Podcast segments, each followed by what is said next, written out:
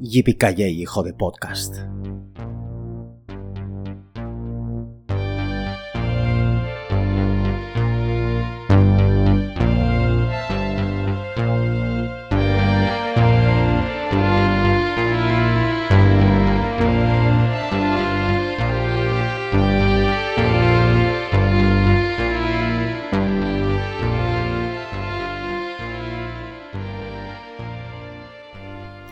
Y señores, hemos vuelto. Después de un parón que quizá vosotros no notéis, bueno, sí, se habréis notado, porque no hemos colgado los programas todavía. Pero sí, aquí estamos otra vez, cuarentena de cine. Esta vez no se me va a olvidar presentarme, porque nunca digo, bueno, hay muchas veces que no digo mi nombre, soy Saúl. Y aquí a mi lado tenemos, eh, pues, el objetivo por el que empezó todo este podcast, que es Jordi. Hola, buenas tardes de nuevo.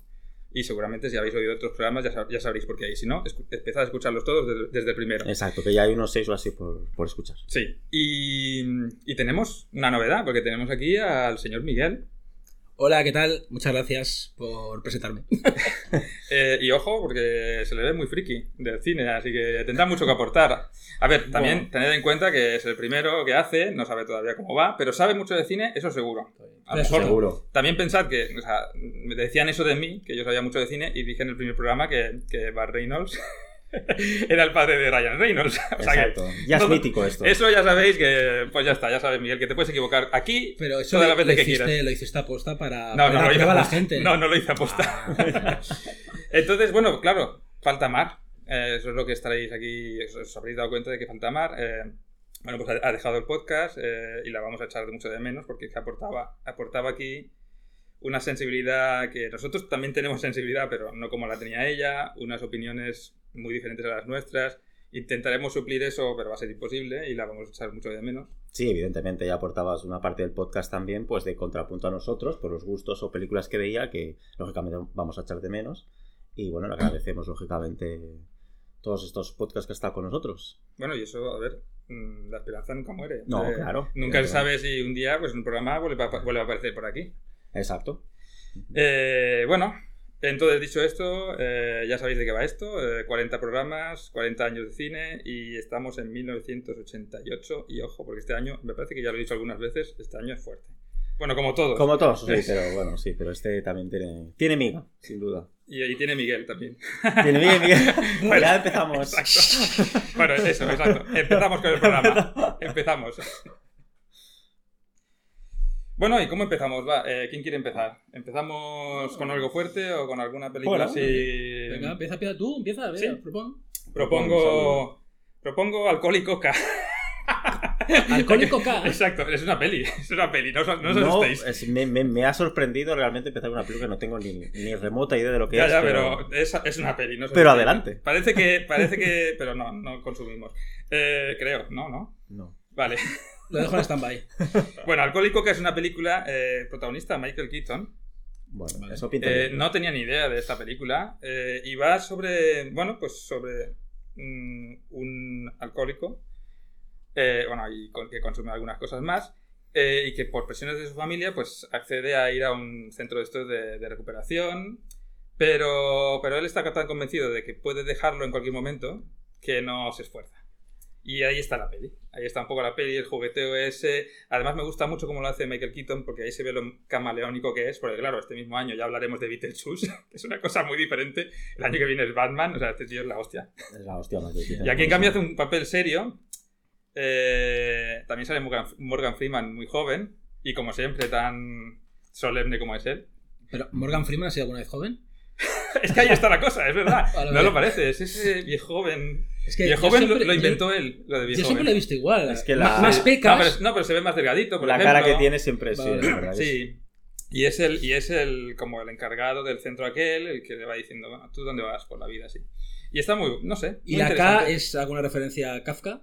¿Es por el tema del personaje K de Kafka o no? ¿El Es qué? ¿El qué? La K es alcohólico. ¿Has dicho que era? Porque el Alcohol y sí- coca. No, no, Ah, alcohol ah, y vale, coca. Yo también Alcohol y coca. eh, eh, yo, No, yo- no. Yo también he entendido como era Ah, alcohol. vale, al- Es que alcohol y he hablado muy, Alcohol y lo he coca. dicho muy rápido, es Ah, alcohol y vale. coca. Hostia. Vale, o sea, vale, vale, que no hay lugar, no hay lugar a la. A la, a la... Vale, Yo vale. pensaba que era alcohólico K. Sí, Y no, digo, no, ah, no, qué no. bueno, una referencia a Kafka. Ah, Hubiera estado bien, hubiera estado bien, ¿eh? No, no, no, es más simple, No es es más simple. es más simple. alcohol y coca. Vale, tan, o sea- tan simple como eso. bueno, Sí, sí. pues a partir de Sabemos- ahí el programa se lo puede Que, me parece que el título original era. Ostras, no sé qué, Ansover. Eh, bueno, es igual, como. ¿Sabemos quién es el director de esta película? Por curiosidad? eh, lo podemos saber, pero, Bueno, pero pues el sí, caso es que me ha gustado vale. también porque no es nada sensacionalista, o sea, el tema es suelen, duro, ser, es suelen ser duros, Sí, sí. Pero lo trata pues con, con realismo, no O es sea, es nada... más drama, ¿no? no Mira, nada- ves, el título original es Clean and Sober. Clean O sea, and Sober, es- vale, ok. Y el director es Glenn Gordon Caron, que no tengo ni idea de Eh, que es. perdona, Glenn Gordon Caron no es el creador de Glenn- Luz de Luna, Luz de Luna. Moulairin. Ah, un excelentísimo creador. Hostia, curioso. Y que Vale, por vale. cierto, aquí va a tener mucha importancia en este programa porque Bruce Willis sale de allí, de Sí. Y hablaremos de Bruce Willis, que eso es el, el plato Vale, fuerte vale. para mí. No, no, Glenn Sí, Gordon sí, Caron, un Y además, además me, vi, excelentísimo. me vi hace dos años. Pues mira, no la conocía, me la voy a ver, solo por Glenn Gordon Caron. Bueno, es muy Sí, bueno no, este tío. Sí, no está mal, no está mal. Eh, vi Luz de Luna hace dos años, por primera Oh. vez, y me gustó. Es. Es verdad que luego bajan, pero bueno. Bueno, bueno, bueno. Y no sé, aparte de alcohol y coca, ¿queréis algo más?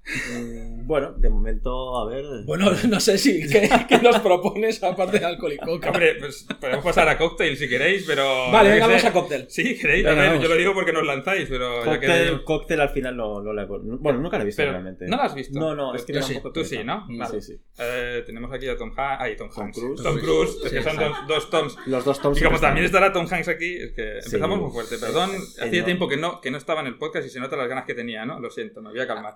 Yo de cóctel lo que recuerdo es que es una peli, a mí personalmente me pareció bastante malilla. Es que tiene fama, es una de las cosas que quería decir. Tenía fama, yo no lo había visto nunca. Tenía fama de malilla y no me lo pareció tanto. O sea, a mí me ha, me ha gustado. Mm, ¿Sí? A ver, A ver, yo recuerdo que muy- sale muy guapo Tom Cruise, que sale muy guapa Elizabeth Elizabeth Shue. Shue, que siempre Sale el tío este que salía en efectos X, efectos exacto, bueno, en el- efectos el Brian Brown, Brian Brown, que Brian mola Brown, mucho. que es un actor muy bueno, A mí me está gusta muy, muy bueno, que infravalorado. Sí, es que queda como olvidado, pero cada vez que lo ves dices, ostras, Sí. qué bien lo hace. Pero la película me pareció un poquito. mm, Es que es muy típica, pero luego al final es muy disfrutable y aparte tiene esos numeritos con, pues esto, con los cócteles, los vasos, la música es muy buena y Elizabeth Shue, que, malabares. que Elizabeth Shue es que es ella misma siempre en todas las pelis. Sí, si te fijas siempre estaba- actúa igual. A veces eso lo- hay gente que lo considera algo malo, pero, No, pero- al ser ella mola. Pues está ella es- encantadora en esa. ¿eh? Exacto, es que es encantadora. Súper guapa y encantadora. Entonces, lo cóctel- perdonamos todo a Sí, Elizabeth sí. Eh, cóctel, pues eso, sí, no me ha parecido tan mala, la Vale. verdad. Vale. A lo mejor la Eh, expectativa tampoco era tan grande. ¿no? Bueno, va de, va de que eh, el personaje De de, cóctel, de Tom, quiero va de que el personaje de Tom Cruise eh, pues es un, un camarero que quiere que, que quiere eh, tener su propio bar de copas y, y entonces bueno pues en los inicios pues no le dan ni crédito y, lo pasa muy mal y entonces tiene que empezar a trabajar se encuentra este personaje que, que interpreta a Brian Brown y aprende muchas cosas pero también aprende que la vida es muy dura y ya está y poco más voy a explicar Es que la premisa, tío, la premisa es que si no fuera porque está Tom Cruise en la peli, ¿quién te financia eso? Bueno, porque ya él ya. cosas peores cosas peores se han financiado Tú- luego lo Tú demostraremos vete aquí, tú Es vete que- aquí, vete aquí al gótico y plantealo. Es que precisamente él, Es que vamos él, él ya había tenido el éxito de Tom Gunn brutal en taquilla. De hecho, supongo que no eso- era. Supongo que le ayudaría bastante. Es, es- bueno, es eh, por la, la- justo la, la que viene después de Top Gun, Bueno, ¿cuál es el 86? Si no recuerdo con mal. el ¿no? color del dinero, ¿no? Está con el dinero también. Color claro, del dinero es es que- 87, ¿no? O 86. Es que no me acuerdo 86, ya. Porque la comentamos. en su Pero ya la comentamos, o sea que Yo debía creo que la siguiente era 87. Cocktail, me parece. Puede Claro. ser, sí, sí, yo creo que el siguiente Y, es bueno, y, y este año también está Rainman. Rayman, sí. Eso- también sale él. Eso es otra cosa. Bueno, pero sale. Tom, sale Tom Sí, Cruise, lo digo por sí, eso, sí, porque sí, aquí sí, hace. No, no. Si queréis, ¿qué? ¿Queréis comentar? Rayman, venga, vamos a hablar de Pues, Rayman. alguien, sí. alguien Bueno. la tenía, ¿no? Sí, sí, las dos, eh, bueno, lo hemos visto. Sí, vamos sí, a la Rayman, verdad. venga. Hombre, Rayman, Rayman me parece una película súper competente, a mí me gustó muchísimo. Realmente nunca la había visto entera. Entonces, Yo la vi eh, hace mucho, pero no la recuerdo. Eh, no la recuerdo toda, así que no voy a comentar. A ver, sé, sé que es muy buena. Me acuerdo que hacen un papelón, muy buen papel los dos, sobre Sí. todo eh, Dustin Hoffman. Bueno, los Sí, dos también. porque- Lo que pasa es que Dustin Hoffman tiene el papel, papel- más agradecido. Exacto, claro. Mm. Pero está tremendo el Dustin Hoffman. Sí, ¿eh? sí, O sea, sí, Está vamos, increíble. No, no, lo hace genial. Y bueno, la premisa ya sabéis que es un poco pues la historia de, de, bueno, dos hermanos, realmente. O sea, eso es lo Mm. que, Ujú. que el personaje de Tom Cruise, el tío se dedica a todo el tema de coches de una manera un tanto ilegal, podría decir, no se sabe muy bien si es muy legal el Mm. tipo de negocio que tiene con coches de lujo y se ve pues obligado por las circunstancias de- a encargarse de su hermano, Que está en un centro porque es autista. Eso- eso está obligado porque había una herencia de por medio. No podía cobrar la herencia. herencia si no. Claro. O sea, la, Sí, gracia, la gracia de la historia es que ellos no han tenido trato prácticamente nunca, en teoría, porque pues hay una gran diferencia de edad entre los dos. Y, y el personaje de Tom Cruise, pues obviamente él pues tiene como muy olvidado a su hermano, como si fuera un person bueno, un tío que siempre ha estado en ese centro, Que se entiende que es por un tema autista y punto. Claro, y al principio es como Claro, un poco.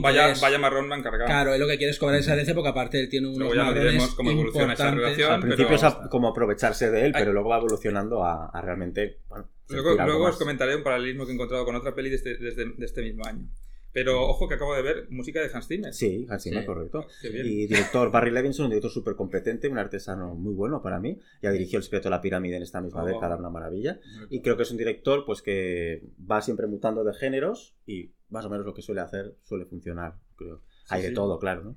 Pero creo que la película, como ha comentado él, pues sí empieza así y luego se convierte, pues nada, realmente al final en una película de carretera directamente. Sí. Eh, con el viaje que hace con el hermano, no avanzaré más de lo que pasa allí, pero sí que es verdad que es una película de carretera, donde realmente es curioso para mí eh, esa fusión quizá de géneros también que utiliza la película, porque a veces es como más un drama, a veces es un tono más humorístico, entonces creo que lo combina bastante bien. Y eso, y evidentemente la interpretación de los dos actores. Cuatro Oscars, ¿eh? Cla- Claro, es la ganadora de ese año. Es que Entonces, cuatro Oscars. Considero de que es una... Bueno, para mí, a mí me gustó muchísimo, la verdad. Es una, una gran película para mí. Sí, muy completa. Totalmente de acuerdo. Pues voy a enlazar con esa película, os vais a reír. Porque otra película de hermanos que no se conocían eh, y, y- y cuando se conocen, uno va a buscar al otro, pero en este caso no es por ninguna herencia, es porque de repente descubre que tiene un hermano. Ahora digo el título, ¿eh? Eh, Eso, descubre que tiene un hermano, va a buscarlo y, y también, ah, pero en este caso no es el que va a buscar al hermano el que se encuentra con el marrón, sino el otro, es decir, déjame en paz. Los gemelos golpean dos veces. Sí, hace mucho. Claro, también sí. es también son dos hermanos que no se conocen.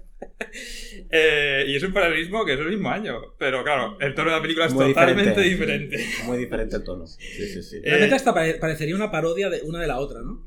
Que no es verdad, porque al No, final no son dos es, no películas que coinciden en tiempo. Es otra que también se tilda de, se tilda de mala, pero al verla ahora no creo que sea mala. Es una muy Bueno. buena comedia de, de aquel estilo, de aquella época. Y, y se considera a sí mismo una comedia desde el primer minuto, y eso me encanta. Y, y- y aquí también se ve otro, otro falso mito, que es que Arnold Schwarzenegger siempre tiene la misma cara, siempre hace el mismo papel. No. Porque aquí luego hablaremos de Danko, donde sí que hace ese papel típico suyo, de tipo duro, cara de piedra, pero aquí es que es un grandísimo comediante para mí. Aquí, Bueno. y luego ya veremos Poli de guardería en algún momento, pero Me- gusta más esta que podía guardería mía. ¿eh? bueno, eh, Bueno, él es- él está es que divertido Poli Poli de me gusta guardería. mucho, pero ya hablaremos Pero- cuando lleguemos. a- No, lo pero bueno aquí- que tiene Schwarzenegger, ese es un tío que no se toma en serio a sí mismo. Exacto. Esa es la, la gracia que Mm. eso tiene. sí, eso le hace mucho. Que, que es una cosa que, le- que, por ejemplo, al Stallone le costó mucho aprender, tomarse a coña a sí mismo. Claro, Schwarzenegger muy pronto lo hizo y eso provoca eso que tú dices, crea como esa comicidad, pero, pero porque él realmente no, tampoco es que pretenda hacerse el, el gracioso. Es decir, sí, Sí, porque es su papel, pero, pero... pero desde el punto de vista eriático, porque tú ves que él sabe perfectamente que está haciendo comedia. Claro. Entonces, como él se, bro- se cachondea a sí mismo de lo Sí. mal actor que es, Bueno, yo no- es que nunca he considerado que sea un mal actor. A ver, hay momentos en los que se nota No, que dices, no, aquí no no. llegas. Pero, donde lo- pero cuando lo hace bien... Bueno, es un actor muy limitado, pero Sí. que es lo suficientemente todo- inteligente para sí. sacar Pero pero sobre todo es, ahí está. virtud de sus, de- pues, pues, sus Es- defectos, sus exacto, sobre, todo es muy inteligente y muy carismático. Eso se le sobra. Ah, sí, eso vamos. seguro. Pero Eso le- explota su vertiente que tiene, aunque no sea tan buen actor, pero su vertiente para cierto tipo de papeles ya le funciona. En y, sus se- tre- y en la, sus- y la en- sabe explotar bien. En cada uno de sus 3.551 músculos tiene carisma todo- por todos lados. O sea, Pero una cosa, tú estás hablando Carisma mucho de Schwarzenegger y no estás hablando de Danny no, DeVito. sí, ahora llegaremos. que- que es Dios, Sí, Danny sí, DeVito. quería- pero quería Sí. remarcar. Claro, el personaje de Schwarzenegger, de Schwarzenegger es muy inocente. A ver, un momento, vamos a, vamos a explicar una cosa. Eh, eh, Schwarzenegger, o sea, el personaje, eh, sabe desde el principio que es un experimento del gobierno. O sea, eh, es un experimento del gobierno y es un superhombre. Pero entonces su creador le dice, oye, eh, cuando hicimos este experimento, tú te- eh, hay otro, hay un hermano. Él no sabe que no salió tan bien, pero él piensa que es otro igual que él. ¿Vale? Y entonces, claro, él es súper inocente con la vida y con el mundo exterior porque siempre ha vivido en una isla recu- re- recluido. Eso es el principio de la peli, no es ningún spoiler. Pero esa inocencia la sabe hacer muy bien Schwarzenegger. Y luego, Danny DeVito. Cuando se encuentra con Danny DeVito, que es un trepa, un sinvergüenza, Un maravilloso. De... David DeVito es maravilloso. sí, Y, y- y claro, dice, claro, viene ese ahí que se le pega como una lapa, hermanito, hermanito, y... Es que claro, tú me hablas de, de- de- de esta película que yo la tengo un poco olvidada, no, no la he revisionado ahora, pero yo, aunque Schwarzenegger estaba muy bien en la peli, para mí Danny DeVito es el que realmente Sí, sí, sí. tiene Pero- un momentazo. Pero ojo, es que ahí está, yo me he dado cuenta. Yo también lo recordaba así, porque claro, es que Danny DeVito es el que marca. Pero yo me he No, dado porque cuenta de que los dos hacen... Ah, no, sí hacen química. De hecho, por eso es- vuelven a colaborar juntos. ¿En cuál fue? ¿Junior salían juntos? Ju- Junior, No. hostia, Sí, ¿no? Junior. Junior. Embarazado, salir. Esa no la he visto todavía. Yo Sí, nunca he visto Junior. ya la la veré. verdad. Sí, hacen buena química, hacen buena química, sin duda. Y aparte, bueno, físicamente es muy divertido ver a uno que es un Claro. y otro un pedazo de armario. Sí, sí. Bueno, nada, mm, cu- curiosidad comparar esto con Rayman, la verdad. Bueno, a ver, Bueno, quiero y que hayamos bueno, hablado más de esta que de Rayman también. la vez. También- Pero porque daba juego. Así es el podcast, No, así sí, son los podcasts. O sea, la currada que se mete Dustin Hoffman para hablar de Danny DeVito de Schwarzenegger. Porque el bueno es, es, es Schwarzenegger, no, no Dustin Hoffman. Claro, exacto. ¿Sabes? Es que... Vale, sigamos. Pero muy Sí, bien, sí. ¿no? La verdad. Pues, Venga, ¿quieres ¿qué- tú qué proponéis alguna- Bueno, mira, yo quiero hablar de una película que aparte vimos hace poco, tú y yo, Jordi. Sí. Eh, ¿Quién engañó a Roger Rabbit? Ah, bueno. Esta es una de las grandes de este año, sin lugar a dudas. Que yo creo que esta película es, bueno, bueno, ahora tú comentarás No, o sí, sí. comentaréis vosotros. Empieza, empieza, sí, sí. Pero bueno, yo quiero sobre todo comentar algo de muy importante, aparte de donde venía su director Robert Zemeckis. Bueno, esta de Roger Rabbit es una adaptación en plan paródica, eh, entre comillas, de las películas de detectives, ¿no? Mm. Películas de detectives y tal, sobre, sobre un caso en concreto que hay que esclarecer. Pero la grandeza de la peli es combinar imagen real y dibujos animados. Exacto. Esto, vale. Sí, sí, es sí. una película que está dirigida por Robert Zemeckis, que venía del exitazo tremendo de Regreso al Futuro. Correcto, sí. Y la grandeza de la película, entre otras cosas, es conseguir algo que no se había hecho nunca, que era poner, aparte de llevar el mundo de la animación con la imagen real a niveles súper sofisticados, el unir personajes de la Disney con personajes de la Warner Bros. Y quizá eso es más difícil que lo primero que Eso has es dicho. muy Que difícil. solo eso, es muy difícil, sí. que sí, solo sí. eso ya de por sí, Sí, es sí. para hacer una película. El- el- Sí. el- Sí. y eso fue increíblemente complicado. Y con esta película, además, yo creo que se abre una veda que solo un año después, o que eso ya sea animación total, como es La Sirenita, eh, un resurgimiento de la animación que estaba de capa caída, en el- hablo de la animación occidental, americana sobre todo, eh, y esta película es la que pone la primera piedra, más allá del valor que tiene por sí la película, que eso Jordi, si quieres... eh, No, bueno, la verdad que. Sí, sí, es una película, como tú has dicho, pues que. Bueno, la combinación exacto de esa animación con personajes de carne y hueso creo que es excepcional, realmente. Luego tenemos. um, Bob. Hoskins, Bob Hoskins, ¿qué tal? Porque es que, a ver, yo esta Vale, película la vi de pequeño y Sí. a trozos, o sea, no me acuerdo de nada. Tendría que Mm. volverla a ver, ¿eh? Vale, Entonces- vale la pena Entonces, que la sé que vuelvas a sale ver, Christopher sí. Joy también al haber, Sí, exacto, al haber exacto. comentado los Re- Regreso al Futuro, pues Sí, me sí. de Christopher Joy que salía. Y Mm. Bob Hoskins, que es un personaje que, o sea, un Mm. actor que siempre está también, pues mira, como Brian Brown, no tanto quizá, así como en la sombra, pero cuando lo, cuando lo hace bien. No, no, es que, es que también. está excepcional, Bos- Boscos. que Sí. Es una maravilla de personaje. Claro, es que luego lo, mal- lo malo es que luego hizo Super Mario Bros, ¿sabes? Y entonces ya... Bueno, pero no que pasa tengo que nada. verla, que tengo que Pero verla. no pero pasa ya nada. llegaremos. No, pero Bob Hoskins aquí, bien. No, aquí está. Bueno, es que realmente es- está, está excepcional. Aparte, el personaje Trazo. está súper bien definido. Luego también Robert Zemeckis, como dirige de una manera brillante, con pocas escenas, eh, con un plano secuencia que no, no voy a decir ahora, pero ya te explica su historia con un plano secuencia excepcional. Porque un momento, ¿esto de qué va? Bueno, pues eh, esto básicamente pues es eh, la historia de, bueno, está ambientado en el Hollywood de los años eh, 40. 40, ¿no?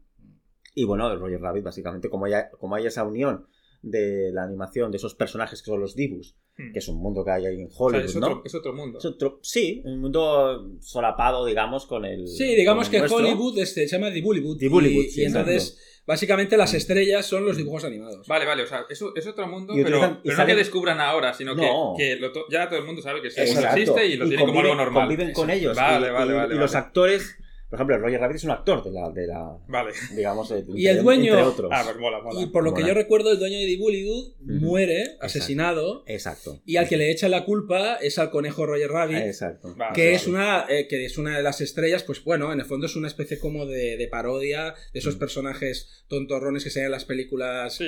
de las comedias de los años 30-40 que sé que se va todos los Que golpes todo era tal cual, mientras, la, mientras la gran estrella exacto. pues era el guapo un Jerry Lewis ¿no? Sí. pero bueno yo no más Utilizando aterrizado aquí en pero- el conejo, digamos. ¿no? En El conejo de Roger Y música de Alan Silvestri. Buena Sí. combinación otra vez. Robert Sí, es que sí, desde que colaboraron en Tras el Corazón Verde, jamás, eso es increíble, jamás han fallado Alan Silvestri y Robert Zemeckis. Y bueno, pues al final es una película también muy de cine negro en el fondo. O sea, utiliza Sí, es un homenaje, totalmente un homenaje al cine negro y para investigar, pues, pues que el guion es sensacional. Porque para ver, descubrir, ¿no? Porque quién ha engañado realmente, lo como indica el título a Roger Rabbit, quién ha matado, ¿no? A, Pero, a- a ese pero presidente. al final lo ¿no? que más impactó de la película fue Jessica, ¿no? Y bueno, luego tenemos al personaje Jessica Rabbit, ¿no? femenino animado de Jessica Rabbit, que es súper potente. Hoy- sería impensable. Hoy sería impensable hoy sería- hacer ese diseño. Sí, que ese diseño es increíble. ¿Ves? De eso sí que me acuerdo. Y yo era pequeño, yo, eh, pero Es me que, acuerdo. es que es mítico, sin duda. Pero más, a- más allá de eso, lo que tiene bueno quien engañó a Roger Rabbit es que es una película que coge toda la imaginería de las películas de gángsters, de bueno, gángsters no, de sí, de gángsters También también, gángster, sí. de, de- género negro, de Humphrey Sí. Bogart, tal igual, Mm, todo no. este tipo de películas, tipo el halcón maltés, y lo mezcla con el mundo de la animación, pero de forma muy brillante porque CMX sabe muy bien qué es el cartoon, lo domina perfectamente. Y de esa combinación, más la brillantez del guion, porque en aquella época los Es que el guiones que hacía CMX o los que colaboraba eran excepcionales, Eran o sea, brutales. absolutamente está milimétrica. Sí, Se habla mucho del guion de Regreso a Futuro. El guion de Roger Rabbit También lo es, es. milimétrico. Tendré que verla, ¿eh? Tienes Y luego la sí. grandeza, que no sé por qué no lo has comentado, lo de... Lo de Bueno, es que no me acuerdo mucho yo. pues no es ningún spoiler, Ah. eso también pasa bueno, ojo, ojo, ojo. película. A ver, a ver. A ver qué pasa.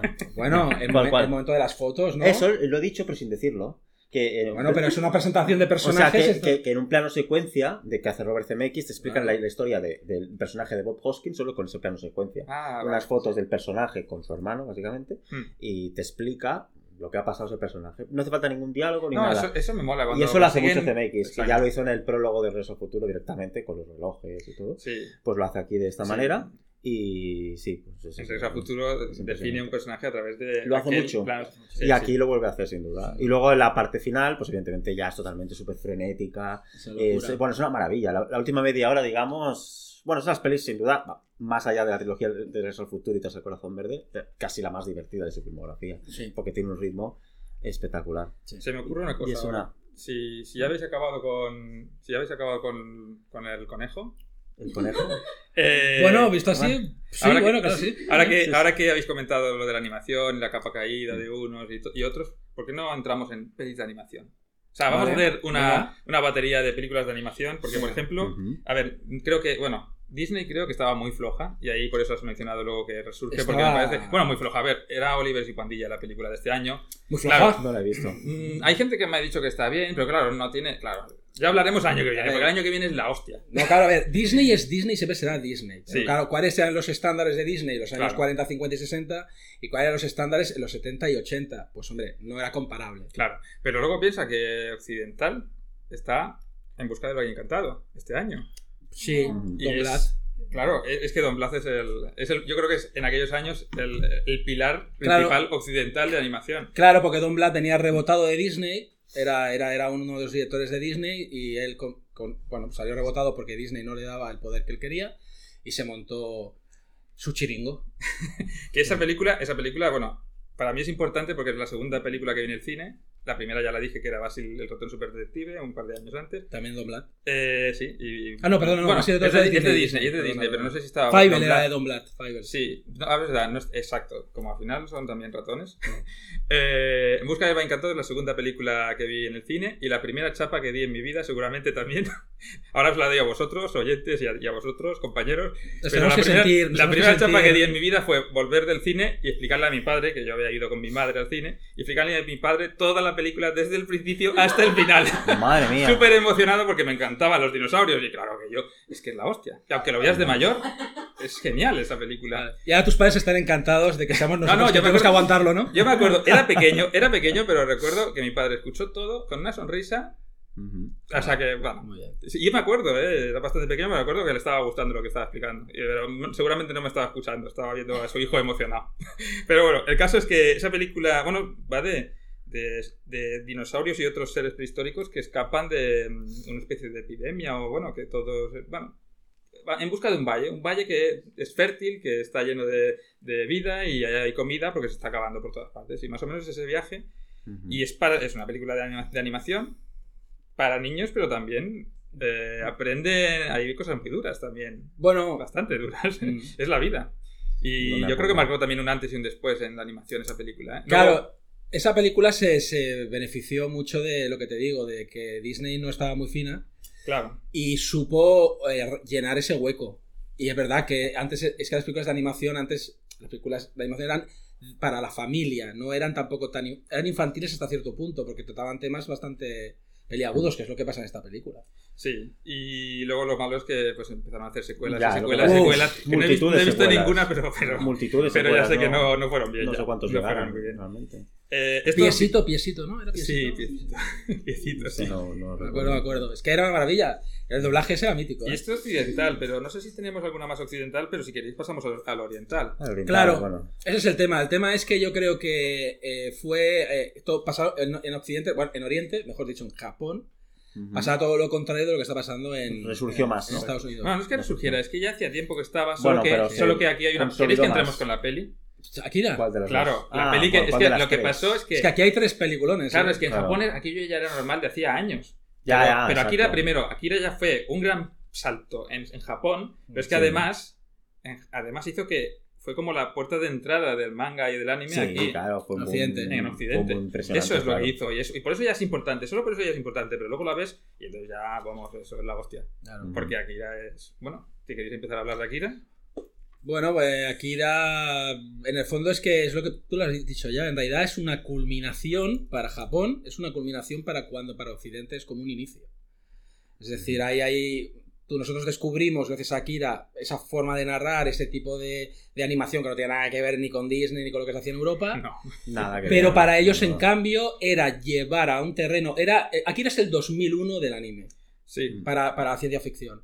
Es llevar todo ese mundo de la violencia, del cyberpunk, de la exageración, Nada para niños. de ¿eh? la rabia, Nada, nada. de la rabia Sí. acumulada eh, por, por una vida tal, llevarla, que eso ya se estaba haciendo en otras películas y otros productos de animación, pero darle ese punto, ese trasfondo profundo, que es lo que hace de Akira una película, esa combinación, una peli especial. Sí, y es que- Aparte con toda mm, con todo eso que ellos tienen en su cabeza los japoneses, que es la bomba atómica. Bueno, lo que hay que entender es que Akira trata la historia de un mundo posapocalíptico donde ha habido, donde existe una ciudad que se llama Neo Tokio. ¿Vale? Que nace a partir de una especie como de explosión que tiene mucho que ver con la bomba atómica. Sí. eh, y, que no, y que tú vas a ir descubriendo cuál era el origen de esa explosión. Pero bueno, que eso fue hace tres años, que Claro. era 2019. Exacto. Según la película, en 2019 Sí, es cuando exacto, está el año ambientada. 2019. Casi, casi. sí, Y a partir de aquí, pues se habla de una combinación de moteros, más experimentos con niños, más el, el mun- la dicotomía ciencia-fe, que es lo que mueve un poco la película, Sí.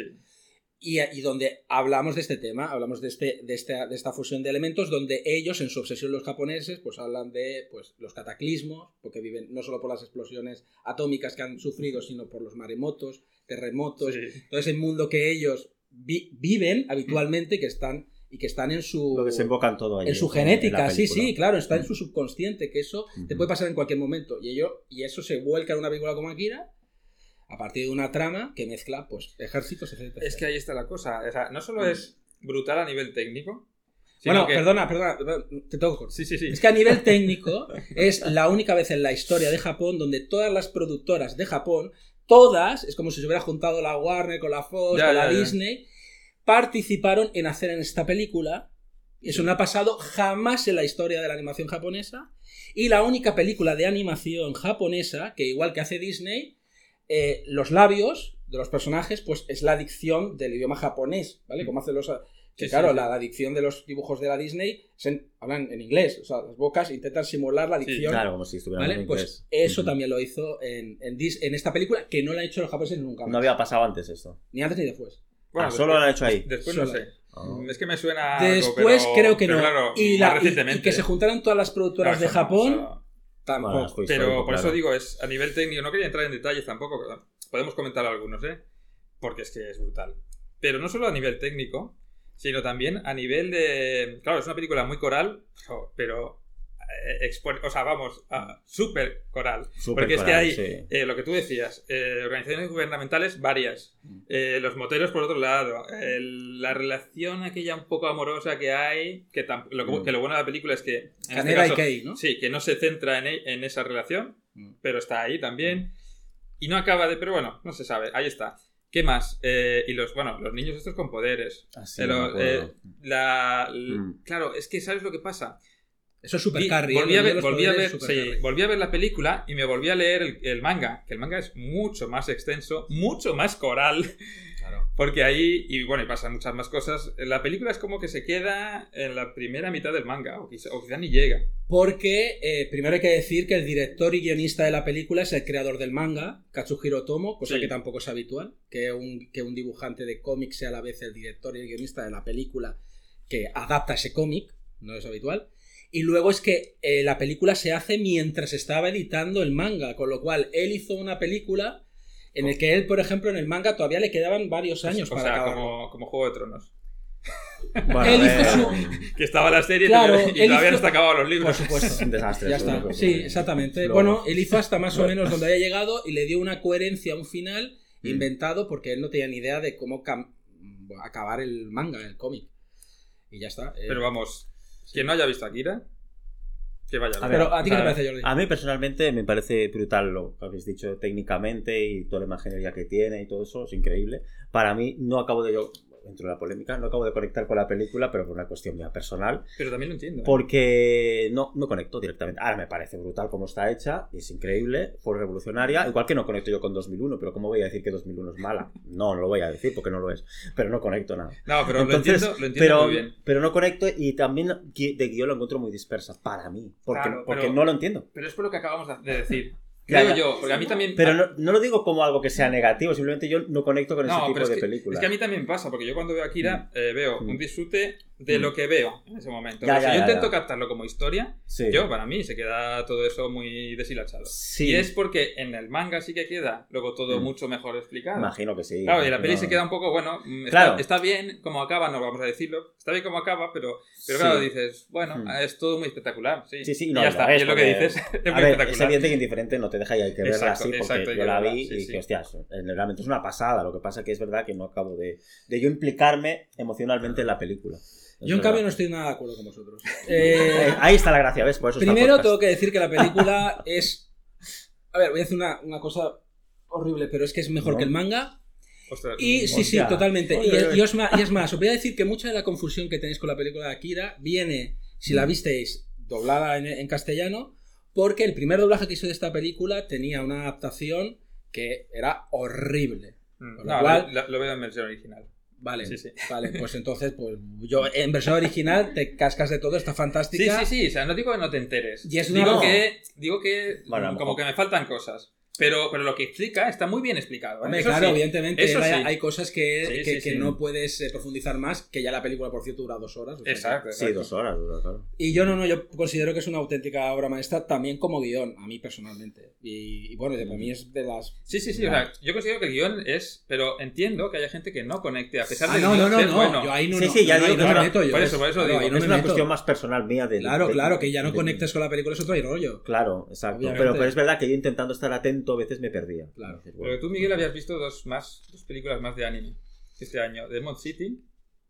Bueno, este Demon- año hay tres películas más. Bueno, habrá más, pero De- creo. de- Demon City en el fondo, en realidad, tiene valor por las dos películas que vendrían después, porque yo como película... Demon City es un anime, también es una película de animación japonesa de Yoshiaki Kawajiri. buah, muy advance esto, ¿eh? Muy, muy advance esto. Ahora dilo, ahora dilo comiendo polvorones.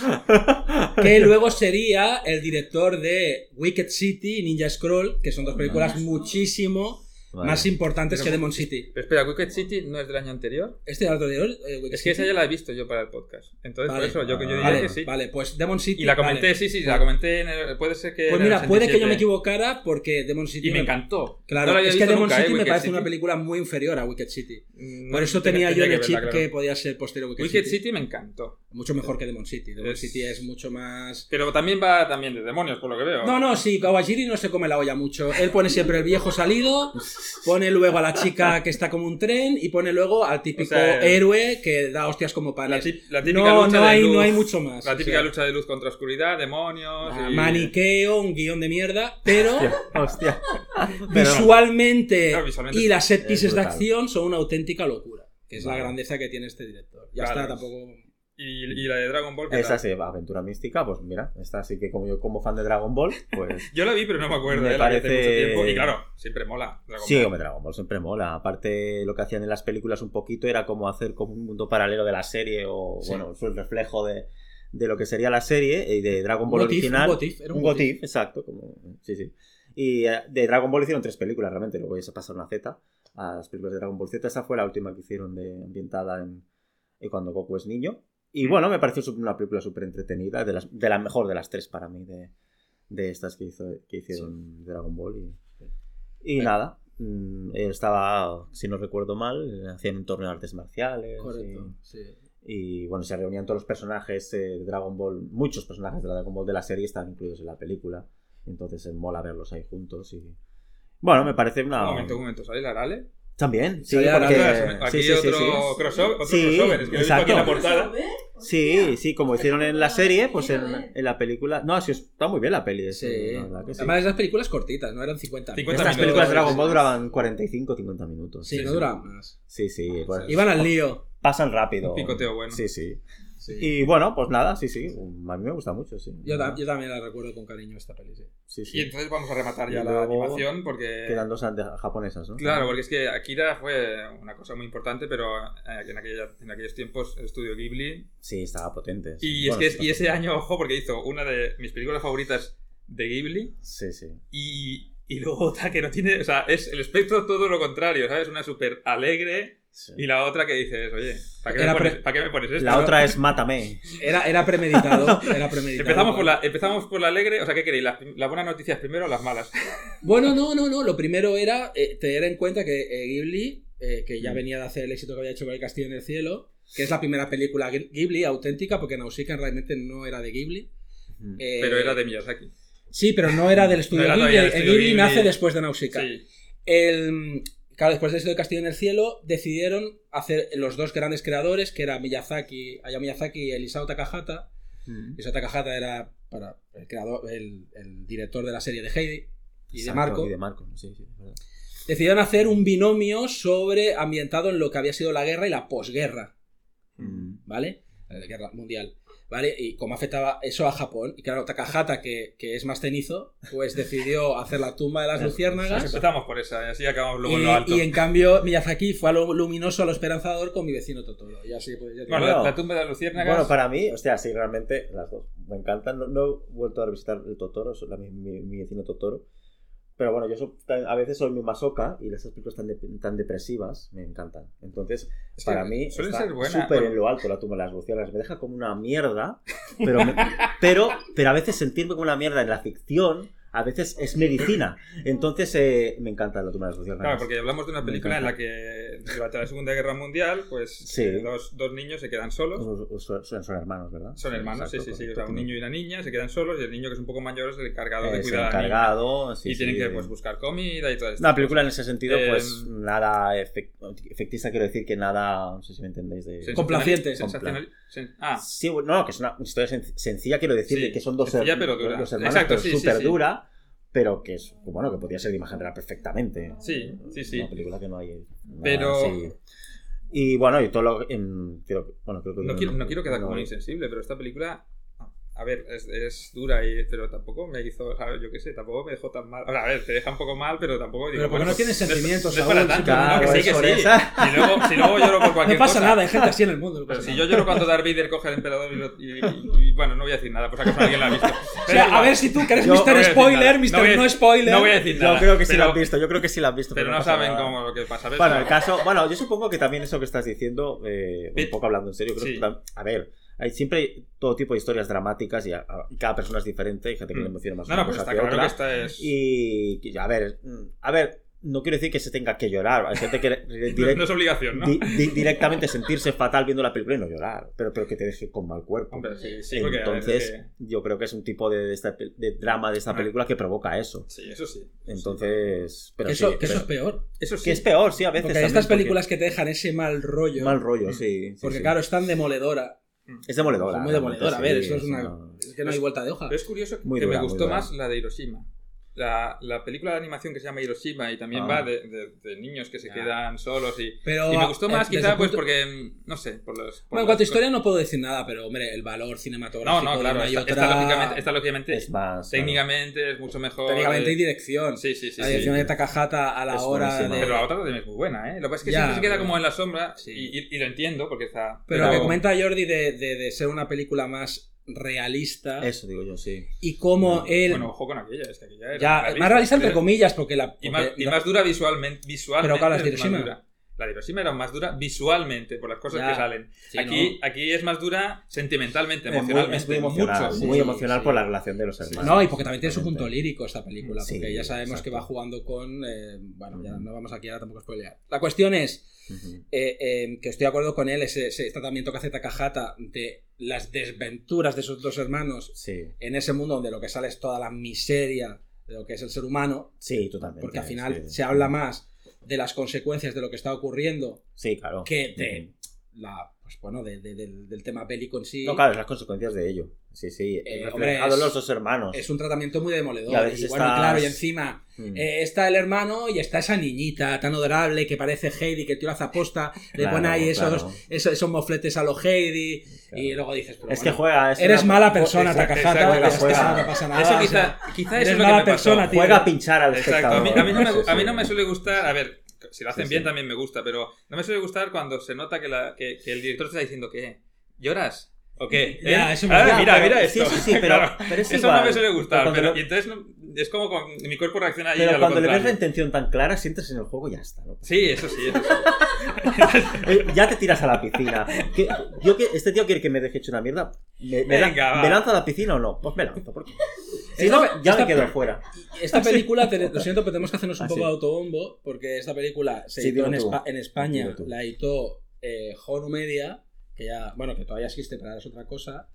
José Luis Puertas la trajo con el equipo que trabajaba con José Luis Puertas, que entre ellos estábamos el señor Jordi Pérez y un servidor. Sí, es verdad. Por lo tanto, esta película llegó a España, Es verdad. nosotros pusimos nuestro granito de arena. Ostras, Para eso que- no lo sabía yo. ¿eh? Para que ves, así Qué es, guay, ¿eh? así es la, la sorpresa que ha, que- que ha aportado Miguel en, en- en este primer programa. que- en el ya está, ya está, simplemente eso. Pero, y José Luis sobre todo, que Bueno, José Luis es el principal, el claro. el- principal, el- el y, y el Álvaro, Álvaro, no El a Álvaro, Álvaro exacto. Amarillo. Por Vale, supuesto. pues ya Ya- está, hemos hecho un poco de y ya podemos ir a la mi, mi vecino Ah, Totoro. vecino Totoro. Eso es que decir, vamos a, vamos a elevar los ánimos. Os dejo más a vosotros Totoro. porque la Y- tengo más difícil. Elevar, nunca mejor dicho, porque sale el tío, el bicho con el paraguas por los aires.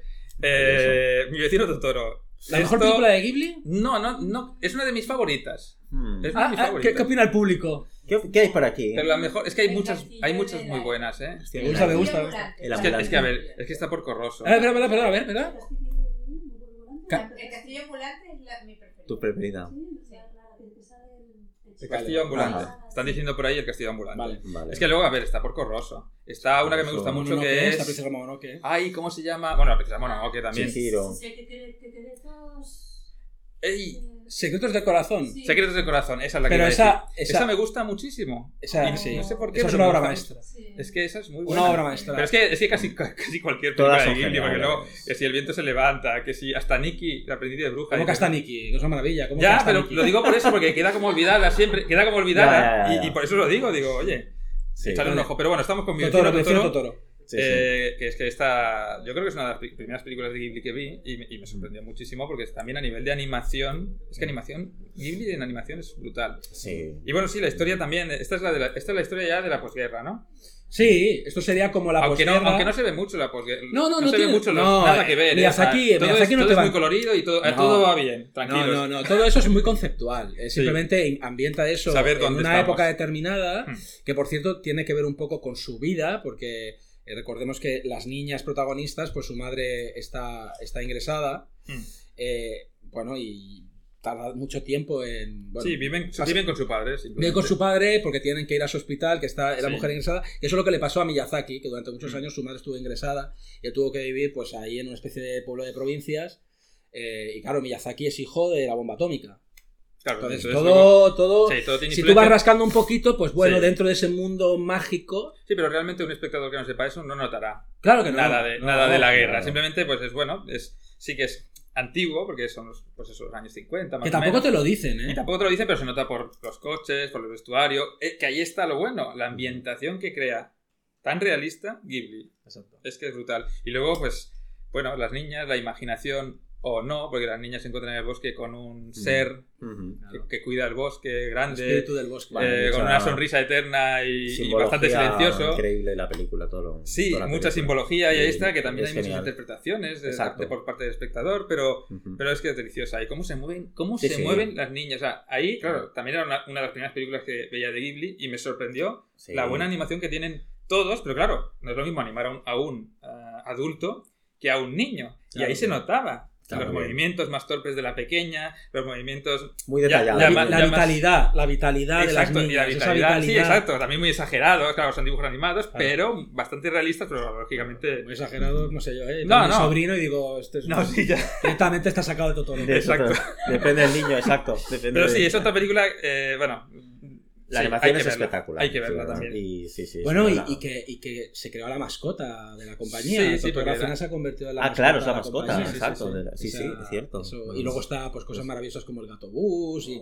Ah, el gato bus, Es que, bus. claro, es El una gato película bus, sí, que sí. no sé si es la mejor, pero de luego que Hombre, es... está Muy top. mítica. Claro, es pura, pura, puro carisma, pura idiosincrasia, Sí, ¿no? sí, sí. sí. Sí, es Así que- una maravilla. Sí, es- o sea, yo, yo- quien quiera iniciarse con Ghibli Sí. puede empezar con esto. Sin duda. Sí. Yo creo que debería ser la película. Sería sí, una buena sí. opción. Sería una, una buena opción. Y yo soy mega fan, ¿eh? Me encanta. Me encantan las dos, también la tuve las. Pues si Sí, queréis pasar. verdad. Sí, Bueno, no, no. ¿Queréis comentar algo más de esta? O... Eh, no, no. de esta vamos, a, no. vamos a pasar. Ah, Sí. espera, se me olvida una. Apple Seed. Claro, Vale. animación, Ah, animación. Es que, es que ahí he caído ahí. Eh, tampoco vamos a hablar mucho de esta porque, a ver, no está mal, pero, pero sí que se nos da. Aquí la animación no es tan buena como estas que hemos Hombre, comentado a y ver. se nota, ¿eh? Sí. Eh, Es una. A ver, Apple Seed como manga, a mí me gusta muchísimo, es uno de mis, mangos- de mis mangas favoritos. Y aquí pasa más o menos como con Akira, que también eh, la, la peli es más light. Porque el manga es muy denso, sobre todo a nivel de departamentos gubernamentales, organizaciones también, pero mucho más que incluso que Akira, porque se ve más, en el manga hablo, se ve más eh, pues la, la política entre unos y otros, Sí. cómo, se, cómo se joden, aunque son del mismo gobierno, cómo se joden unos a otros, y cómo luego esto afecta a los protagonistas, que son un- una, una chica joven. ¿Cómo y se llama la chica? De una Nut. De una Nut, Nute, o sea, K-N-U-T. Y pero luego, bueno. y luego Y Briarios luego, o Bria- Briarios. Briareos es el, ro- el- eh, No es un robot, es un androide, o sea, es Sí. humano, solo que, sí. bueno, pues le pasaría algo en el pasado eh, y, bueno, y tiene un cuerpo, pues, cibernético. Que, que- que bueno, que es una película, eso, de es Cyberpunk. es el futuro, sí, sí, es el futuro. eh, y estos dos, bueno, la gente está, la gente, no, casi toda la gente vive en, en ciudades, en unas ciudades ya preparadas después de una guerra mundial, no se sabe si atómica o... No me acuerdo si era atómica o... Me parece que atómica no era, era otra cosa. Me parece que tiraban, No, atómico no me parece que tiraban piedras... Sí, era así, ¿eh? Como desde el espacio. Bueno, parece muy ridículo, pero cuando lo explican en el cómic, en el manga científicamente, dices, ostras. Bueno, y la premisa es maravillosa de la película, la chica que se suicida. Sí, empieza así, empieza bueno, es, es una premisa que dentro de un mundo cyberpunk es extraña. Sí. En vez de hacerte algo súper sofisticado, extraño, es una chica guapísima que no sabes por qué, hace que, ¡fum! la tía se tira. Ya Y a partir de ahí empieza la película. Sí, Ajá. sí, sí. Y, y hay, ahí- hay una reflexión muy interesante Es que ahí está lo bueno. eh, es que, sobre la que- utopía. Exacto, ahí está lo bueno. Que te digo eso, en el manga todas esas reflexiones son más densas y hay muchas más reflexiones porque hay muchas más historias. Pero esto no es una historia inventada especialmente para la película. Sí, pero coge algunas cosas Vale. del manga. Pero a eso, me- a eso iba, que, que igual que aquí en la película está esa, esas reflexiones sobre la utopía, si realmente ser totalmente felices sería tan bueno o lo aguantaría todo el mundo, cosas así. Muy... ¿No, ¿No crees que desde un punto de vista más mm, garrulo, en Demolition Man hay algunas cositas de esta Sí, película? tanto, sí, sí, sí, sí. Oh, qué maravilla. Demolition Man, eh, no hemos llegado todavía, no, No, sí. no, no, no, todavía igual, no. es 90 Claro, no, es verdad, es verdad. Solo Ya hablaremos 90. porque esa, me flipa esa película. Pero sí, lo que dices de sí. el- Y yo te diría que en esta película los- lo- el, el malo es el bueno. Bueno, no vamos a decir nada, pero ya sé por dónde vas. Ya, ya, ya. Para mí el malo de la película es el bueno. Lo que, lo que quería comentar era que los protagonistas vienen de fuera de la ciudad, o sea, Correcto. fuera en el mundo salvaje, como llaman, y ellos Claro. están ahí sobreviviendo, buscando Sí. comida. No están ahí como por dioseros, ¿eh? O sea, sobreviven bien y... Sí, pero entran como una- Pero- en esa especie de ciudad que es utópica. Sí, porque les van a buscar, o sea, de hecho hay una, o sea, hay una mm, encargada de buscar gente fuera para traerlos a la ciudad y, y adaptarlos, eh, pero, pero por ellos, ¿no? Es como un interés, ¿sabes? Pero bueno, Hay Así un- empieza la hay- historia. Hay, un remake de esta película. Estoy mirando. hay, No, un, hay muchas- sí, es que hay un muchas, remake, eh, sí, pero hay un remake, ¿eh? También. Pues eso es Sí, un remake 2004, que hicieron en no, animación no. 3D, que no me suele gustar eso. Eh, pero La luego también la hay otras Tengo que entregas. decir que de Appleseed, precisamente a pesar de que a lo mejor sea la más cutre en animación esta, a mí es la que más me gusta. Ah, vale, ya la veo. Sí, sí, la sí, yo Esta- creo que la Esta- primera, yo esta creo que la del primera, la- 88, sí, sí. que es la más cutre de animación, pero en cambio pero es que la mejor mejor, sí, sí, sí. Ujú. Vale, pues otra cosa, ¿no? Vale, Sí. pues sí, voy a cambiar de tercio. Vamos. Totalmente, eso me absolutamente, gusta. completamente, y nos vamos a ir un poco al thriller así, con acusados, por ejemplo. Venga, esa no la he visto. Ostras, ya hace mucho tiempo que no la vi, venga. Bueno, no, yo tampoco hace, también hace un poco, bastante que no la vi, pero bueno, eh, me acuerdo un poco, bastante. Y nada, pues eh, me parece una, una Jodie Foster inconmensurable, una película ¿De qué iba acusados? donde básicamente eso es el principio de la película, con lo cual eh, está claro Mm, que no es sí. spoiler. Eh, Jodie Foster entra a un club nocturno y básicamente es la historia de cómo la violan. O sea, unos degenerados directamente. En, eso es el principio de la película y la película directamente es... eh, eh, Ostras, a lo que- mejor sí que la he visto. Kelly McGillis es la abogada y bueno, pues es todo el trauma que pasa el personaje de Jodie Foster siendo violada y cómo demostrar eh, bueno, que, Vale, se, sí, que sí. se haga justicia con esos depravados. Es una película más thriller, con luego ya se va un poco más evidentemente a, lo judicial. Ahí está. sí. Pero creo que de yo no tampoco he visto tantas películas quizá, o no me acuerdo de, de qué tratan historias de este tipo, de violaciones y todo, pero para mí, si no la mejor de estas décadas, es de las mejores porque retrata muy bien lo que puede sufrir una chica en esas circunstancias de, de- de- ese tipo de violación y lo hace de una manera muy auténtica, muy real de lo que te Mm. podría pasar en la calle creo que está súper bien hecho, que puede- hoy en día pues también pues, eh, Pues sigue está a la orden del día. Sigue pasando, desgraciadamente, como pasan otras desgracias. Y nada, yo creo que es brutal el tono de la película, porque es, bueno, insisto, Jodie Foster es increíble. Eh, siempre me ha encantado Jodie Foster. Eh, luego ya los Silencios corderos ya será otro tema también. Yo, yo creo que nunca, habría- nunca hubiera Pero- hecho el silencio de los corderos si no es por esta peli. Yo creo que esta película ayudó muchísimo a Jodie Foster Mm. a, exacto, a hacer el Silencios corderos. Y también Kelly McGillis está muy bien como Sí. el personaje de la abogada. Y realmente, pues, a ver, yo siempre. Es que me acuerdo, la vi también de bastante joven esta película y la escena de la, violación es muy dura. No, eso ¿eh? es una película de terror. Es que realmente es es, cómo es está terror. dirigida y todo. Es una salvajada. Yo creo que la he Realmente visto, pero me no me impactó acuerdo. muchísimo. Pues luego he visto pelis así, que hay violaciones o No. cosas así, pero creo que es de las pelis donde lo retrata de una manera Estoy- me estoy acordando. muy impactante. A, a ver, es totalmente. La verdad. No, no, eh. pero es una, la escena de violación es una salvajada. Salvajada, La película se convierte en una es que- película de es terror. que de por sí, creo- sí, sí, sí. Por eso sí. creo que me acuerdo. Yo, Es creo, yo creo que la he visto durísimo. casi seguro. Durísimo. Y teniendo en cuenta que es una película comercial, Es que realmente exacto. es echarle un par Eh, sí, sí. hacer eso, ¿eh? Sí, sí, es que me Sí. pareció. O sea, una brutalidad. Claro, me he acordado. A ver, Porque aparte no hay concesiones, es No, decir, no. ellos van al Mm. final de lo que quieren mostrarte. Correcto. Sí, sí, y sí. tú realmente estás violado. Sí. Tú acabas la escena y estás violado. Sí, sí, el espectador se siente como. Y dices, hostia, y ahora tengo que seguir viendo la película. Porque eso, es- eso es el No, no, principio. no, no, no, es Eso es el principio. No, no. Pero claro, tú estás viendo el personaje de la Jodie Foster realmente, ¿no? Y Me- me- me- Madre ahora me he acordado de otra. No, Es y, porque, y porque ellos luego, como la Sí. película navega en dos, en dos, eh, Sí. dos tramas paralelas, que es un poco, si no recuerdo mal, el juicio en sí. El juicio en sí. Y claro, y, y ellos van volviendo también. atrás, van haciendo flashbacks. Claro. Entonces ellos encima recrean. Es decir, hay, Claro. hay una, una. Bueno, es una película que tiene muy poca concesión. Claro, porque está el Sí, tema supongo- también. Supongo que eso está bien porque así te, te transmiten lo que les pasa realmente a las víctimas, que cuando tienen que volver a explicar, lo están Correcto. volviendo a sufrir. Exacto, lo están volviendo a sufrir. Correcto. Y realmente, pues como, bueno, el sistema judicial que ya conocemos a veces que, que pasa mucho de cómo intentar como convencer, ¿no? De que al final si realmente fue violada o no, Claro. o fue consentido. No, que la ¿no? víctima al final da la sensación de que es culpable Que de lo que le está culpable pasando. de lo que está y tiene que pasando. justi- o sea, tienes que, Ya, ya, tienes ya, que defender Por cómo iba vestida o lo que fuera, si, Sí, si hace- se podría sí. justificar Bueno, de alguna manera aparte- lo que pasó. ¿no? Claro.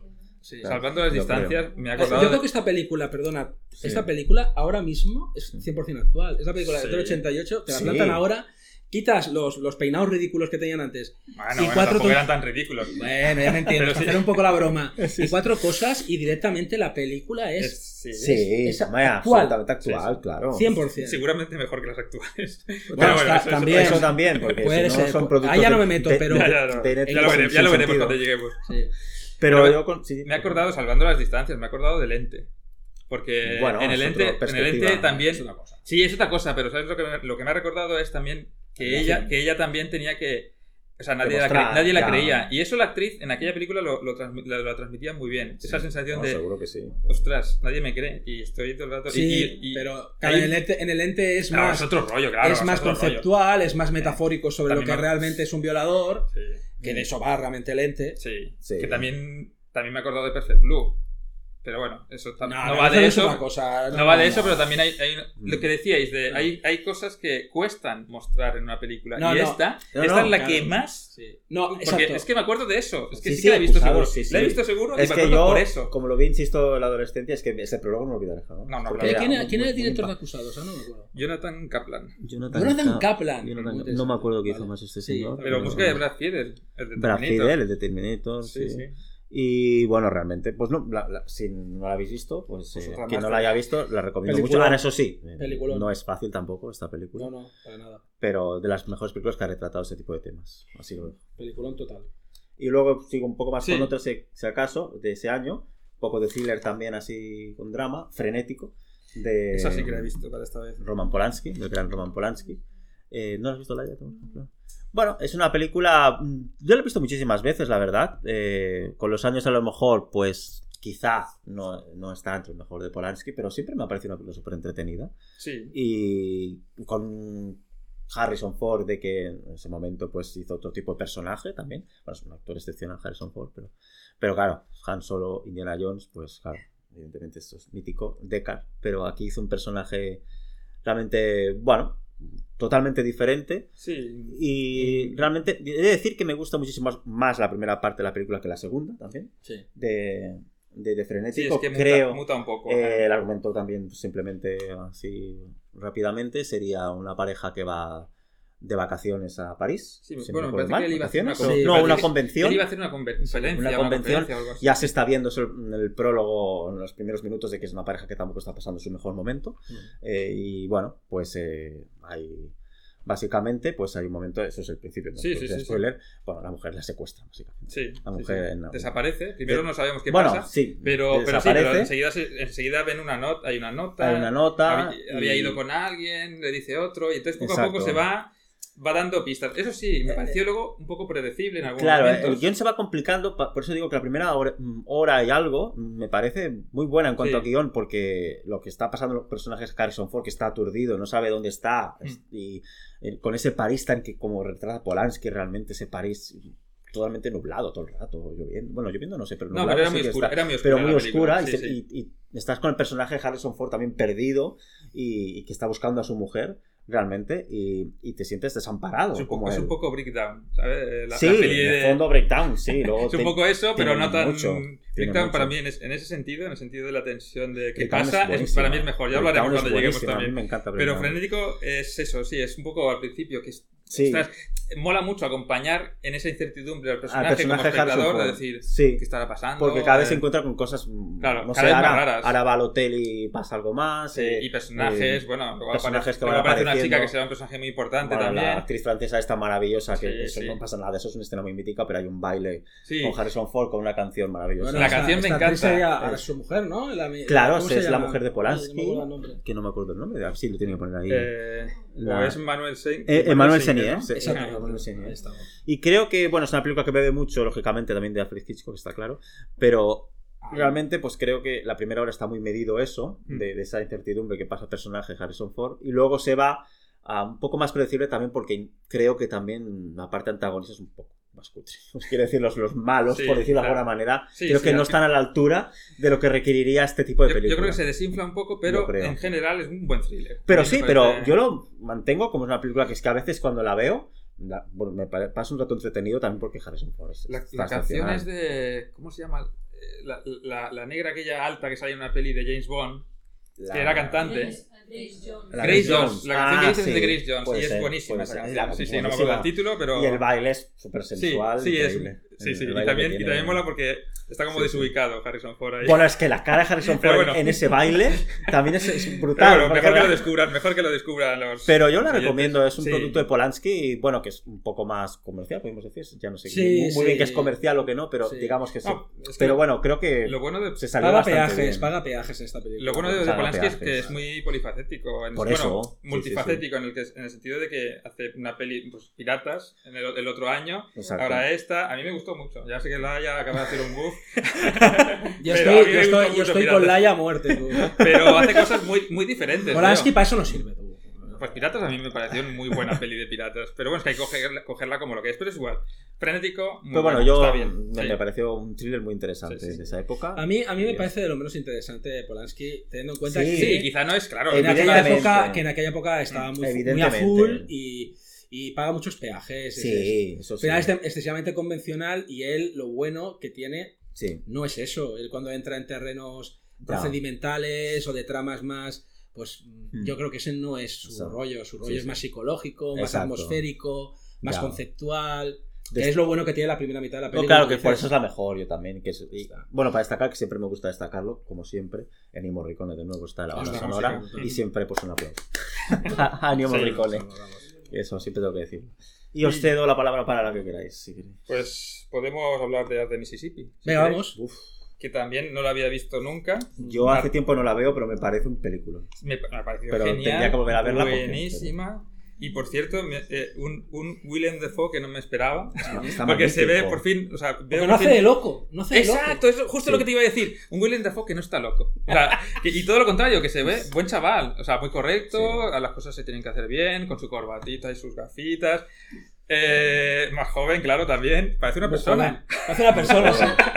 Muy joven, muy joven, sí, sí, sí. Eh, pues sí, Sí, sí, estando igual de feo por eso. ¿eh? Arde- No, no, no, ahí te digo, se ve bien. Está elegante, pero feo. No, ahí se le ve bien, se le ve bien. Yo no creo que, está- que esté feo, Que, ¿eh? no, que sea feo no significa que no sea atractivo, ojo. Ah, Pero bueno, eh, y también igual de bien lo hace Jane Hammond. O sea, los No, dos, Jim Hammond está tremendo. los dos lo hacen. Jim Hammond está increíble. Está Y. Frances, y Frances McDormand Lo siento. también. también. Ah, lo- lo siento. Dilo, dilo, por favor. Lo siento. Yo solo tengo. A ver. hay Bueno, que- eso ya es algo personal. No, no, Aquí, a ver, no. la llevo no, a tener ver, polémica. no, no, no, no, no. Bueno, no, un momento, no. un momento. Espera, espera. Déjame un momento. Vamos a explicar, vamos a explicar de qué va la película. Eh, bueno, en- un pueblo sureño en 1964, pues, eh, pues con pues mucho racismo, eh, como en aquella época, estamos Sí. hablando de Estados Unidos. El Ku Klux Klan campa a sus anchas y hace lo que quiere, aunque no debería, porque se supone que se supone que la ley debería hacer algo, pero parece que no lo hace. Sí. Y Mm. eh, bueno, desaparecen unos unos activistas y entonces envían a dos agentes del FBI para investigar. Básicamente Mm. es eso Sí. dos agentes blancos. que eso también es importante porque luego en otras películas, eh, por ejemplo en Historia de un Soldado, el que envían para investigar eh, lo, lo que pasa, el asesinato de un negro, era un negro y ahí estaba la cosa. En este caso son dos blancos. Y uno ya se ve que, bueno, no es abiertamente raci- racista, pero el, el- perjuicio está en él, en uno de los dos sobre todo, en el personaje que hace Jane Hackman. Entonces ahí está, al principio, bueno, ya veremos cómo va evolucionando la película. Pero ahí está, es, un- es eso, una investigación y aparte se suma pues todo el tema del racismo, que eso siempre da mucho juego. Pero tú decías que Frances McDormand ahí... ¿Qué pasa con Frances No, McDormand? no, no, no, no. A ver, no, a ver.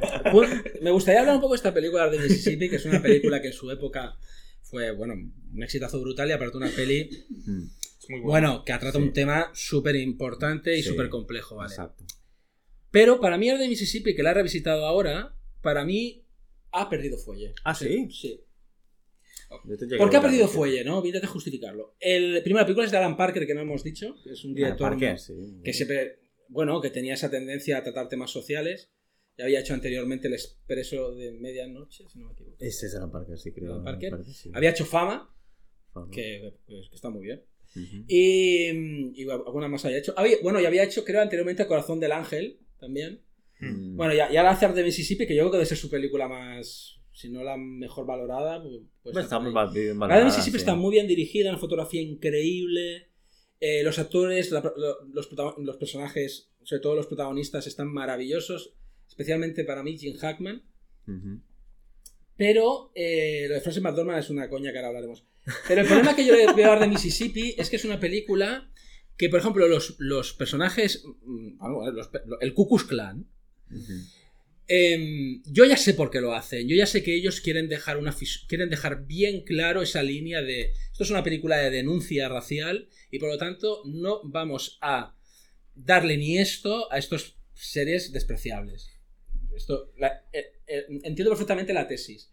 El problema es que se vuelven unos personajes, a mi modo de ver, excesivamente estereotipados. Ya. Los, los Ya no, lo- No, los, Ah. los, los del Cucus, Ah, ¿vale? eh, vale. Que son muy importantes en la historia, Sí, sí. Claro, ya, ¿Vale? ya, ya. Hasta el punto que, como tenemos luego que hablar de la película, te diría que veo más profundidad. Esto, esto es muy de hater, ¿eh? Veo más profundidad en los malos de, de la jungla de cristal Es que, la, es que los, la ¿Qué? tienen, ¿eh? Que los en una película. Ya, pero Jungla de Cristal es una película de acción. Sí, sí, sí. ¿Vale? Pero bueno, pero no es. No, ya hablaremos, hablaremos, es una No, no, sí, película- ya hablaremos. sí, Es sí. una película social. Sí, eh, Por lo tanto, en este sentido, más, entiendo, trasce- entiendo, en más trascendente en teoría. ¿vale? Y me parece una película, por ejemplo, comparándola como tú, tú has dicho antes, por, mm, que el negro pudiera ser protagonista, en El calor de la noche, película de Cine Poitiers, año 68, creo que era. Claro, me parece una película, por ejemplo, muchísimo más profunda e incluso a la hora de tratar a los racistas. Ujú. Y en esta película la- le veo le veo ese toque de los años 80. Mira, las explosiones de, de Arde Mississippi parecen de depredador, tío. ¿Sí? O sea, cogen, meten el molotov y revientan las casas, que aquello parece una película De de... acción. A mí no me- de es que a mí todas esas cosas no me molestan. Y de hecho, a mí los estereotipos tampoco, por suerte, eh, a veces hasta me gustan. Pero no es. A ver, y lo entiendo, o sea, tienes razón, ¿eh? Tienes razón, pero no es, no es tan exagerado que la gente no piense que es una película muy estereotipo. estereo- No, no, no los lo veo tan- son súper Sí, exagerados. no me acuerdo yo tanto. de Súper. No, pero no al nivel que, que haga caer la película ya. ¿sabes? No, Que- la que película pierda- estaba bastante... Estaba bien. Por eso, por eso pero yo me la... No es estereotipo tipo comedia, ¿sabes? No, pero yo Pero sí eh, no me la tomo más- tan en serio como me puedo tomar en el calor de la noche. Por ponerte Ya, un ya, ya. ejemplo de una Sí, película sí, que sé trata lo que quieres- exactamente lo Sé mismo. lo que quieres decir, ¿eh? Sí, sí.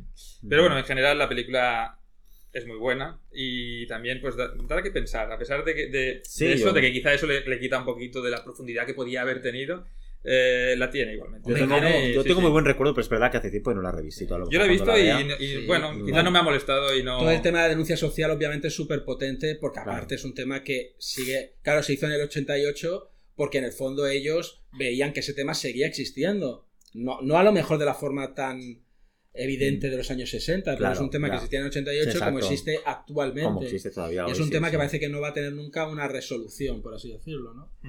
Eh, que sea satisfactoria. Sí, otro tema muy actual. y en el tema de. Frances McDormand simplemente que es una actriz que me da sueño. No- ya, ya. O sea, No, no, no, pero no, escúchame, igual que hay gente que los frutos secos le provocan pues intolerancia, pues a mí Frances McDormand me da sueño. Entonces está Jen Hammond con Frances McDormand en la pantalla y, y y- hay una parte de mí que se, intenta, despierto. tienes un ojo abierto y otro cerrado, ¿no? A la vez. Claro, pero, está- pero, pero si solo sale en plano Francis McDormand está roncando. Exacto. Si por ejemplo en una escena solo sale Jim Hackman, estoy oh, to- todo atento. Pero si aparece solo Frances McDormand, Pero oye, empezaba- eso, eso- tú tienes una suerte increíble. Tú sabes, hay gente que tiene insomnio y no tiene algo, a, algo a lo, algo a- a lo que acudir, a lo que acudir Eso, para. eso, lo, ¿sabes? eso lo hemos comentado a veces, sí, lo, del insomnio con Francis Oye, te pones, te pones ahí Fargo y... Pero bueno, No, no, no Madland, tanto después de verse. yo Claro, no la he visto aún, no la he visto aún. No, yo la he visto. A ver, mira, Yo sí, sí. quiero una. Yo sí, si hay una película donde Frances McDormand sea protagonista en cada plano, esa película pues es ideal Nomadland. si tengo, si tengo insomnio. Pero, eh, que quede claro, es una Claro, actriz maravillosa. hab- ¿no? hablando, hablando de insomnio, vamos a pasar a Noches de Neón. Noches de neón. Noches de Neón. Esta película, esta película Esta sale no. Michael J. Fox de ¿Ah, protagonista. Sí, Sí, sí. la- Eh, y- pues y, esta es un poco, un poco alcohólica también, ¿eh? Eh, no, no ¿Pero alcohólico te va el tema por algo o.? Eh, ¿El qué, perdón? El tema, si te va por algo, el tema alcohólico, digo. No, no, ha sido de casualidad. No, era más. Ostras, una peli de Michael J. Fox que no he visto. Ha sido Michael más- Fox, Hostia, borracho. Eh, sí, es, bueno, pero más que, no- bor- más que borracho, que también, que también, pero más que borracho es eh, la mala vida de la noche, o sea, irse de fiesta, trasnochar. Hostia, Phoebe Cates, la de Gremlins, la actriz de Gremlins. Y, y entonces, bueno, es, o sea, es alguien que quiere ser escritor, pero mientras está trabajando pues en una especie de... James, Bri- James Bridges, el director, ¿ese es el hermano de Jeff Bridges? No lo Hostia. sé, pero podría ser, igual que Bar Reynolds es- También podría ser. Podemos intentar hacer la asociación Pero- familiar y, a- Pero... y arriesgarnos, exacto. Eh, pero bueno, el, ca- el caso es ese, quiere ser escritor, mientras tanto, mientras lo intenta conseguir, pues trabaja en una especie de editorial, un pequeño trabajo, pero incluso ese trabajo está peligrando porque, pues por las noches eh, se va por ahí, su mujer también, también lo ha dejado, es huérfano de madre, eh, y entonces, pues bueno, es eso, es la, es la historia de... Bueno, me, me ha gustado mucho verle en ese papel, porque, ostras, después de verle en Regreso al Futuro y, y- Mm. o, o luego, no sé si es después, el secreto de mi éxito, o ya lo hemos pasado. Me parece... Bueno, se lo hizo, ¿no? Sí, pasa es que ya- 87, creo, 87, Sí, sí, sí. sí. este- eh, entonces, claro, este es otro papel más serio. A ver, sigue siendo él, sigue teniendo su carisma. Sí, su- porque sí era muy buen actor. Pero claro, el- actor, el- tema es más serio. Igualmente pasa como en Alcohol y Coca, no es nada sensacionalista, lo hacen. No es tan. Quizá es más seria y más oscura, pero sin llegar tampoco a extremos, la de Alcohol y Coca, no Ujú. Alcohol y Coca. Ya, Eh, hostia, qué bueno. Me ha encantado y, sí. Alcohólico, sí, sí. Pero esta está muy bien, me ha gustado, mm, no sé, y también me dejó bien la película, en el sentido de que te deja pensando y reflexionando sobre que tenemos que intentar hacer las cosas bien en la vida. y tampoco voy a extender más. Eh, no sé, Está- bueno, no está mal. Pues no, no he visto Siendo de Michael J. Fox me interesa. Exacto, porque- si te gusta Michael J. Fox ya te va a gustar la película. O luego en el 89 saldrá una. Pues esta me la apunto porque esta no la he visto. es brutal. No la he visto. Eh, no, tampoco la- no la conocía, la verdad. Muy interesante. Y no sé si queréis, Eh, mira, otra película que pasa de, de noche. Proyecto, esta, así pasamos rápido estas. Proyecto, terror, Sí, Eh, la en Sotoga. El, el- el- exacto. Ya he visto tu expresión. Eh, de nombre, o sea, el nombre original, el título original es Watchers. Está, bas- está basado en el libro que se llama Watchers de Dean Kuntz, que Dean Kuntz yo lo considero, que no se ofenda a nadie, No, es el de- Stephen King es- de Hacendado. Es de rebajas. Sí. Absolutamente. No, no, No es- no se puede ofender a nadie, este es lo que es. Es, No es- es de rebajas. Lo pondrá, en el epitafio de Linkuz pondrán eso. Sí. Soy el Stephen King Pero de- no está de- mal, de y- y, entretiene bastante también. Sí. En los libros. Sí, Sí, sí, tiene sí. alguno bastante bueno. El libro aquí se llamó Víctimas y va de, bueno, se escapa un perro de un centro de investigación y experimentación, se supone que es un perro muy inteligente y lo encuentra un niño, pero a la vez se escapa otra cosa que está persiguiendo al perro, porque vale. lo considera su hermano pero lo odia. Y ya está, no voy a decir nada más. Vale. Es bastante mala. Sale Bastante Michael Ironside. Sí. Tenía Con la cara carrera- típica de Michael que- Ironside. que- sí, exacto, que, que siempre mola verlo, pero aquí es que el papel es Mola muy, porque muy malo. siempre este tipo de películas. Sí. Pero no es el Michael Ironside, Ironside de, mm, de Desafío Total o de claro. Starship Troopers, por ejemplo, ¿sabes? No, Hostia. pero bueno. O de V. Una película la que la quería ver como curiosidad porque yo tengo unos libros de Dean Kuntz que se llaman Nocturno y Tinieblas y también se parece mucho a la historia y un perro y digo, a ver si es esto, pero no, esta era de víctimas. Y ya está, Proyecto Pues esta Terror, si queréis, Bueno, esquivarlo. esta, esta película Vale. típica que pillábamos en el videoclub. Muy- había Sí, muchas sí, así. sí, muy de videoclub. Peli, peli o sea, bastarda de videoclub. pero había pelis de videoclub malas que eran más entretenidas que esta incluso, ¿eh? Ya, pero cuando tienes 10 años, 10, 11 años, pues ya te vale. ¿Te refieres ya sí, a porque estaba el perrito. Sí, no. Correcto. Ya, Si aso- no- ya asocio con esta, ¿te refieres, por ejemplo, a tipo El misterio de la Dama Blanca? Una película que Por ejemplo, a ver, ¿qué tal esa película? Vale, Que, El misterio que- de la Dama que a mí Blanca. no me gusta nada. El misterio de la. Dama Blanca es una película cursi, eh, mal hecha, eh, que va sobre un niño que, si no recuerdo mal, eh, bueno, se le aparece eso a una dama blanca, si no recuerdo mal, este era el rollo. Sí, algo así. Y a partir de ahí se va tirando sobre un- una mezcla de thriller, más cine de fantasmas, más, si quieres llamarlo, iniciación a la vida. Todo eso en un Sí. mejunje Sí. Es el misterio de la Dama Blanca. Pero dentro de la cursilería, es una película que Jordi, por ejemplo, odia como otras personas que la vieron conmigo. Eh, pero que yo le doy el valor de que el director, que por cierto solo hizo una película que fue esta, pregúntate por qué. El Frank Loggia pone aquí. Exacto. Pero que yo creo que Ah, este la hombre. Ah, la Loggia, vale. Sí, pero este hombre logia realmente negra. quería contar algo. ¿Sabes esas películas que tú dices, qué mal te ha salido, tío? Sí, pero, tú querías- querías contar algo? Sí, O sea, realmente, tío, tú querías contar algo profundo, pero te salió mal. sí, Pues sí, eso sí. es el misterio de la Dama Blanca. Ya Claro. tampoco quiero. Eh, me parece que el protagonista era Lucas Haas. Lucas Lucas Haas, Haas, correcto, sí, sí, sí. Exacto, que venía a hacer. Bueno, ya hacía unos años, único testigo, ¿no? Ah, claro, el, de- Ah. el niño de único Vale, testigo, vale, lo estaba confundiendo con el de Daryl. O es el mismo, ¿no? No, no, Daryl no, no, Daryl es Daryl otro. es otro, pero sí. único testigo, sí, sí, sí. Bueno, a mí realmente me parece horrenda esta película, pero bueno, pero directamente si alguien le... Bueno, ¿Tiene tiene, ganas a de ver, verla? Pues las notas, no os fijéis mucho en las notas, pero tiene un 5,7 en Film Affinity. Bueno, Que normalmente es eso es aceptable. Pero Sí. por eso, porque todos esos vieron lo que vi yo. Vio que el tío quería contar algo quería contar interesante. algo. Yo, o sea, es por pena, ¿no? Es decir, hostia, no, pena ay, no. No ha podido dar su mensaje, ¿no? Exacto. Es decir, te has esforzado, tío, pero no te da. Pese a que vale. le salió un desastre, al menos había intención, ¿no? Sí. Bueno, eso está O sea, bien. eh, bueno, y después de películas sin forma como esta, ¿qué tal el terror no tiene forma? Pues mira, una película El que se basaba en la peli esta que Es un remake, ¿no? Es un remake de la película esta de los Ah, 50 The con Steve McQueen. exacto. Eh, que, era- que es una película, por cierto, bastante mala, la de Steve McQueen, me refiero. Y, y en cambio, esta me parece mejor película que la original. Ah, ostras. Sí, Entonces, ¿otro bastante, mejor. No, si, si no recuerdo mal, la vi hace mucho tiempo, creo que es de Chuck Russell, Sí. que había hecho Pesadilla en el Street 3 solo hacía Ah. un par de años antes. Y esta película lo bueno que tiene es que, eh, primero, es una película bastante gore, para ser una película comercial, me refiero, ¿vale? Palomitera. Y es una película que mezcla muy bien el terror con la comedia y sobre todo con una mala leche tremenda sobre lo que son los pueblos americanos, la visión provinciana de los yankees. Todo eso, la película con mucho humor, con mucho gamberrismo, no se toma para nada en serio a sí misma, pues me parece una película bastante estimable, la verdad. La sinopsis es muy básica. Una forma rara, Sí, es un- eh, empieza a comerse todo lo que pilla, ¿no? Y es eso. Y es eso. Y es Ya eso, está, sí. más, Pues busquen está. más. Yo creo que solo vi la que has dicho tú, eres Steve McQueen, que Sí, tampoco me encantó. sí. Pues Pero que- la gracia es que la película a partir de ahí hace una reflexión muy interesante sobre cómo la sociedad con a partir a partir del terror, que no tiene forma, ya lo dice muy bien, es muy fácilmente manipulable. La haya. Entonces, Bueno, al menos tiene. Claro, algo. claro, claro. Y entonces hay un reverendo, por ejemplo, en la película que se aprovecha de eso para crear adeptos. Bueno, en fin, igual. La cuestión es que eh, dentro de la coña, entre, ¿cómo dice? Entre broma, entre broma y broma la verdad asoma. Exacto. Pues ellos van haciendo esa reflexión sobre eh, que somos pues, todos un poco garrulillos porque a la mínima de cambio pues se nos puede manipular. Pues voy, Bueno, a, voy, pues a abusar, voy a abusar de De ti un poco más, porque ya que estamos en el terror y he visto que, que alguna más tenías por aquí. Bien. Y vamos a hacer doblete porque son de sagas muy conocidas. A ver, aquí tenemos por un lado Halloween 4, el regreso de Michael Myers. Vale, muy bien. Y por otro lado. Pesadilla en Main Street 4 también, El amo del sueño. O sea, tienen un 4 y tienen un titulito ahí cada uno. Seguiré, bajo mi punto de vista, diciendo que son horrendas. Estas, estas dos. Él creo que las defenderá Yo por un eso, poco por eso más. las meto ya, ya que estamos Realmente tengo, metidos- tengo metidos dudas de cuál es, mierda, pues, tengo, tengo dudas de cuál es más horrorosa que la otra. Al menos Pesadilla en Main Street 4 es más entretenida por las peleas que de Freddy Krueger. no, no, tío, pero está súper Pero la otra, Halloween 4, a mí me destrozó. ¿Pero qué dices? La 5 es mucho peor. a mí, a mí es que- La- bueno, la 5 es mucho peor, sí, es verdad. Yo no las he visto, ¿eh? pero a mí Michael Myers. A ver, Freddy Krueger es la hostia, pero prefiero Michael Myers. No, Michael Myers a mí Halloween me parece un película. Pero claro, es que estas ya, cuando ya llevan cuatro Pero bueno, años espera, pero que, que, la- que las No estoy tiene por testigo qué. a él. Yo, yo solo he dicho No, no, que, no, por que favor, son di lo que horrendas, tú pero, quieras, todo pero. Desahógate, desahógate, va. comenta, comenta esas películas. A ver, Halloween 4 pues viene de Halloween 3 que en realidad no tiene nada que ver con Michael Myers. ¿Verdad? No, venga, sí, sí. Que...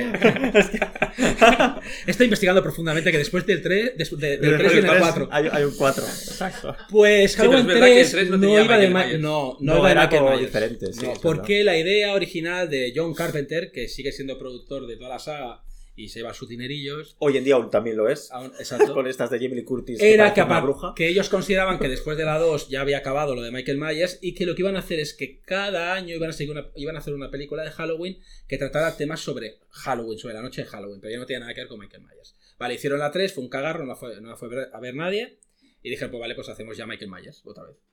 Vale, la 4, ¿qué tiene la 4? La 4 es una película bastarda, mala, cierto, pero es entretenida. Al final es lo que importa. ¿eh? Sí. A diferencia de otras de Halloween que vendrían luego, como la 5 o la 6, que son para tirarse por el balcón. La 4, dentro de que es una peli cutre, mala. eh, Pero es una película que tiene. Tiene. Tiene. Es una peli bastarda que. que sabe que es una peli bastarda. Y lo aprovecha bien. Entonces me cae bien Halloween 4. O sea, es mala, pero me cae Sí. bien. Y Pesadilla en el Main Street La 4, intención está, lo que Pues pasa es Pesadilla que... en Street 4 es tan mala como Halloween 4, pero con mucho más dinero. Pero también es entretenida. Sí, Es más por supuesto, es más por supuesto. Está. Y Sí, ves sí. que está dirigida por Rennie Harlin, por cierto. O sea, poca broma, porque luego se convertirá en un director de acción. Máximo más- riesgo, por ejemplo. Exacto. Sí, sí. Y pero Pesadilla en Street 4 se aprovecha muchísimo del exitazo brutal de la 3. Y ellos ya aquí ya sí que Freddy es el prota absoluto, ya es el único sentido de la película es ver a Freddy. Claro. Y claro, y luego, evidentemente, lo- para la época, los efectos especiales, los set de acción o de suspense, llámalo X, Estaban súper trabajados. Creo que es la película más sofisticada de de en Elm Street. Pero como película, y en cuanto a guion y tal, pues es un. No, no, sí, es un desastre. Lo que bueno, al menos es, es verdad que es más entretenida. Pero es, es entretenida. ¿Sabes? Yo no veo tanta diferencia entre el Halloween 4 y Pesadilla en Elm Street 4. La gran diferencia está en el dinero. Habéis sacado oro- de donde no había, ¿eh? Porque yo solo os he preguntado para decir, ah, muy malas, vamos a otras. Ya. Pero está bien, está Ya, bien. pero, yo, pero, pero- pero No, no, pero quería revivir esa, eso, que viví. Pero mira, eh, ha- habrá más pelis de terror este año que Venga, comentaré, sí. pero, pero hay una. sí, yo quería Bueno, comenta, ¿es sí, la sí. misma? No, no, no, sé. no, comenta, comenta. Que comenta ya que estamos para no dejar el terror de muñeco diabólico. Eso, eso, eso, eso iba a decir, supuesto. porque, claro, aquí ya cambiamos. Este año, Muñeco Diabólico. cambiamos. Tú no lo has visto. Yo no lo he visto nunca. Bueno, Muñeco Diabólico no para mí ya es otro tema. Luego se convirtió en una saga bastante horrorosa, yo, aunque yo he de reconocer que el Chucky me gusta mucho, el personaje de, de- del Muñeco Diabólico, básicamente. Pero está claro que la primera película dirigida por Tom Holland, que ya había hecho Noche de Miedo, y que aquí Sí. comentamos y que Sí. nos encantó, sí que- esa fue sí que súper divertida, pues aquí de nuevo mm, eh, está dirigida por él. Y sin duda, es evidente que es la mejor. Pero porque aquí consigue realmente, pues, eh, pues que realmente el personaje del Chucky, que es el muñeco diabólico, bueno, el argumento, ya lo decimos directamente, es eh, el, durante un atraco, pues el, el espíritu de un, de un asesino en serie se mete en el muñeco Good Guy, que son escena- A partir del vudú, que en la en la época Del de los vudú. 80 estaban locos por el vudú. y que estaban locos por el vudú. Es verdad, utilizaba mucho el tema del vudú. Pues se mete en el muñeco este que es la estrella infantil de la época para los niños, que lo veían por la tele, hay juguetes del, del, del Chucky y todo. Y nada, pues eh, tenemos a la familia de una madre que está con su hijo. Y nada, tienen al muñeco ya. Eso es- ya está. Lo dejaremos ahí. Pero el, el muñeco poseído por el, Ya, por el amo del asesino en serie. Yo creo que to- todo el mundo, no todo el mundo, mucha gente conoce quién es Chucky. sí, sí, sí. Entonces. Y, y ya nos imaginamos, o sea, sin muñecos de estos malos después. Bueno, antes ya hubo, pero Exacto. después de este, ¡buah! Sí, luego han hecho imitaciones a piñón. Pero bueno, creo que la película está en concreto, sin entrar luego. bien, Luego te ríes que es verdad con Chucky. Pero consigue también que sea una película muy buena de suspense. Que eso es lo, lo bueno. Que aquí es la película donde se consigue realmente. Sobre todo la primera parte de la película, aunque bueno, toda la película lo tiene. Que realmente consigue, pues. Creerte dentro de la ficción de que se. Con perdón. Puto muñeco, se puede decir palabrotas. Sí, claro que sí. Pues realmente te acojona porque realmente, hostia, Que para Es la época está súper que para la época súper esto bien es hecho. muy bien hecho realmente y tiene bueno una escena en concreto de suspense en la casa eh, los primeros 20 minutos de las mejores que hay y, bueno una dirección muy buena de Tom Holland donde realmente se toma su tiempo para lo que va a pasar en la escena y me parece muy muy muy buena Sí. Eh, el personaje que hacía de vampiro en Chris Sa- Sarandon es el actor me parece Sí, Sarandon. en Sí. Noche de Miedo pues no el compañero que era muy gracioso también no, el- el- El, el- el vampiro. el vampiro. Pues aquí es el policía, pero lo hace muy bien también. Un cambio de registro muy bueno. La madre del niño está. La, la- la actriz que no me acuerdo cómo La se llama era, la protagonista de Siete en el Paraíso. la Catherine. Hicks, de Siete en el Paraíso, y el Alex Vincent, que es el. Bueno, y la voz del muñeco, que es Brad Dourif. Sí. Eh, pues realmente creo que todos están. Brad Dourif, que salía, por cierto, también en la de Mississippi. También salía Brad Dourif. Sí, Un actor muy, muy. Un físico muy curioso también. sí, de cabrón. De, de cabrón. Y realmente, pues insisto, es una película que dura además hora y 20, una duración. Sí, sí, no necesita más.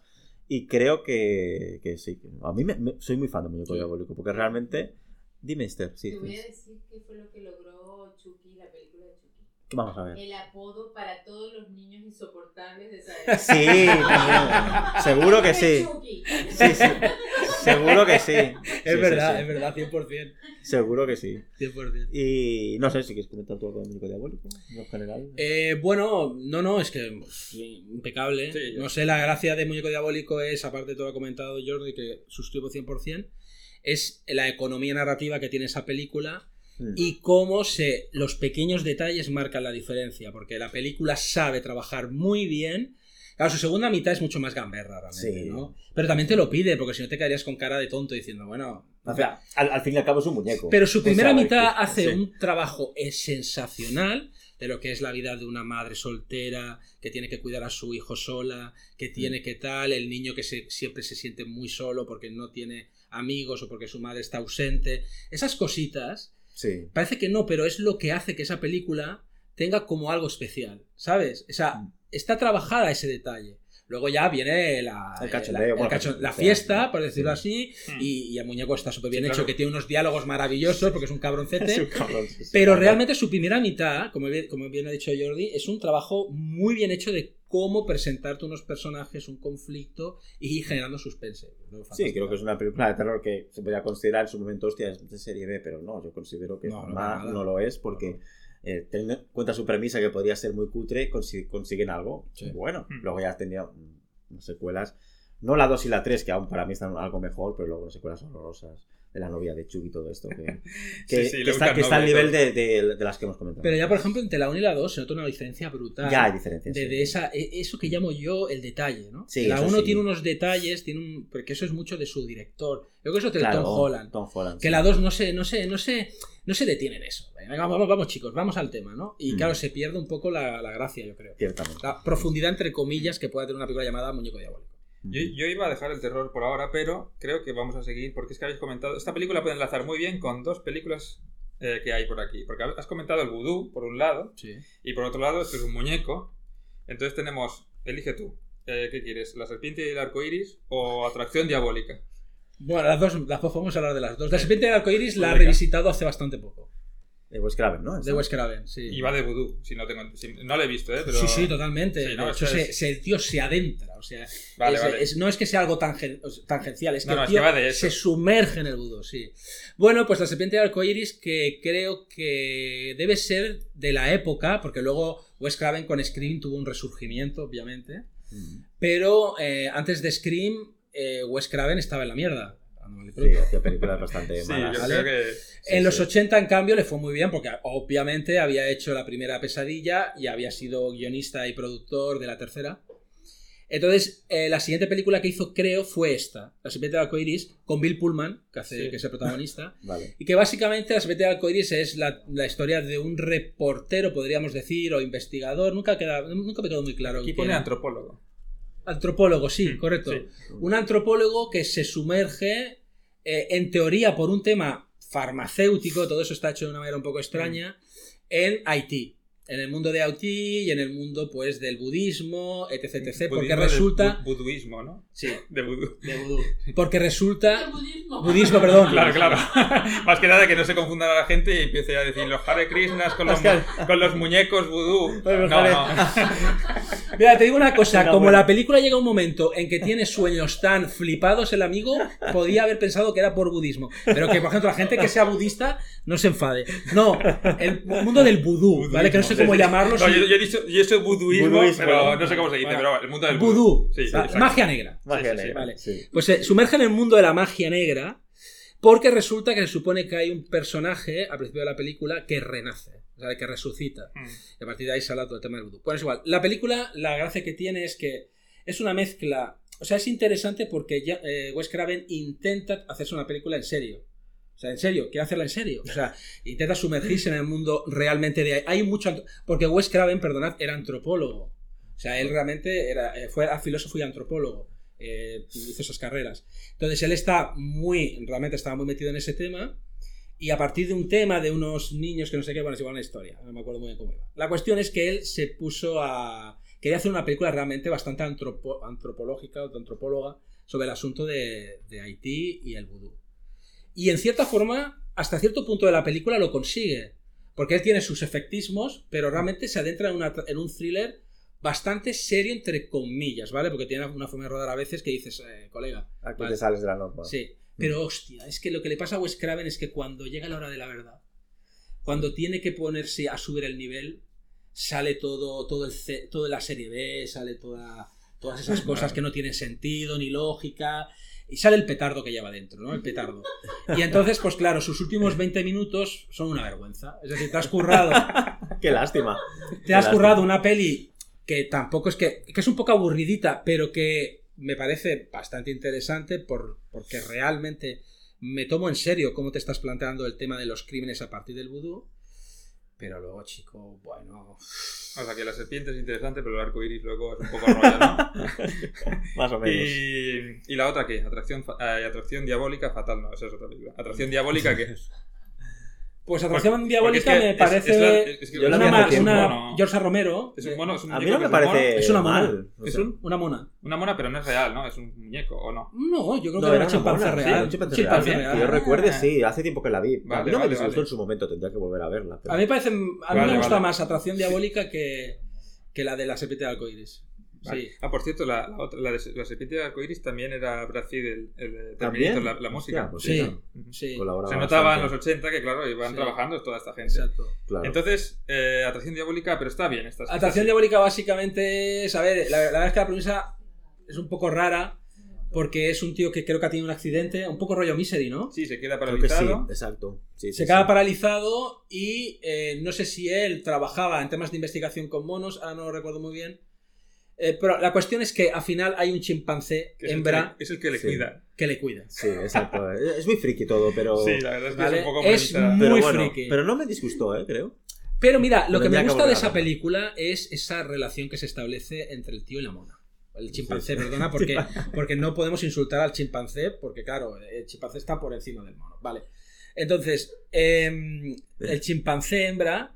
eh, hostia, tío, es que realmente yo entiendo a esa chimpancé. La, la entiendo. Es que yo no sé, lo, pero bueno. No, la, no, no, no, la, entiendo. Y me pasa un poco como con Apple Seed. No sé si la mala es la buena. Solo solo digo eso. Vale, vale. Sí, sí, sí. Ya, ya está, porque, porque la, la no- creo que tenía una novia, la el protagonista, ¿te acuerdas? No mucho, Era una petarda tremenda. Estaba súper a, a, a full con la mona. La aparte del reparto no lo conozco mucho. yo Bueno, no- es que eso empieza aquí, en- Bueno, según la sinopsis, pone, Stanley Tucci está por ahí, eso sí. pone su novia le deja y su madre le atosiga con una enfermera, pero encuentra una solución. La, o sea, ¿Ves? Pues eso sabía yo que era una petarda la novia, claro, lo deja. Lo de- eso, es, eso es la sinopsis, ¿eh? No es Pero la mona, la, la chimpancé, perdón, mm, está muy bien trabajado, y ahora hablando en serio, esa relación que se establecen entre ellos. Sí, o sea, claro, la recuerdo. película, como es una película de género y de los 80, Mm. pues luego se va a los convencionalismos típicos. Sí, yo creo que la segunda mitad quizá era. Claro, la segunda, la segunda mitad más. no la aguanta, no se aguanta por ningún se lado. tanto. Pero, mm, Bueno. bueno. es una película típica de videoclub que está que era Es una bastante curiosidad resultona. para verla, Sí, yo creo. Sí, resultona. Sí, y digo, mira, es de José Romero por, por una cosa Sí. diferente que no, no sea de no zombies. es de lo Sí. mejor de José Romero, pero bueno, tampoco es de lo peor. Ya. Sí, exacto. Yo creo que. Pues no sé, podemos Bueno, ir a... Pues Vic. como- Me gustaría hablar de Vic. Vale, perfecto. Me parece bien. Pues No, ¿cuál, cuál, cuál quieres? No, di, di, Sí, sí, Vic, Vic, Vic. No, Venga, vamos a Vic. Ah, Beetlejuice. bueno, hay tiempo. Beetlejuice. Bueno, de Bueno, hecho, no bueno, vamos... no os aviso que ¿no? vamos muy bien de tiempo, así que tenemos que ser un poquito Bueno, más... pues vamos a acelerar, pero. Pero, pero bueno, Bueno, podemos- pero tranquilos, ¿eh? lo que Pero, tengáis que decir. Saúl, la jungla la podemos dejar, ¿no? Sí, la podemos No, dejar. la sí, porque, sí, porque es, a ver, es que es muy fácil. Sí, sí, lo podemos dejar porque solo tengo que decir, es la mejor película de acción de toda la historia. No, no, y ya está. No, y no, con no. eso ya está. Pero vamos a No lo podemos venga. dejar porque yo también quiero por hablar de la petición, jungla. Por petición especial, Beetlejuice. Bueno, puede ser las dos, Beetlejuice Big, empezamos con la que sea. sí, sí, exacto, no, No Beetlejuice y luego Vic. Pero Vale. sí, sí. Yo, yo la tengo más olvidada Vi- Beetlejuice, chicos. Yo también, con lo cual te, te vamos a ceder porque yo también la Beetlejuice tengo. me encanta. O sea, a lo mejor va a ser un. Va a ser un. Una, una contra- bueno, yo qué sé. Alguien se va a contrariar con lo que voy a decir, pero para mí Vamos Beetlejuice es la mejor película de Tim Burton. Uy, mal. Para mí bueno, sí. mal para mí. Para mí, para mí, para mí. Para, Ya, mí- ya, ya. para mí es Sé Eduardo que- Manos Tijeras. Sé que luego está Big Fish, que la gente la adora Eduardo por, por otras, por otras cosas. Luego está Eduardo Manos Tijeras, sí. Pero para mí. Y Batman. La Sí, hay muchas cosas, pero sí es que Tim Burton es genial. Pero Sí, para sí. mí, o sea, es, es mi película favorita de Beetlejuice. Bueno, mi película favorita de, de, ay, de Beetlejuice. De, Sí, podrías decirlo. de Tim Burton es un poco Beetlejuice. Sí, y tanto. Sí, bastante, bastante. Pues Dinos tus razones de eh, por qué es la mejor película para ti. es Beetlejuice. Pues ¿Qué, porque qué es, tiene porque para es que divertidísima, porque es súper original, porque los actores e- están todos geniales también, Mm. porque la música mola que te cagas también con Danny Elfman Está ahí. genial, y, sí. y no solo lo, lo de Danny Elfman, sino los numeritos musicales, porque hay uno en mitad de la película alrededor de una mesa que es, vamos, una de las mejores cosas que ha hecho, se ha hecho en la historia del cine. es que es Vamos fuertes. es que, es que, sí, sí, a mí Beetlejuice, a ver, que luego, a, lo mejor estoy poniendo, poniendo la expectativa muy alta a quien no la ha visto. Y, y, No, no, y mucho precisamente, precisamente la vi hace poco con una, con una persona que no lo había visto y dijo, ah, pues no es para tanto. Pe- Pero lo, pero lo, enti- Puede pero lo ser. entiendo porque quizás se la había puesto muy... muy Laia puede ser. Eh, entonces, ¿de qué, ¿de qué va Beetlejuice? Beetlejuice va de una pareja de recién casados que están en su, en, en su nueva casa, muy bonita por cierto la casa, y el lugar y todo muy idílico como sabe hacer Tim Burton siempre en Sí. esos barrios y pueblecitos pequeños que se inventa. Y bueno, pues nada, nada más empezar la película, van a buscar una cosa en la ferretería, que es su ferretería de hecho, y, al volver tienen un accidente muy tonto y se mueren. Y empieza así la película. Se mueren. Se mueren y son novatos, no saben cómo funciona esto de estar muertos. eh, salen de la casa y se encuentran con una cosa rara. Y no voy a decir nada más. Pero, pero, hay eh, un personaje que en teoría. Mm, Bueno, hay un anuncio ahí de un personaje que se, que se supone que les puede ayudar a echar a la nueva familia que, que va a entrar en esa casa y que les está molestando porque, claro, a ver, ¿qué están haciendo en nuestra casa? Están cambiándolo todo y ya está. Y ya no voy a decir mucho más. Pero vamos, tampoco sería un gran spoiler, ¿no? Eso. ¿Eh? Saber quién es tampoco sería un gran spoiler. ¿Sabéis quién es quién? Ah, no, ahora voy a hablar de, ahora voy a hablar de Beetlejuice. Beetlejuice es ese, ese personaje, Claro. que es Michael Keaton, como Claro, decía antes, exacto.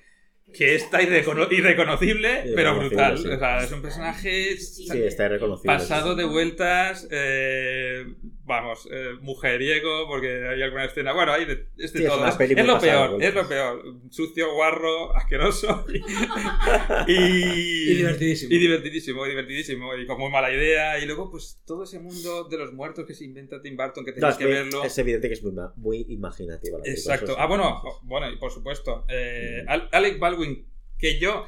Yo no sabía, o sea, claro, cuando. Y, y Gina Davis sale. Gina Gina Davis, Davis, pero Alec joven. Baldwin, claro, sale súper joven, sale tan Muy joven, que joven, yo sí, sí. Qué guapo. cometí el error de no, de no reconocerle. No sabía que era Alec Baldwin.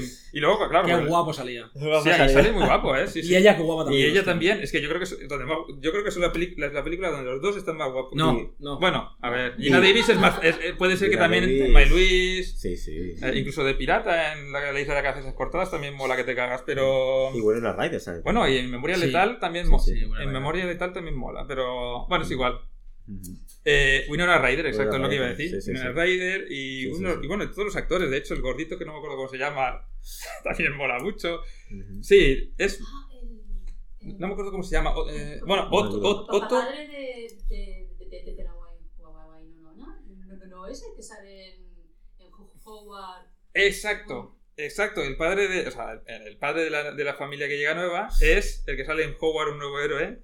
Eh, que, es- bueno, que se le va. Bueno, ¿El científico? el, sí, el científico aquel que. Es que no quiero hacer spoilers de la otra, pero sí, sí que. Vamos, que empieza ahí a transformar. Bueno, es igual. Bueno, Aquel, el, es el- aquel. el- el dire- el director de, de Todo en un día, ¿no? Eh, sí, es el, no, es el director de todo en un día. Ahora O no yo me estoy liando. Bueno, es igual, déjalo. Ahora no me acuerdo, ¿eh? Pues Pero bueno, es bueno. igual. Que todos los actores molan, que la película es muy divertida, Ah, muy sí. original. Muy pero bien. bueno, siempre hay que tener en cuenta el estilo Tim Burton, que a quien no le gusta el estilo Tim Burton, pues No, y eso claro, que te iba a decir, pero- yo creo que esta es la película que marca realmente Sí. quién es Tim Burton, ¿no? Exacto. Sí, Sí, está claro. él había ido haciendo sus cosas, pero esta es la primera peli como autor, en sentido pleno, Sí, ¿no? eso sí, sí, de Ese acuerdo. pistoletazo de salida de... Sí, sí. O sea, de y fíjate tú si fue un pistoletazo que, que la, que la siguiente fue Batman, ¿no? Sí, claro, el sí, 89 sí, es Batman. Sí, a- sí, sí, sí, sí. El siguiente justo es Batman, sí, sí. Bueno, hicieron una serie de dibujos animados de Beetlejuice. Maravillosa. Sí. La vi entera. Sí, ¿Ah, sí? Sí, buenísima. Yo vi algún episodio, ¿eh? Pero... Era buenísima. Pero sí, sí, bueno, eso es No, yo Beetlejuice. realmente tendría que volver a verlo. O sea, a mí me gusta Beetlejuice, pero claro, no me encanta como otros de Tim Burton, pero tengo que volver a verla. Yo, no, yo, yo, la, a ver, yo me acuerdo de bastantes cosas y me gustó que, mucho, pero además- no la podía revisitar. Además, eh, ahora yo las veo en, en versión original, pero, pero esta, cuando la vi la primera vez, era cuando todavía muy veía el doblaje. Y el Sí. doblaje, El es doblaje Michael muy Keaton es bueno. Y el doblaje de Michael Keaton, Sí, sí. cuando, cuando tira el árbol y dice que mierda de maqueta. es que, Eh, ese. Ah, eso mola. es que eso me acuerdo que cuando lo, veía- lo veía de pequeño. Es que tira el árbol y se toca los huevos y ya y se oye Claro. bec, ya lo digo, pequeño spoiler.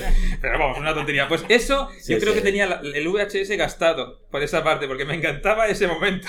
Sí, sí. De- pero bueno, por, por, la- por cómo lo decía. Qué grande. Qué bueno. Pero vamos a Vic, ¿no? Vamos a Vic. También, vamos a Vic. ¿Tú, qué- no, tú has dicho primero que querías hablar tú de Vic y yo me. Vamos- vamos a Vic, vamos a Vic. A ver, no, Sí, sí, sí. Vic creo que es. A ver, Es que Vic ya lo dice el título, es muy grande. Muy grande, sí, es muy grande. sí. Vic. A ver, Vic, Es, Vic es encantadora, Sí.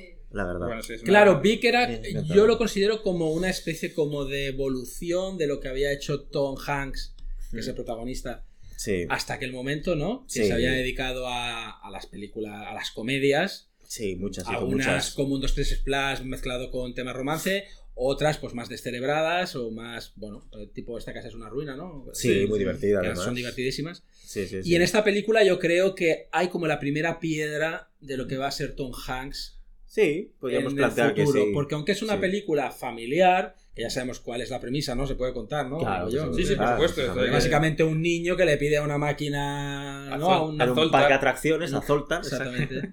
Sí, Eh, sí. Pues ser adulto porque su vida como niño es una porquería. Y básicamente también por Pero la es que excusa porque no puede subir a la montaña rusa Porque porque, no está la, la chica que le gusta. Exacto. Exactamente. Es, que- Eso pero es está lo, que, es lo que le pasaba.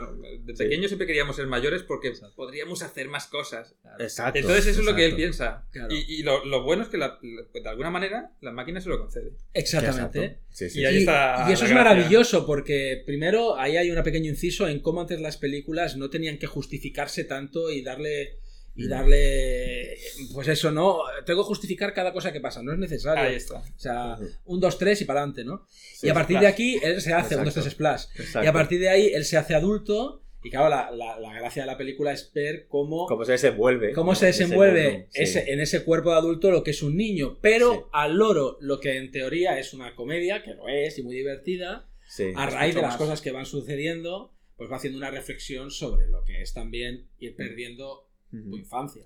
Sí. Siendo el niño que Y yo, tú y eres. yo añado, porque la desgracia no es, no es perder la infancia. Bueno, sí, sí lo es, exacto. O sea, no es, que el- no es ver la desgracia de ese niño perdiendo la infancia siendo niño en el cuerpo de un adulto, sino que en realidad la mayoría de los adultos Sí. lo hemos perdido, no, Claro. no completamente quizá, pero sí que, porque eh, el mundo no lo vemos ya como los ojos, con los ojos de un niño, y es eso- inevitable. Eso, se muestra mucho con el personaje de la, de la chica. Exacto. Se no vamos a hacer ningún spoiler, pero hay un momento claro. en el que se ve, claro, cuando interactúa con, con la chica esa que conoce, Sí, sí. eh, es que está descubriendo a un hombre maravilloso, pero Claro. no, es porque está descubriendo a un niño. Sí, y, Y yo creo que, y yo creo que por eso todos tenemos que mantener un poquito del niño que y fuimos, niño porque que lleva de seremos ella, maravillosos. Que, que pensaba que ya había perdido ese niño que lleva dentro y lo exacto, descubre exacto. el Y- personaje y, de es porque hay que ver, hay que Mm. ver, yo creo que así conseguiremos ver en la vida las cosas de mucho, de forma mucho más lógica, porque la lógica de los niños es aplastante, y mucho más natural, porque muchas veces lo que nos imponen son con- eh, constructos sociales, no es la palabra que quería usar, pero estamos eh, muy influenciados por qué dirán, no voy a subirme los, a los- al tobogán porque claro, ya tengo 40 años, eh, no voy a... ¿Por qué no? ¿Por qué no?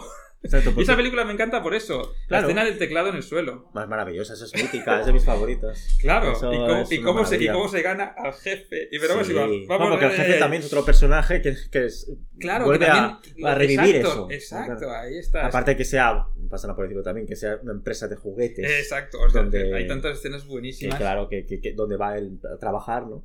Pues No lo entiendo, no lo entiendo. no lo realmente entiendo. también está muy bien Vamos planteada la, la relación que tiene, que eso se muestra al principio también de la pues, con su mejor amigo de niño, Hostia, cómo va evolucionando durante la película, ¿no? Y en el fondo, pues valorar esa amistad, de, bueno, de perder, claro, de, de aprovechar el momento de, de que está tu amigo allí y de hacer cosas de, de niño claro. y, las pierdes en la vida si no las aprovechas, ¿no? Sí, porque también hay una reflexión sobre no madures demasiado. No pronto. madures demasiado pronto, O sea, porque todo también tiene su encontrarás a faltar todo eso que... que Claro, ¿Por qué exacto. quieres correr tanto, no? Exacto, lo cada cosa tiene su momento. De hecho, mira, también eso sería un, Mm. una reflexión sobre lo que pasa hoy, que la mayoría de niños maduran demasiado pronto. Sí, Correcto. Sí, eso de acuerdo. Eh, yo, porque- y no creo que sea muy bueno eso para luego. ¿Y qué, qué más para ti, Jordi Vic? Porque yo sé que te mola que te cagas. Bueno, Es no, en es- principio es que para, para mí es un emocional de una manera, no sé, muy, muy grande, realmente. Considero también al final que es una película muy nostálgica, Sí, la verdad, con un uf. tema muchísimo, sobre todo la parte final, sin contar nada, pero, Total. pero realmente, bueno, Tom Hanks está sublime. es un- una de mis favoritas de Tom Y Hanks. a mí duda. sí, Es que para mí, mira que me encanta, de mis actores favoritos contemporáneos Tom Hanks, lo digo, no sé si lo he dicho ya en algún podcast, pero eh, Vicky es de, sí, de, de- de Sí, tantas que sí, tiene, sí, que sí, me sí. gustan tantas, es Esta de, la- es- de mis favoritas realmente, porque es, es que veo a ese niño adulto y que es niño, no sé, de una manera... es que tiene cosas muy, muy buenas. Además, Es- eh, además, a pesar de que, Mm. como dices, ya no es comedia pura descerebrada como otras, eh, despide soltero y todo no, esto. claro, aquí encuentro pe- otro tono. Pero todavía, pero, pero claro, sigue siendo él y, y- y cuando hace el tonto, porque es un niño, mola que te cagas. Mola muchísimo, mola muchísimo, la verdad que sí. Y no sé, no sé, es que a veces me quedo sin palabras, pero... Pero es que es normal con esta película. Pero realmente sí, es que es eso, es que parece una película, exacto, que simplemente es una comedia, pero es que es mucho más. No, no, Sí. es... No, no, eh, es mucho más, exacto. O sea, que no sé. Yo, lo Sí. yo he hablado mucho de comedia y todo, y de que te ríes, y que es muy divertida, pero Sí. Pero es que hay que reflexionar también. O sea, da mucho que es, pensar, ¿eh? es muy profunda. ¿no? Es muy profunda porque la película tiene un arco muy bien definido de cómo vamos de lo más divertido, lo más Sí, lúdico y cómo nos vamos eh, adentrando ya en algo Sí, mucho sí. más nostálgico Exacto. y que hay una reflexión sobre Hay una la madurez y Exacto. o lo que hemos dicho antes, ¿no? O madurar demasiado pronto. o tal. Exacto, sí, sí. Pues- y, y- y y luego- te queda- y te quedas un poco como que tú al final, cuando Ajá. acaba esa película, sin decir nada de qué pasa, Sí. eh, que tú, tú entiendes ese viaje. Claro, sí, sí, lo. Entiendes eso. ese viaje, ¿sabes? Entiendes el viaje que, ha llega, tenido que ha tenido el protagonista. Vamos a dejar ahí. Yo Sí. siempre- bueno, sí, es igual, eso no, No, se no. puede decir, no, se- no, no se puede decir, ya está, ya está. Pero sí, te quedas reflexionando sobre, ostras, con todo lo que ha pasado ahora, Sí. ostras. Pero ¿Cómo, bueno, ¿Cómo afronto esto? exacto. Vale, Eh, pues, bueno, pues, no sé cómo Tom, vamos de tiempo. pues Tom ¿no? Hanks, eh, seguimos con Tom Sí, Hanks porque, y, y mira lo que hablabas, aquí ya no es, com- a ver, va sobre comedia la película, va sobre comedia, pero no es comedia exactamente. Una película que se llama Lo que cuenta es el final. Sí, he Eh, con Sally Field, John Goodman también sale, que es el marido de Sally Field. La protagonista aquí, o sea, sí que es verdad que es Tom Hanks también, pero la protagonista es Sally Field, que es una ama de casa que quiere hacer más cosas en la vida que ser ama de casa. Y como le gusta hacer gracia, eh, pues lo que, lo que decide es hacer eso, stand-up, o sea, monólogos, ir a, pues arriesgarse a ir a un bar, venga, hoy es noche, y a partir de ahí intentar hacer su carrera como monologuista de stand-up y comedia. Y entonces ahí, bueno, eh, esta, la película, la película tiene, pues, claro, el marido dice, pero ¿por qué vas a hacer eso? Ya está bien aquí, el, John Goodman es el marido, y claro, por un lado está los problemas que suele traer en su casa, eh, y por otro lado está, pues, que conoce a un, a un cómico de stand-up que es muy bueno como cómico, que tiene una personalidad muy fuerte, que es Tom Hanks. Eh, pero no es el Tom Hanks de, O sea, es cómico en el escenario. Fuera no, fuera se ve. Me gusta mucho esta película. eh, y, y ya está, no voy a decir mucho más porque tenemos muchas más cosas que comentar. Eh, me gusta mucho, mucho esta película porque sí que me da la sensación de que representa muy bien el mundo del stand-up y los problemas que tienen, pues eso, para hacerse ver, para conseguir un trabajo, para. mm, la- la- el, el, ostras, voy a hacer gracia o no. Eh, esto es bueno, ostras, se, se ríen, cómo reacciono, y luego, pues, cómo se ayudan entre ellos, o cómo se joden entre ellos, para que. ostras. Hostia, Esta- pues esta yo no la he visto esta película. Pues esta Tampoco. me gustó, o sea, no es una, ¿sabes? No claro, acabamos de hablar de Big, pero no, no es tan grande como Big, Bueno, pero es muy interesante. ¿Quién la dirige? La dirige David Seltzer. Me suena, pero no. Sí, a mí también me suena, pero no caigo en... Pues me parece súper interesante lo que has dicho Sí. y no, no, no tenía... Mira, fíjate, creo que ni sabía que existía esta Tampoco. El película. nombre, el nombre original, el título original es Punchline, claro. Ostras, Nunca mejor. Pero, Curioso, ¿eh? Hostia, interesante. pero pues esta, esta- esta me gustó, sí. Esta me, llama, bastante. me- me llama mucho la atención esta película. Vale. ¿Y qué? ¿Con qué seguimos? Bueno, pues vamos a, vamos a la jungla de cristal ya, ¿no? Vale. Venga, Que ya Pues toca. vamos a, una- Eh, a, un- a una bomba del año, absolutamente. una, una peliculilla. La jungla de cristal. ¿Qué voy a decir yo de la jungla de cristal? Si es mi... Vamos, para mí es... Ya lo- No sé si lo he dicho. Sí, ya lo he dicho, ¿no? Y creo que ya lo he dicho en otros programas. La mejor película de acción de la historia. Para mí. Bueno, yo. Y para eh, mucha gente. La verdad es que casi, casi, casi lo suscribo. La verdad, tengo que ser sincero. A ver, hay películas más espectaculares Eh. y con más efectos, con más explosiones, con cosas, con virguerías más. ¡Guau! ¿Qué, qué ha hecho con la pistola y por dónde se la ha pasado? Sí, hay muchas cosas. Pero, Sí. pero la jungla de cristal Qué sexual.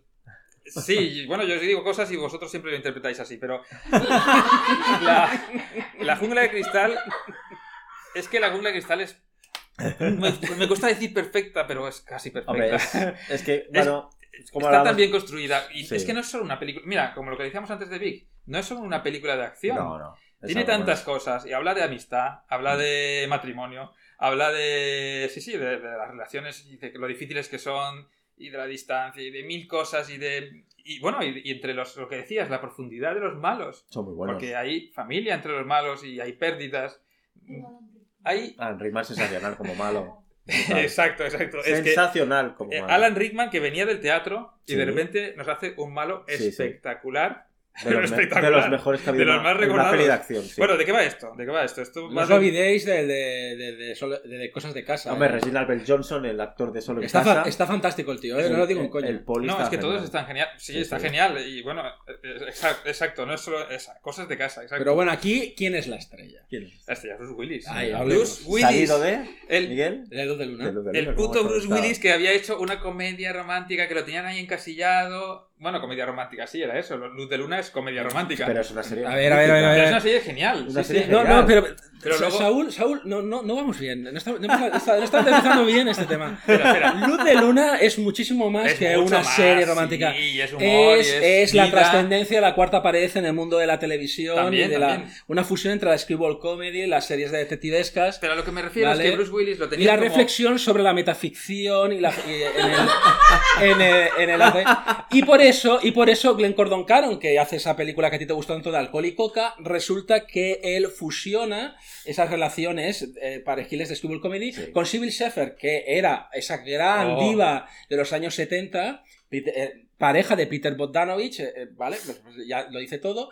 Y, y, no eh, el novato en aquel momento, que era Bruce Willis, que hace uno de los papeles cómicos más extraordinarios de la historia de la televisión, que es David Addison, con una verborrea y una, eh, un histerismo Sí. que es todo lo contrario que hace en la jungla de cristal. A eso iba. y ahora puedes A eso- hablar ya de la jungla de cristal, que te lo dejo todo para A eso iba, pero sin ser pedante. Entonces, no, hombre, no, que- era, era broma, era broma.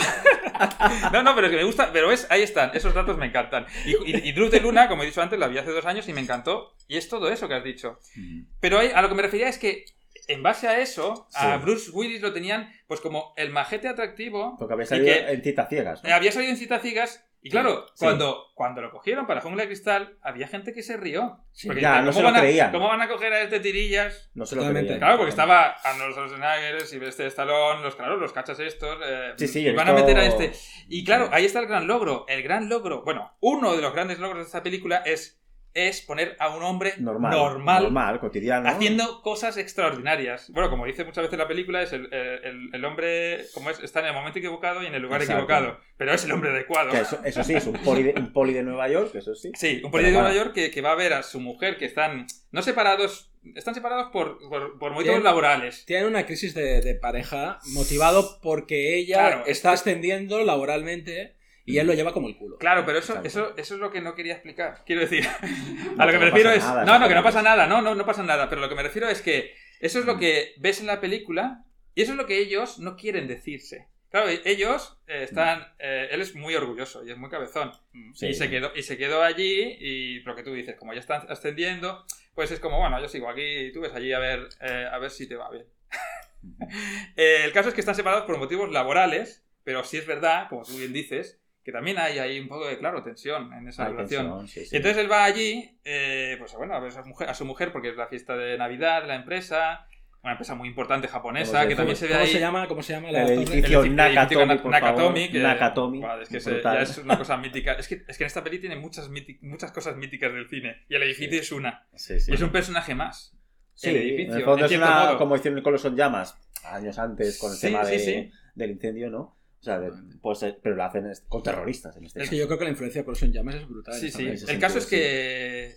El caso es que llega ahí, eh, empieza la fiesta y al poco rato empieza la fiesta. Sin duda.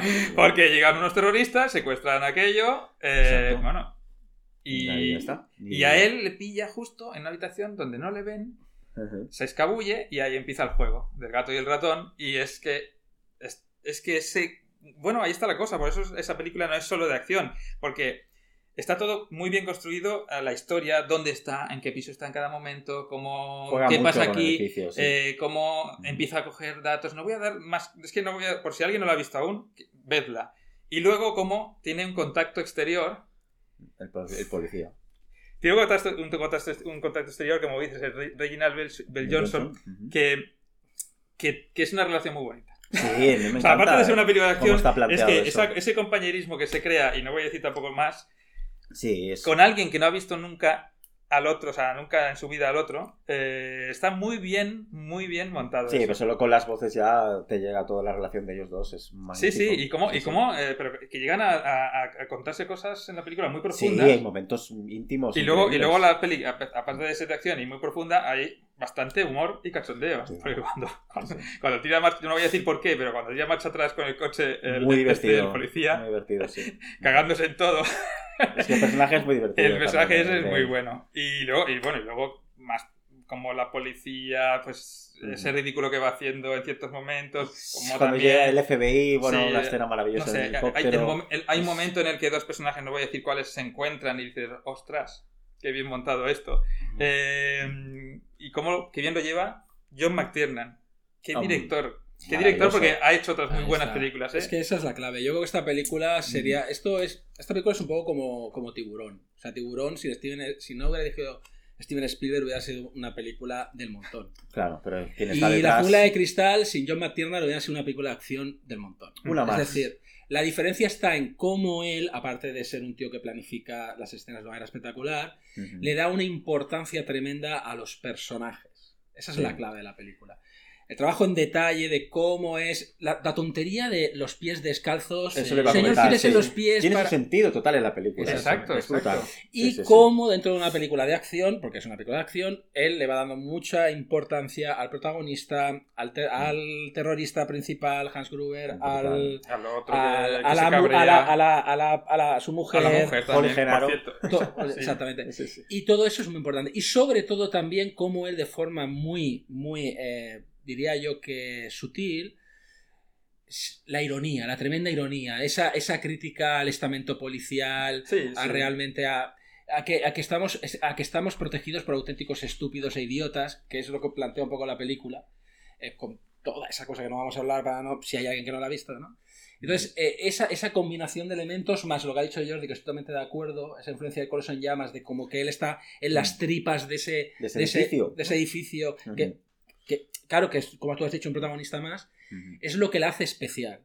Lo que hace especial. Bueno, y muchas otras cosas y más. muchas ¿no? otras cosas. Pero has, has dicho bien una cosa, bueno, aparte de, de- de- de una cosa que pasa mucho en el cine, que es eso, que es una historia eh, aparentemente sencilla, la coge un director bueno y dices, ostras, esto es una maravilla. hace una maravilla, sí. Eh, has puesto un muy buen ejemplo con Tiburón, porque, porque con Tiburón y con la jungla de cristal pasaron dos cosas muy iguales, que es, después de Tiburón, eh, empezaron a aparecer, ah, mira, esto es como tiburón, pero con un perro. Ah, mira, esto es como tiburón, pero con un pulpo. Mm. Ah, esto es como... Pues con la jungla de cristal, esto es como la jungla de cristal, pero en un autobús. Sí, ah, esto es como la jungla de cristal, pero en un parque de atracciones. Esto es como la jungla Claro, de cristal en mi cocina. en eh, fondo, ¿sabes? Pues- películas como Speed sería, Entonces, que es muy buena, me eh, gusta, pasó pero, lo mismo. pero es la influencia que ya tuvo Jungla de Cristal en ese año, por supuesto. Correcto, correcto. Son muchísimas que salieron. Y es que realmente porque la planificación, como he dicho, de John McTiernan es sensacional, que las escenas de acción es que realmente son brutales. Y, y- O sea, y- y, la violencia de la película, o sea, los tiros, bueno, es brutal. y es que se quedan en la retina. Hay cosas Sí quedan cosas, frases inolvidables de JPKJ, por supuesto. JPKJ, Hijo de puta, claro. sí, no pasa nada. Porque es Claro la que sí, que es la frase. Antes he dicho puto muñeco, ahora digo JPKJ, hijo Jordi, de puta. insulta, insulta, No- Jordi.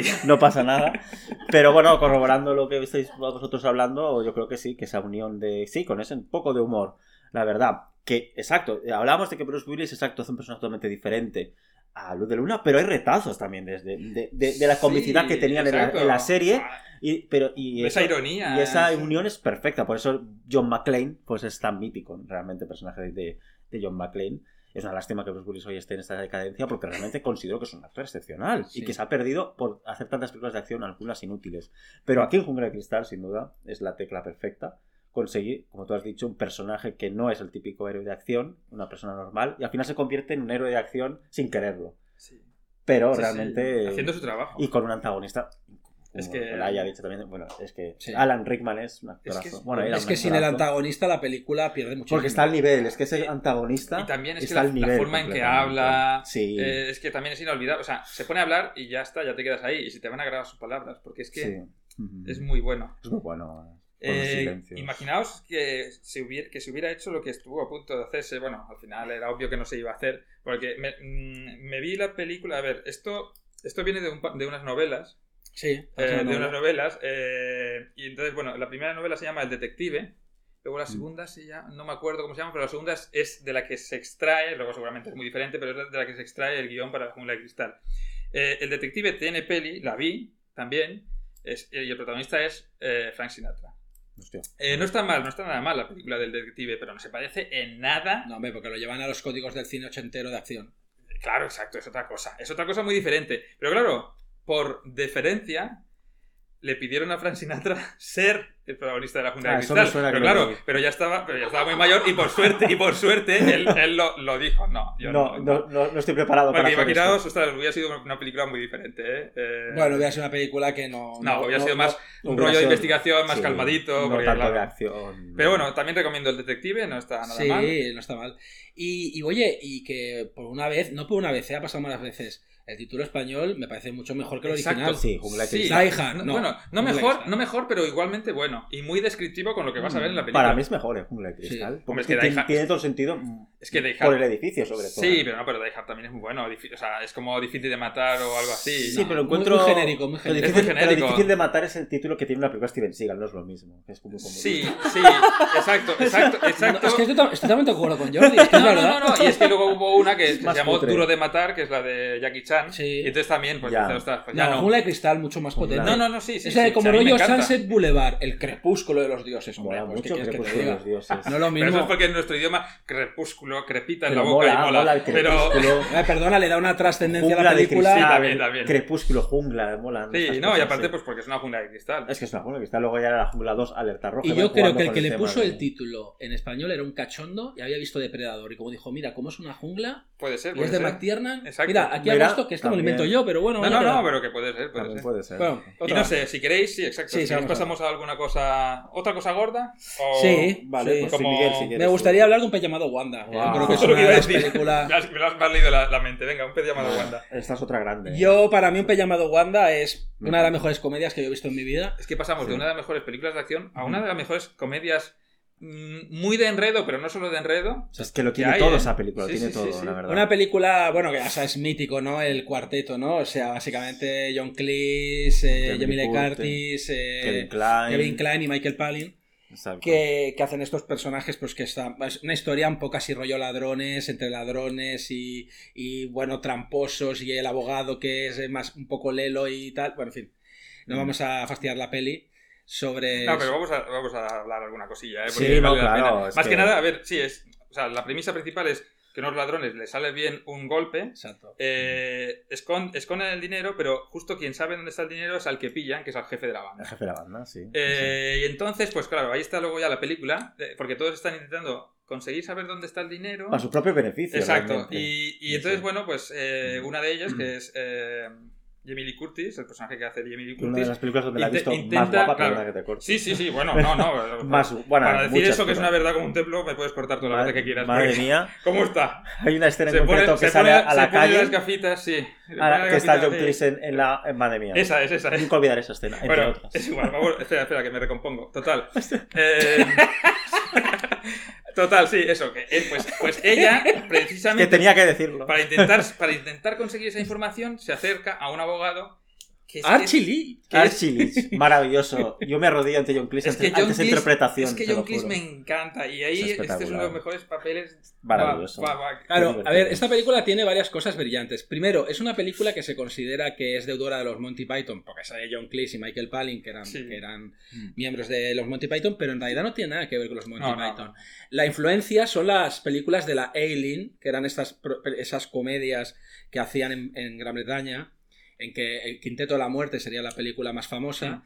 Pero sobre todo esta película, y no por casualidad el director es el mismo Charles Crichton, es muy deudora de Oro en Barras, una película con eh, von Sydow, si no recuerdo mal, y, y Stanley Holloway, eh, en el que sale Audrey Hepburn en uno de sus primeros papeles, y que es una película que realmente tiene muchísima influencia de esta, ¿vale? Entonces, esta película es sobre todo muy Alien Studios, no Monty Python, Claro. que es una de las cosas que No. tal. Es que esa no la he visto y la tengo que ver. Exacto. Entonces- Y luego, luego está la coña, evidentemente, de jugar con el mundo yankee y el mundo británico. Británico, ¿no? con Que esa crítica está- a los Yo creo británicos. que está una de las gracias tiene de la película. cosas. Y del de personaje muchas de Kevin cosas. Klein que se mete Claro, todo el rato. por eso Kevin esos ¿no? dos actores norteamericanos, ¿no? Eh, que Jimmy Lee Curtis y Kevin Klein, y los dos británicos, John Cleese y. Michael con, con frases míticas como malditas sardinas británicas o Exacto. cosas así, ¿no? O, o bueno, o, o esa escena, bueno, Me encanta ver cómo mueves el culamen. Intentar hacer referencia a esa escena sin, sin hacer spoiler, pero esa escena en la que él dice, claro, él la llama cuando no debería haberla llamado, dice, Wanda. Y, y Sí. entonces, en, en versión original, eh, dice, ah, I wonder, I wonder, ¿sabes? Me pregunto, me pregunto, ¿sabes? Para disimular. Eh, no me acuerdo cómo lo hacen en, en castellano, pero no, pero salen bastante... Cuando, cuando, cuando, cuando, cuando, Sí, cuando, sí, cuando- salen Ah, bastante sí. bien del paso. Pero sí, pero tiene Sí. cosas muy buenas, muy, Muy buenas. buenas. y sobre todo es la expresividad que tiene John Cleese, pero es que todos están en estado de gracia. Todos, Claro. todos, todos, absolutamente. claro, Son- claro. están en esta película lo hacen Están Esta película brillantes. es una demostración de cómo saber hacer una comedia. Una comedia pura. Y aparte realmente. porque está muy bien montado los líos que se... Sí. Por Es supuesto. el guion es La sensacional. métrica, la arquitectura de la película es sensacional. Y hay unos equívocos y una. Es que es- tiene un ritmo brutal, porque realmente es que te, te ríes a carcajadas en. Yo me río a Y lo, y lo bueno es que carcajadas, todo el rato eh, te va llevando de un lado para otro que nunca sabes al final cómo va a acabar esto. No, y eso también es un, un, un Y gran porque es un mérito. engaño detrás de otro. Entonces, eso Sí. es lo que mola de la película, la Sí, verdad. sí, yo creo que es una de eso, es una de las mejores comedias, yo personalmente, que he visto. sin duda. Sí, sí, la banda sonora también es verdad. que la banda sonora de John. Dupré Eh, con, los títulos de crédito maravillosos Exacto, también. exactamente, es fantástico. Está- está el guitarrista es. John Williams, pero el guitarrista, no el compositor de Spielberg.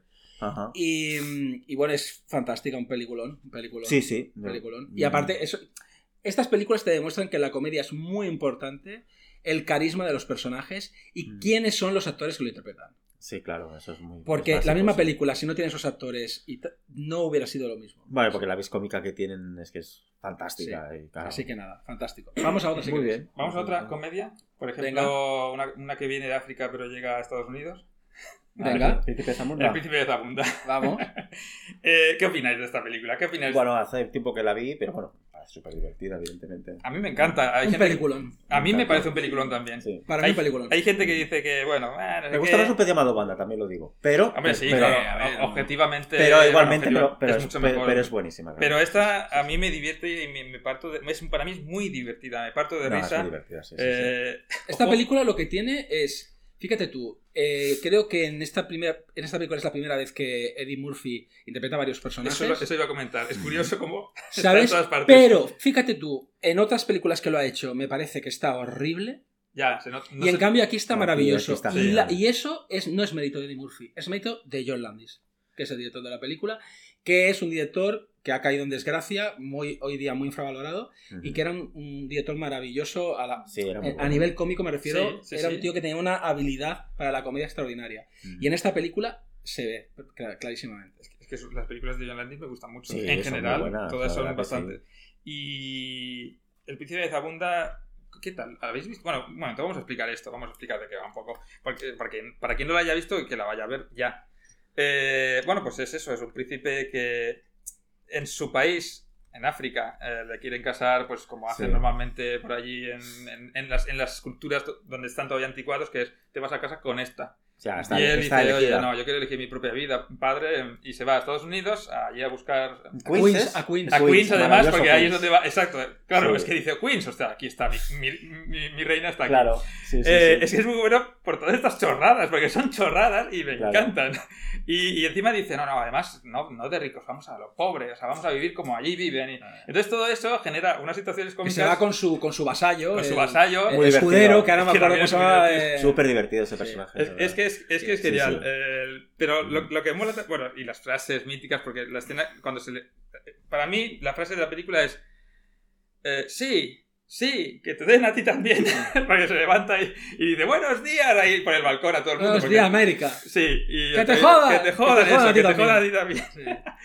Es que el, el, el que dice Arsenio Hall es el, puede ser. Arsenio Hall es Arsenio el- Hall es el, el que hace de vasallo. Sí, de escudero, sí. Pues bueno, pues eso, entonces son sus peripecias, sus aventuras en, en Nueva Porque York. él se enamora. siendo- claro, él se enamora también. Claro, de una es una comedia romántica. Claro, de la hija del propietario de McDowell's, que es una, una parodia del McDonald's, Del McDonald's, que está sí. muy divertido. Sí, sí. Y ahí, y, y la gracia de la película es cómo, de forma muy light, porque evidentemente tal, se van riendo de los grandes tótems de la cultura americana. ¿no? Sí. El McDonald's, el cómo realmente tienes tú que realmente ganarte, cómo, cómo ganarte el amor de una mujer, cómo ser rico, cómo tal. Y ellos de forma muy sutil van cachondándose un poco todo esto.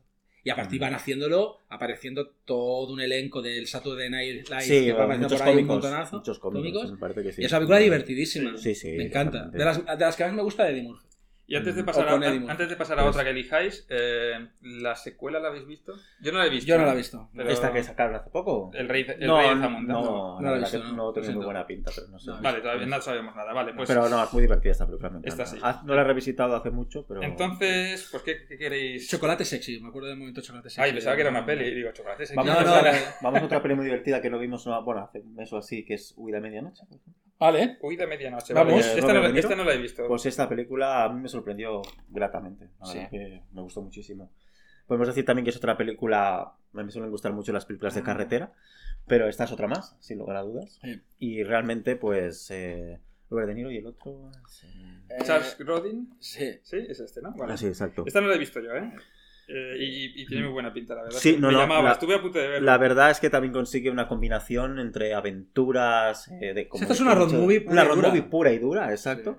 Eh, la premisa, hostia, ¿me recuerdas solamente la sinopsis inicial de por qué llevaba... o sea, Bueno, De porque el personaje historia? de Charles Grodin eh, Sí. había estafado Mm. a, realmente a unos mafiosos. Exacto, sí, vale. Eh, no se sabe muy bien por qué, luego se descubre Mm. y, y, él- y le pide un, un- bueno, eh, le piden al, al personaje de Robert De Niro, Sí. que es una especie como de... Caza recompensas. Sí, ¿no? sí, sí, Algo la así. recompensa, es un tío tal. exacto. Pues que lo, que lo, que lo, que lo pillen y que se lo lleven. Y se lo ¿no? lleven, Y exacto. hay una carrera de obstáculos entre, porque este tío es muy importante, entre una gente que lo quiere para su beneficio y unos mafiosos que lo quieren Exacto, para el están suyo. dos bandas, eso es muy divertido. dos bandas. Exacto. sí, Pero sí, claro, sí. la cosa se va liando, liando, liando, liando. Es que es súper divertido eh, y bueno, y la química que existe entre, los- entre, Robert De Niro y el actor este es increíble, Sí. es brutal. Es Martin Brest, si no recuerdo mal, el Martin director. Brest, exacto. Y está fantástica la película porque está dirigida Ah. de una manera Mm. maravillosa. También tiene música de Daniel. Danny Elfman, O sea, exacto. me parece que ya hay Sí, tres sí. películas en. Sí, sí, también es... Y es, esta- y es una buddy movies más road movie. Sí, buddy O sea- movie- sí, exacto, una combinación perfecta Buddy Movie Road Movie, pero trepidante también, pero luego también tenía algunas escenas que me sorprendieron también, que se iban Sí. con un terreno más, Drama. no drama, pero bueno, sí en algún Sí. momento sí, Sí. que, que son muy sorprendentes este tipo de películas. Mm. Y Robert De Niro en otro registro, bueno, Robert De Niro es Dios, pero, Claro. pero totalmente diferente a, a otros personajes que estaba haciendo en los años 80. Sí, pero curiosamente yo creo que la grandeza que tiene Robert De Niro en esta película es no intentar hacerse el gracioso. Exacto. Es queda- una película que es sobre todo comedia, comedia con acción, Sí, pero él no se va a hacer, no sé, a diferencia de lo que luego acabó haciendo, Ya, ya, ya. esta peli no se hace el gracioso. No, no es los padres de él. Ay, No, estoy, confundiéndolo con el otro, es verdad. No, Sí, no. sí, no pero, sí. ah, la del el mafioso este que. El, Una trepa peligrosa. Eso, una Que esa es trepa- divertida, Ahí esa está, película. esa, esa, ahí, ahí. esa sí. Pero sí, que es divertida, es divertida. Sí, pero bueno, sí, pero sí. ya, ya entiendo qué tipo de papeles. Es en el que él es el serio, pero metido en, en cosas. Pues la comedia está a su alrededor y entonces él Exacto. también es comedia sin hacer. exacto. Él hace un papel serio como si estuviera haciendo, eh, yo que sé, una peli típica de Robert Sí. De Niro de la época. Ya está. Sí. La gracia está en todo lo que sucede a su alrededor. Claro, es- y entonces ya exacto. forma parte él también de la Y comedia. por cierto, está menso Sí, sí. porque no sobreactúa. Mira No, que a veces no. a Robert De Niro le pasa eso, ¿eh? Aquí está el tío de una sobriedad maravillosa. Maravillosa, sí, sí, está genial. Y el, y el elemento más cómico lo pone el otro, el otro actor que el está, súper divertido. Eh, Sí, sí, ese, no sí. es el, ese no es el padre en Beethoven, el padre de la familia. Sí, creo que sí. Me parece que sí, ¿no? Puede sí, ser, sí, sí, sí. puede ser. Vale, vale. Pero Pues es está muy, muy bien muy esta película. recomendable esta película. Yo no la conocía y. Pues si queréis, vamos, Peli de a, acción y comedia. Sí, pero hacía una comedia, una fusión vamos perfecta. a otra pareja de comedia y empieza así, la, o sea, empieza así, un par de seductores. Ah, no, Vale. Un par de seductores, porque esto también la habéis visto, ¿no? No, no, ¿Tú esta no? no, la he visto. tú sí, no ¿no? la he visto. Vale, eh, bueno, ¿qué tal? Empieza.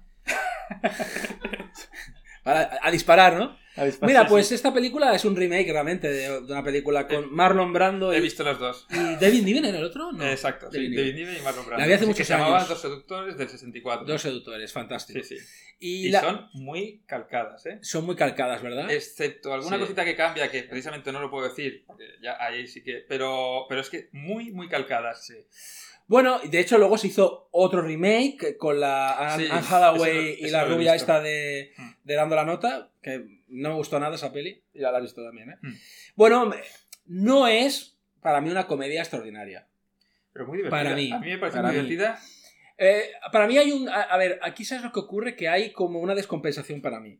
Claro, hay dos actores muy diferentes. Está Sí. Michael Caine, que tiene ese, ese tipo de humor muy de alta comedia. Sí, los dos son muy cómicos, Claro, pero son y muy Steve Martin es todo lo contrario, es un, co- es un, cómico más, más zafio, por así Sí, decirlo. y más absurdo. Más y absurdo y sí. tal. Diferentes. sí. Pero también muy sutil, ¿eh? Cuando quiere, también. ¿eh? No aquí, no en esta película. No, en esta película. eh, Entonces, claro, ¿qué ocurre? Que sí que es verdad de que a veces la cosa funciona muy bien, pero en otras ocasiones Steve Martin se me hace un poquito bola.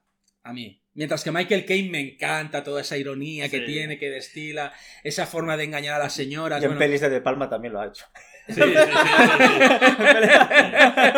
sí, sí, totalmente. Perdón, eh, que he cortado, es que me he recordado ciertas escenas de vestida para matar, maravilloso. Bueno, pero precisamente Bestia para matar no está muy sutil. no, no. No, no, no.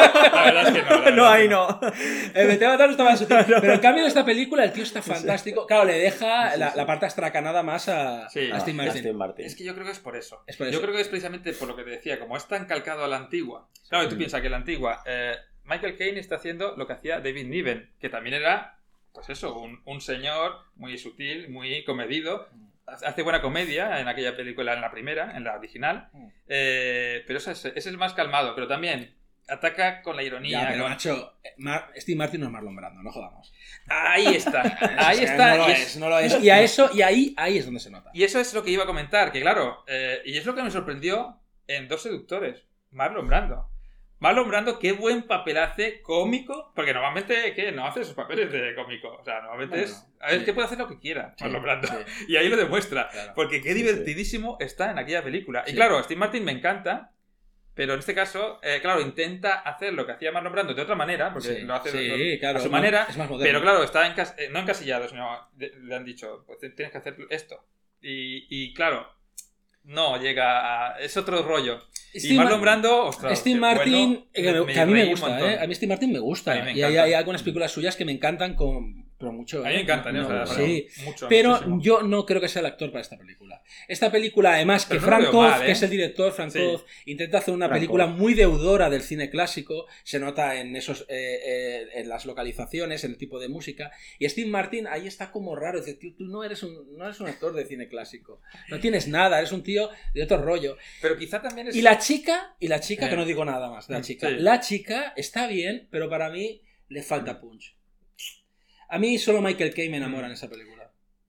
Sí, o sea... Y no, la dirección de Franoz, que está fantástica. Sí, ¿eh? coincido en, que, en que es lo mejor de la película, Michael Sí. Caine. Pero, pero yo creo que Steve Martin lo hace bien, pero claro, es que adolece esas cosas Sí. por lo que decimos, por de dónde viene y por lo limitado que está en, bueno, es que Bueno. tú vas a tener que hacer este papel. Pero también está bien que esté como, que, que quede como descuadrado, porque precisamente sí que es verdad que las localizaciones son clásicas, pero bueno, como en la primera película, eh, Steve Martin hace de Marlon Brando, que es el que viene nuevo a ese territorio. Ya, ya, ya. Vale, es que no hemos explicado de qué va. Esto va de, bueno, dos seductores que son dos timadores de mierda Sí. y que hacen, pues eso, eh, engatusan a mujeres para sacarles pasta. Exacto. Y uno es, pues, el, el que va de Gentleman, elegante, el un gentleman, gentleman, un caballero muy elegante y que realmente, pues... Y el otro es un desvergonzado, sinvergüenza, pero con muchísima labia. Exacto. Y entonces, claro, este nuevo entra y, y el, y el gentleman se ve amenazado porque está en su territorio, oye. y, pero bueno, entonces entre luchas y colaboraciones, la peli va avanzando y es muy Sí, no, muy se van, se, van, se, van, se van puteando entre ellos, hablando mal y Sí, sí, sí, sí. Pero, pero para mí, pero para mí eh, está un poco descompensada. Para mí. Puede ser. Yo, pero, yo, pero en cambio en la original no. En la original eso no pasa. Eso yo no la recuerdo. yo no la, yo la recomiendo, o sea, recomiendo las dos, ¿Cómo me la apunto? pero Me la de, dos, la de dos seductores a mí me hizo... Vale, pues es brutal. por mí ya está. No... Vale, pues eh, quería enlazar con una película, antes hemos hablado un poco de Harrison Ford, aunque aquí es más secundario, pero fue un descubrimiento muy grande para mí ver Armas de Mujer, no la había visto. Yo tampoco, Vamos, yo tampoco, y, y me Sí. encanta. La verdad. Me encantó, me encantó un descubrimiento increíble Sí, sí, esta película, Sí. donde los tres actores están en estado de gracia. Ah, Melanie Griffith, eh, Sigourney Weaver también es más secundaria, pero soy un fan de Sigourney Weaver absoluto. Pero aquí Melanie Griffith está Sí, sensacional. Sí, sí, sí. sensacional Melanie Griffith, su personaje, lo que sale Harrison Ford también. O sea, no sé. Me parece para mí muy bien hecho, por la época en que está, otro tema que todavía está muy presente, pero bueno, con un poco más polémico quizá. Pero, eh, quiero decir con el tema este de la igualdad de las mujeres y Sí. los hombres en, lo- en los entornos laborales y todo eso. He hecho de, de, de cri- cri- cristal. Sí. Exacto. Pues A pesar, a pesar de que hay un personaje que es el que interpreta a Sigourney Weaver, sí. que también que es la jefa. Es la jefa, exacto. Pero la claro, ahí también está, pero ahí también está el choque. Pero bueno, no vamos a explicar, pero bueno. Sí, no, pero realmente, bueno, para empezar ya la película es que me parece genial como empieza porque... Bueno, empieza, empieza con un temazo musical Un temazo que creo que musical. se le ganó el Oscar, si no me equivoco, y no me extraña porque me encanta esa Y canción. aparte lo van repitiendo en la película, ese tema con variaciones Eso me encanta. durante la película. Y Se podría hacer pesado que lo repitieran, pero para mí no lo es. No. Y realmente está genial porque eh, muestra que el personaje de Melanie Griffith, que muestra además también cómo es eh, Nueva York, realmente vivir en Manhattan o vivir en Staten Island, cómo cogen realmente, el- eso es el principio de la película. El personaje de Melanie Griffith, como cada día para ir a la oficina a Manhattan coge el ferry de Staten Island a Nueva York con la, Mm. con la música que tú has comentado, con la canción, y ya se ve ¿no? el estatus que hay de vivir en, en la zona más rica de Nueva York o en Staten Island, ¿no? que es donde, donde viven, digamos, más obreros, ¿no? Sí. podemos decir, ¿no? Y entonces, esa presentación me encantó el personaje, y bueno, muestra pues el ascenso de, de realmente esta, con escenas súper divertidas al principio, de la Melanie Griffith, pues intentando destacar en esa oficina, Exacto. en ese Porque, eh, sí, Claro, porque los hombres pues realmente pues tienen más... Claro, bueno, ella quiere. Bueno, sí, los hombres más- y, y- y más mujeres estatus. a veces, pero Y mujeres a incluso veces. mujeres que hay arriba son como un poco. Bueno, Sí, bueno, es la típica secretaria. En el fondo, esto es- también es. Luego en la serie de Mad Men también pues se muestra mucho, evidentemente. sí, esto, ella lo que quiere es eso, pues, mejorar su vida, Mejorar su vida, de trabajo, pero se encuentra con muchas dificultades. piedras en el camino, Exacto. exacto. Y- pero mola mucho cómo, pues bueno, va avanzando la película Exacto. y cómo se lo monta para. ¿Cómo de se lo hecho- monta ella De misma? hecho, salvando también, voy a hacer un paralelismo de estos de salvar las distancias, pero es como un, el secreto de mi éxito, pero en serio. ¿Sabes? O sí, sea, porque creo. y en lugar de ser, Sí. porque el secreto de mi éxito era la comedia de Michael J. Fox, que también es eso, y Sí, se sí. lo ingenia como puede para subir, Sí, sí, y sí. era una comedia pura y dura, y, y esto, aunque también tiene momentos de humor. Tiene momentos no de humor es- muy no es- buenos, además. Muy ¿eh? buenos, muy Bueno, buenos. Algunos muy divertidos. Pero, Pero, es. pero trata más en serio, lo es encuentro muy hecho esta. muy natural. Realmente Exacto. con el tema, este tema Es que, que se los trata tres- mucho de la, de la igualdad de Mm. mujeres y hombres, pero aquí lo encuentro hecho bien. Exacto. No quiere decir que otras no lo hagan bien, pero algunas es más forzado para mí. Pero aquí está muy bien hecho el tema que quiere tratar y, y realmente, pues, eh, realmente, no sé, a mí me encantó porque realmente la evolución del personaje de Melanie Griffith es genial Mm. y, le- y cuando aparecen en escena, la poco que sale Sigourney Weaver es súper divertida Sí. y luego con los equívocos que hay con el Harrison Ford y todo, Ahí está, es que es lo que es iba a que decir. gana muchísimo aún más la película Mm. y toda la parte final me encanta. Todo, La todo. Es, Es que es es una, muy- co- una comedia social Sí, come- comedi- Mm, comedia, drama. comedia, drama, Sí, es que es todo esto. un poco. y con, claro, que son, son los actores increíbles. Sí, claro, ahí se nota mucho Se Mike nota- Nichols. Mike Nichols, director, perdona, muy gra- gracias, sí, porque el, el- el director es Mike Nichols. Que es un genio, es es un genio. tiene una mano para los, los actores extraordinarios. Exacto, también por su trayectoria. actores es muy bueno. Evidentemente, ya el graduado, o quien tiene Woolf. Exacto. Y, y que bueno, que a él le encantaba por eso también tratar esos eh, los, los, los grupos eh, sociales del momento, ¿no? Exacto. En este caso el mundo de los yuppies, ¿no? Porque es sí, esto el del- niño Yuppie, sí, sí, Sí, sí, correcto. y, y es fantástica, sí que es verdad. Yo la tengo más olvidada esta, ¿eh? Pero... Yo no la había visto nunca y también la he visto ahora y también Sí. me ha flipado, o sea, me Sí, encanta. yo me- es que disfruté muchísimo Y- con la y es- película. Es, muy natural Sí, sí, la película, muy natural. lo que tú dices, muy natural la película, muy natural cómo lo cuentan y muy naturales ellos tres. sobre Ellos todo. tres, sí, sí, Porque sí, es que sí. también, otra vez, tres actores Sí, sí. que están Sí, perfectos. Harrison Ford, Sigourney Weaver. La verdad que estoy redescubriendo un poco a Melanie Griffith, porque nunca es que haya sido fan de Melanie Griffith, lo reconozco, pero estas, Sí, estas sí, no, y es 80 que- lo estoy redescubriendo y, por ejemplo, aquí está increíble. Es que hace el papel, es que hace además el papel Sí, sí. perfecto de, de, Sí. chi- de chica Sí. que seguramente por su...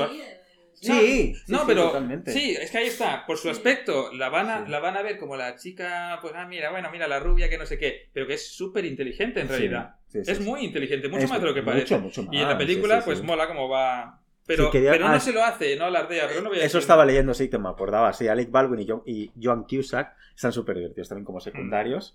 También. Súper- y tienen unas escenas súper divertidas. Es que la, para mí, exacto, es, a veces no es tan comedia-comedia, pero las escenas de comedia que tienen son sensacionales. O sea, tiene mucho humor. Pues muy sí, bueno. sí, sí. La recomendamos para volver a verla. sí. Sí, sí, es que. Lo haré, lo haré. sí. Aparte, tengo buen recuerdo de ella, tengo buen recuerdo. Sí, no, de verdad, fue una sor- gran sorpresa para mí. Pues oye, por hablar de comedias, que también salía como secundarios, Alec Baldwin y Joan Sí. Cusack, casada con Casa todos. con todos. también, sí. Eh, de Jonathan Demme, Sí. eh, previo a, A a- a Corderos, Silencios ¿no? Corderos, precisamente. el- precisamente el año en que Jodie Foster hacía acusados. Acusados.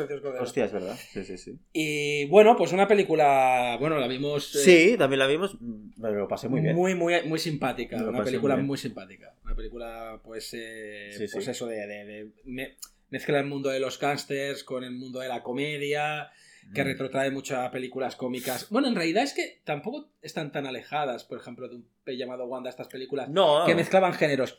El Sí. tono es diferente, ¿eh? Pero, Sí, pero tampoco están tan alejadas. Y bueno, una Michelle Pfeiffer, que es la, descomunal. que es la hija, es la mujer sí. de, básicamente de, de un de un mafioso al que al que se cargan ella quiere evidentemente cambiar de vida pero mm, la, la familia mafiosa no se lo pone fácil Sí, no Exacto. Sí, sí, sí. y el y ahí bueno está muy bien porque está Matthew Modine haciendo de policía que intenta pues eh, a partir de ella poder pillar al jefe de los mafiosos y va, se va jugando a los enredos de una manera pues Mm. es otra comedia enredos así con acción un poquito. sí. Exacto, con Pero- acción, con, pero- con- con esa cosa que le gusta a Jonathan Demme siempre de que el tío tiene un gusto para la música brutal y van poniendo canciones, en este Mm. caso de mambo italiano, de tal, de cual, muy de- divertido. que es una maravilla. Sí, sí. La música, en el caso de Jonathan Demme, es como una protagonista más. Sí, Eso es sensacional. mucho. Sí, sí, sí. sí. Y él se muestra realmente muy hábil a hacer comedia. Sí, ¿no? la verdad que sí. Había hecho la otra, ¿cómo se llamaba la otra de. La de algo salvaje. ¿no? Algo salvaje. Que para mí esta está más compensada. Que, que era como una mezcla de géneros en realidad. Y esta Sí. es mucho más comedia. Esa es más comedia. Sale sí. Chris Isaac.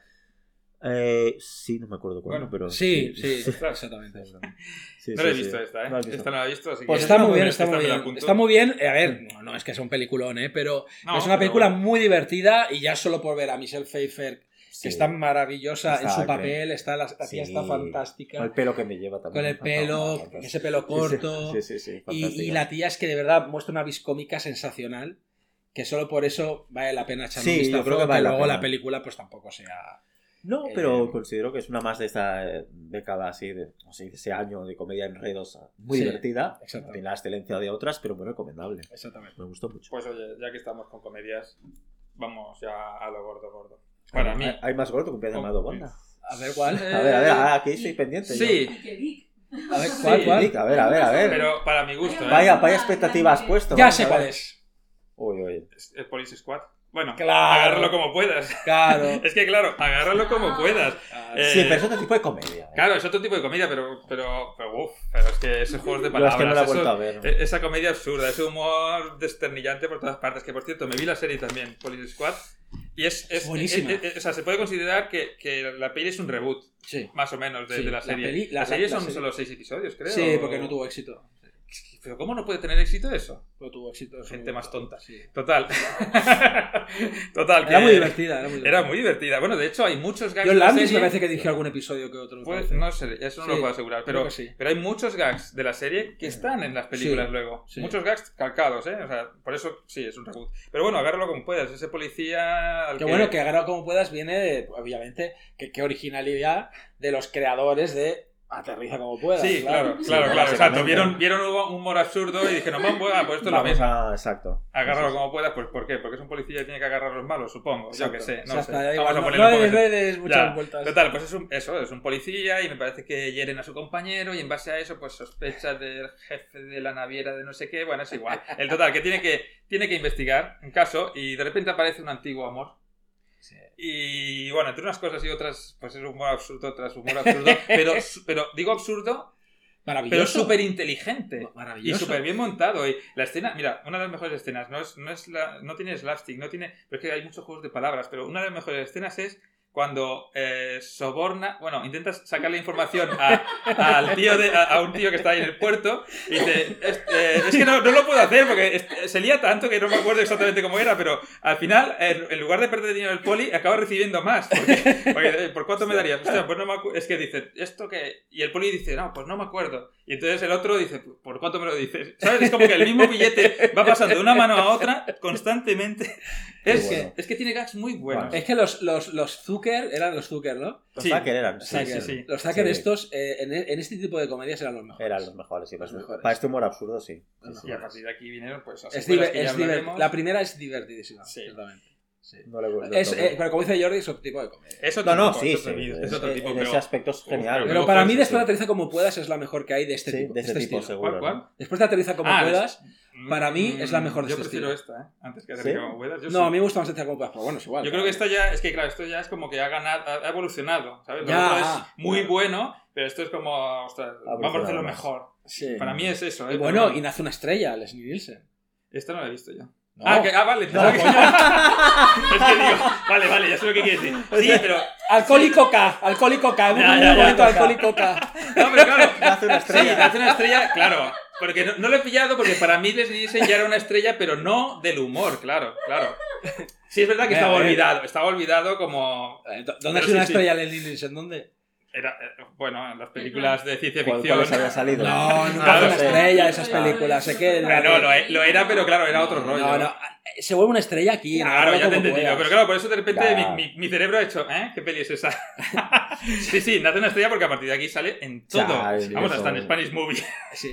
Es que, oye, que él- casi que él hace un subgénero en sí mismo. Sí. Sí, hombre, claro. Solo con aparecer con su pelo blanco Ya solo y con esa cara de estar siempre como perdido, tiene sus fans. ya, ya claro. ha creado, es que era su Es subgénero. un género, es un género. El- De hecho, de hecho, eh, es de hecho pasa mucho, pasa mucho pues, cuando no te sale un nombre o algo, la gente que no está muy metida en el cine. Sí, el del pelo pelo blanco, no sé Sí, qué. claro, y entonces sí, dicen, sí, ah, sí. Steve Martin, no, el otro. No, el otro. claro, claro, El otro, el otro. es que están los dos, pero, pero exacto. es que es así. Ay, ay, ay. pero es sí, grandísima, o sea, vamos, Bueno, un hito. bueno. pues me gustaría hablar de una peli, creo que hay que hablar mm, Ahí, Cinema Paradiso. Aunque esas Uf. dos, sí. Esa es una Ostras, las dos vamos de fuerte en fuerte, nos vamos, nos vamos a dejar para el final. Venga, va. Bueno, es que ya... Bueno, venga, pues eh, dejamos eso No, sí, más sí. Bueno, no, es que hay, do- hay dos fuertes aún más. hay más, hay más. Luego, luego iremos a cosas más flojitas porque quedan. No, hay No, muchas, hay no, muchas. cortes. Pero, eh, pero sí, Cinema Paradiso. eh, es que Cinema Paradiso. Es que lo que has dicho. Cinema Paradiso es una oda al cine y al amor. Ya, o sea, ya está. Ya, con eso es así. Cinema Paradiso es una obra maestra. Pero una oda al cine y al amor. Es una obra Eh, maestra y como antes he comentado, la culpa la tiene también Ennio Morricone, por supuesto. Sí, la música. ¿No sabéis, no? Que Spielberg dice que cuando a veces se olvida de lo que realmente es el cine, él se pone Cinema Paradiso. No me extraña. Qué frase más bonita. Pues sí. No, no, en serio. La o sea, es que sí. real. Es Eh, que- Y es que bueno, es que, a ver, esta película. Yo no la, perdona, ¿eh? yo no la había visto desde, la vi hace con mi madre hace dos años porque jamás la había visto un crimen y los dos acabamos. Ya, Es exacto. que es que no quiero decir nada, pero yo, yo, yo, mira, si yo voy a YouTube, a YouTube ahora mismo y me Mm. pongo la escena final, me pongo a llorar. Sí. Y es una tontería, sea, pero es porque. sí que no hay que contarla nunca. No, no, No, hay que no, la escena no hay que final- contarla, esa pero- aquí sobre todo No, que no, pero es que claro, es lo, por lo que he dicho, o sea, a mí me gusta mucho el cine y, y Sí. y sí, soy muy romántico. Entonces, pues Sí, claro, sí. te ponen eso y.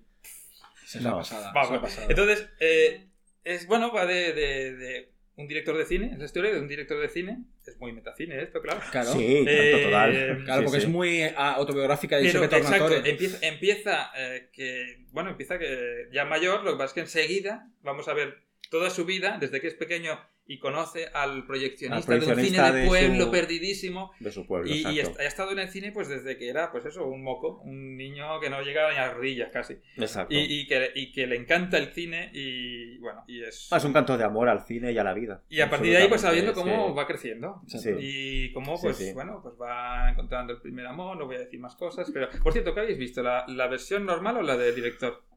Bueno, Yo- yo he visto las dos. Yo pero, también, Pero, pero- Yo contra- solo- yo pero a mí la- la personalmente me gusta la versión de cine más que la de. de- Es lo que suelen decir eh, y entiendo por qué. Sí. Entiendo por qué. porque Yo creo que cuando se explica- poco- exacto, cuando se explica demasiado, está. Se pierde el lirismo de la película. No está mal, no es tan terrible No. como me lo habían puesto. ¿Cuánto metraje Oh. hay de más en la Eh, extendida? hombre, pues Bastante. mm, sí, sí, Bastante. yo creo que duraba casi 40 minutos más. 40 eh, minutos diría, más, sí, diría, no está ¿eh? mal. No está Sí. mal claro. Son Sí, tres sí. horas de película. Pero no, Sí, según, casi vosotros, según vosotros sí. no aporta nada No, más a la sí, sí. película. A nivel argumental, aporta sí. Porque, sí, aporta porque hay muchas cosas que el espectador en la versión normal imagina Sí. qué podría ser y que te la aclara. Pero claro, quizá Vale. al aclararlo, depende es- de lo que imagines. Quizá no es necesario, ¿no? Mira, Claro. esta película es una demostración de cómo el accidente crea obras maestras. Porque esta película, inicialmente, Mm. su versión original, o sea, la que se estrenó inicialmente, era de 150 minutos aproximadamente. Pero la película, en los pases previos y tal, no gustó, tal. Total, hicieron un, bueno, una, un metraje de unas dos horas, que es el que, Es lo que dura, ¿no? que es la que Sí. habitualmente la gente conoce. Sí. Pues, y ese es el que atrapó. ¿Por Sí. qué? Porque la película. Cuando cuentas demasiado de, de algo, el irismo Sí, Sí, claro. se pierde, la evocación se pierde. Y esta película, al ser tan evocadora, muchísimo. Sí. claro, eh, eh, eh, pierdes parte de su potencial. O sea, y eso no lo tenían premeditado, se vieron obligados por las circunstancias, ¿no? Claro, luego, cuando ves la versión del director, es muy interesante, porque a mí me parece muy interesante, pero Mm. dices, ya, pero no es tan mágica. ¿Sabes? Claro, se pierde ese lirismo, esa Sí, Y sigue siendo, evocación. bueno, para mí sigue siendo mágica, ¿eh? No tanto. Pero claro, exacto. No, tanto, no tanto, mismo. no tanto. El Y bueno, yo estoy totalmente de acuerdo con vosotros, esa historia de ese pueblo, porque Sí. luego es eso, ¿no? Ah, eh, Lo bien ambientado que está ese pueblo con esos personajes, Sí. con esa gente que sale de la guerra, que está en plena posguerra, Sí. y, que, y que esa especie, y que ese cine es, es para ellos lo único que tienen realmente. Bueno, pues, es lo para- que les da ganas para de vivir soñar, ahí, para soñar, exacto. realmente, ¿no? Sí, sí, sí, Y exacto. cómo se va viendo, cómo va evolucionando, cómo va pasando los años, cómo van cambiando, Cómo cómo va pasando la vida, va las pasando cosas la vida, en la vida. y ese cine va uniendo gente, va separando otras, va tal, siempre con ese hilo conductor que es pues Totó y, y Alfredo, ¿no? sí, ¿El Alfredo. Alfredo? Sí, creo que era Sí. Alfredo. Sí, Alfredo, ¿no? Alfredo. Y esa música, por supuesto. Y la música, exacto. Bueno, y la música que es la mitad de la película. que, Exacto, que, que sí. conduce toda esa historia. Sí, Que es es que yo ahora estaba... que junto con la misión en una vez en América o, o hasta que llegó su hora, bueno, entre muchas, por supuesto, Mm. es de, de los mejores trabajos De lo mejor, de Morricone. Eh, yo en definitiva Ujú. es que sí. Le gust- Mm. Yo creo que esta peli le puede gustar a todo el mundo, pero sobre todo si, si, hay- si le gusta el cine Y es, y es un poco un poco romántico. Y si ya es mucho Ah, ya, es que eso- eh, es que le va a encantar. Pero si te gusta el cine, esta peli ya. Eh, Sí, a ver, es sí. que lo que de digo hecho, es que me estoy acordando de final y se me está poniendo los Y de eso, y eso, y Sí, eso sí. que no sé si os pasa a vosotros, yo considero que la segunda mitad de la película no es tan brillante como la primera. No, no, me gusta ¿Sí? más todo el principio de, de cuando es niño. Pero a veces, Pero- la- pero a veces las películas que más te atrapan son Bueno. imperfectas. Pero, Sí, pero a sí, mí no me pasa aquí, ¿No? curiosamente. O sea, a- a muchas- es verdad que muchas veces, por eso, en otras películas a veces cuando retratas más la infancia se te queda más aún. Sí. Y aquí, de nuevo, vuelve a ocurrir, pero para mí está más compensada que otras aquí. No, no, la sí, parte sí. cuando es adolescente y está con la, bueno, sea, con la chica no sé qué, me parece igual de genial que cuando es niño en este caso. Va, fantástico. Pero bueno, también entiendo lo que quieres decir. ¿eh? Pero que no Pero- quita- pero que no le quita ningún valor. Porque a ya. veces esas películas que son un poquito más imperfectas son las que más te llegan al corazón. Sí, también. Que es sí, lo que sí, tiene sí. esta película, que te llega al corazón. No, es una que llega, película que que, se valora desde, desde el sentimiento realmente. Sentimiento puro humano. ¿Sabes? Sí, no, no, es un canto de amor a todo. Y me deprime mucho saber que yo tengo 41 años y que Giuseppe Tornatore la hizo con 32. Eso me deprime un huevo. También, es que es increíble. Esos son, es- Un momento, un momento. son genios. Un momento, ¿todos tenemos 41 años? Yo tengo 41 también. Yo también, los tres. Los tres. pues- Ah, bueno. pues, Sí, chicos, sí. hubo un tío que con 10 años menos hizo Cinema Paradiso. Sí, sí. No. Metapodcast. Metapodcast, Eh, 41 años. bueno, si Y- queréis pasamos a otra. Sí, quería pasar también para no dejar, porque ahora ya desde hace unos años siempre veo una película de este director que lo estoy revisitando cada año, que es Woody Allen, que lo tengo muy olvidado Ah, porque es, eh, tengo que descubrir mucho más de Woody Allen. Y realmente, pues este año he visto pues otra mujer. Un momento, ¿has visto otra mujer y qué piensa la tuya? Pues mira, no la he descubierto porque, porque, Sí, chiste malo, lo porque como tampoco existe, no pasa nada. o a lo mejor en sueños. ¿Y qué tal? ¿Qué- Ahora en serio, ¿qué tal? Existe. Existe, exacto, muy bien. Eso, o la he conocido, se ha ido y volverá. Pero estamos entrando Está, en está otra cosa. despistada, está Está despistada. despistada. Ya llegará. Sí, sí. Más. GPS, Bueno, GPS ya llega. Bueno, aquí con... Realmente esta película la he visto hace nada, hace dos días, con lo o tres. Y entonces, eh, claro, como insisto, como estoy descubriendo realmente ahora Woody Allen, porque he visto películas, pero no, me faltan muchísimas. Pues cada año me encuentro con una sorpresa. Y realmente otra mujer, pues a lo mejor me tienes que ayudar aquí un poco más, porque aún Ujú. estoy un poco choco- en shock, perdón. Sí. Eh, bueno, me pareció brutal la, la- la película, porque es totalmente a lo que estoy acostumbrado de lo que he visto en Woody Allen, eh, muy diferente, Sí. muy diferente a lo que suele hacer. Sí. Eh, y realmente, pues es una película muy profunda, muy. No sé, es que es. Bueno, de, Pura, pura economía narrativa. pura economía, narra- eh, economía narrativa, también como no- retrata realmente pues una persona que en este personaje, ese personaje de Jenna Rowlands, maravillosa, de cuando llega a la cincuentena, cuando cumple 50 años, lo que representa llegar a esa edad, lo que ha sido su vida, lo que puede ser, esa disección de, de su vida, con un prólogo maravilloso además. Sí. eh, y luego con, con Y sale Jim Hartman también. sale Hackman también, Sí, sale claro, eh, Ian. Holm también maravilloso. Sí. Y, y destaco también muy sorprendente, sin hacer spoilers, el personaje de Mia Farro, que no es lo que esperaba Sí. realmente en esta película, Correcto. porque no, no es lo que esperaba. Sí. Y muy sorprendente, y creo que es un, bueno, es un drama, realmente, un drama. Sí. Tiene algún toque de comedia siempre típico de Woody No, Allen, pero pero, casi drama, nada. es. Pero es un drama. Es drama. Y exacto, muy rodada como si fuera un director más europeo. No, tampoco conozco tanto. Claro, eso, porque pero- es una película totalmente influenciada por Ingmar Bergman. Sí, ¿verdad? Sí, Bueno, muchísimo. Bergman. Interiores y estas son probablemente sus películas, o una de- o dos de las películas más bergmanianas. Así un poco Sí. rápido, ¿de qué va?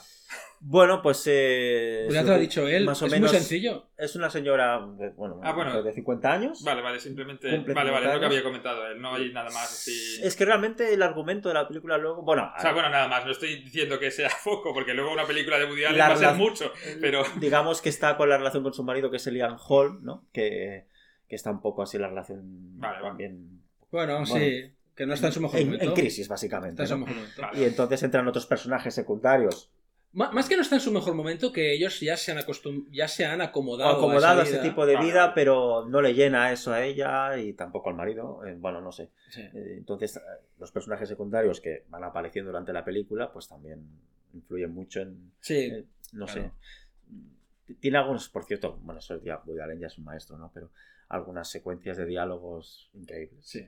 Pero hay una escena eh, que está con una amiga, es- Bueno, con una, que es de las mejores, con una amiga que se reencuentra claro. de que hace muchos años que no la ve y me pareció sensacional. Porque la película juega mucho Sí. con eso de que ella llega a los 50, Sí, sí. eh, ella considera que con los deberes cumplidos, porque Exacto. es una gran, bueno, que es una investigadora, de o sea, es una gran estudiosa de Sí, filosofía. exacto, esto es ella profesora de es- filosofía. es muy reputada, Sí, sí, pero sí. se da cuenta precisamente por lo que Sí. escucha Sí, sí, porque... por el conducto de ventilación de una, de una, de una paciente de, de un psicólogo, que Sí, es Mia es Farrow, Mia Farrow, o sea, está al principio de la película, Sí, sí, sí, sí. eh, ella, Mia Farrow hablando, y ella lo escucha por el conducto de ventilación, ella se, se ve interpelada Sí, con sí. lo que ella cuenta de su vida, de Sí, las decepciones. y se empieza a la- obsesionar en el personaje de Mia Farrow, pero para sí misma, o sea, de lo que representa y para sí despierta, misma, ¿no? y despierta algo en ella que estaba letargado. Que estaba letargado, estaba dormido. Exacto. Y a Exacto. partir de ahí ella va descubriendo cómo, sin ella saberlo, ha sido profundamente eh, gélida con las personas de su alrededor. Exacto. Sí, sí, sí. Y Y, eso por eso se va reencontrando con personajes a lo mejor de su pasado y, de, Y el de la amiga es sensacional. El del porque es una bomba en de toda la cara. Ese segmento de la amiga es Una sensacional. bomba en toda la cara que se la cruzan. Y Gina Rowlands no puede estar mejor. Pues está impresionante. Creo que el, per- sí. per- el personaje que hace y la interpretación que hace, Es sensacional. que es absolutamente bermaniana, porque puede- es un personaje sacado de una película de Berman y puesto ahí en una peli de Woody Allen, es absolutamente increíble. Eso, Increíble. brutal. Sí, sí. Y, la tiene película- uno de los finales más absolutamente maravillosos y profundos que yo. Seguramente me gustará. Yo creo que te gustará. Yo lo que sí. pasa es que Woody Allen siempre es el miedo. Porque hay- Woody Allen hay- no sale, ¿eh? O sea, No, no, no, no, sí, me- no, no, sí, sí, hay pelis de Woody Allen donde me sale él. Sí, ya sí, sé, sí. Y ya sé lo cargante que se puede poner, pero me gustan. Y a mí me pasa eso. Pero no, no, porque, es, es que hay pelis de Woody Allen que porque me yo gustan y otras reconozco que, que, no. que Woody Allen. Pero, pero de esta época todavía son, o sea, es más hacia aquí las películas que no me gustan. Y la tanto. dirección Ya. de la película Bueno, Ya, sí, ya, claro. increíble. no se puede ser más sutil. Sí, más sutil. Me sorprendió muchísimo esta película. Una fotografía que se te. Que se, bueno, es, brillante otra mujer. Para mí está en el top, está en, el- en las 10 mejores películas de Woody Allen. Sí, Ya- ya creo. Y, que es, me- y que es muy diferente mucho. para lo que yo soy. Pues yo reconozco que no la eh, conocía. ¿eh? Sí, para mí es la cara B de interiores. Interiores es más descarnada mm. y esta yo creo que es más amable, entre comillas, pero, Sí. pero bueno. Bueno, sí, pero. No, es dura igualmente, sí, pero interiores es más descarnada, más pesimista. Bueno, pues voy a comentar un, un par de cosas raras. Eh, y cosas raras. Cosas raras porque voy a ir Vale. avanzando así. Vale, estas- sí, porque en teoría ya. Eh, bueno, no. ¿No? Es que el problema es ese. Eh, total. eh, bueno, una película neozelandesa que se llama The Navigator. Sí, una sí. odisea en el tiempo. Aquí ya empiezo Sí. yo a caer. Esta yo no la conocía. eh, ¿Esta no era del director que iba a hacer Alien 3? es rara. em, no lo sé. No lo sé, no sé. Si, quieres, si quieres lo podemos No, mirar. no, no, no, no, no busques. Mira, Vincent. Vincent es. ¿Es Vincent Ward? Sí, Vale, pues es ese. sí. Entonces, ¿esta película de qué va? O sea, es, es un- bueno, una película. Está ambientada en el medievo, un pueblo así muy alejado. No es, no es una ciudad medieval, es un pueblo muy perdido por ahí, por una tundra o no sé. O algo así parece. Eh, el caso es que saben, o sea, las noticias llegan muy lentas, pero llegan. Saben que la peste negra está asolándolo todo y ellos de momento se han salvado, pero son bastante estrictos a la hora de, ostras, si viene algún extranjero, pues cuidar que no entre la enfermedad. El caso es que hay un niño, bueno, saben que inevitablemente va a pasar. Y hay un niño que de repente tiene unas visiones, no se sabe muy bien por qué, no me acuerdo si explicaba bien la peli o no.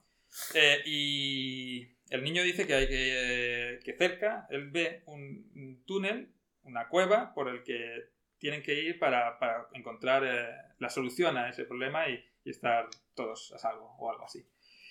Y ese túnel les va a llevar a sitios mm, más allá de lo que piensan. Y ya está, no voy a decir mucha cosa más. La verdad es que me sorprendió, no está nada mal. Tampoco, eso sí, muy modesta en medios, pero muy efectivos. Me acuerdo muy bien de la portada, era chulísima. Sí, sí, sí, es que es, sí, es muy rara, además, sí, muy, como, muy medieval, muy evocadora medi- al medievo. Y bueno, no voy a decir mucho más, no sé si tenéis alguna cosa... ¿no? No la he visto, la eh, esta era la típica película que quería ser pilla en el videoclub y que al final me pillaba. A mí la conocía esta, ¿no?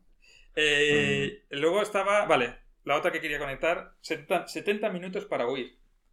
Me suena. Esta tampoco la conocía. Sí, bueno, sí que había oído el título y como me gustan las películas así de, de bombas nucleares, eh, Tercera Guerra Mundial, y esto va un poco de eso, porque, bueno, va de un tío que conoce... Es, esta es muy 80, el estilo es muy de los 80, mucho.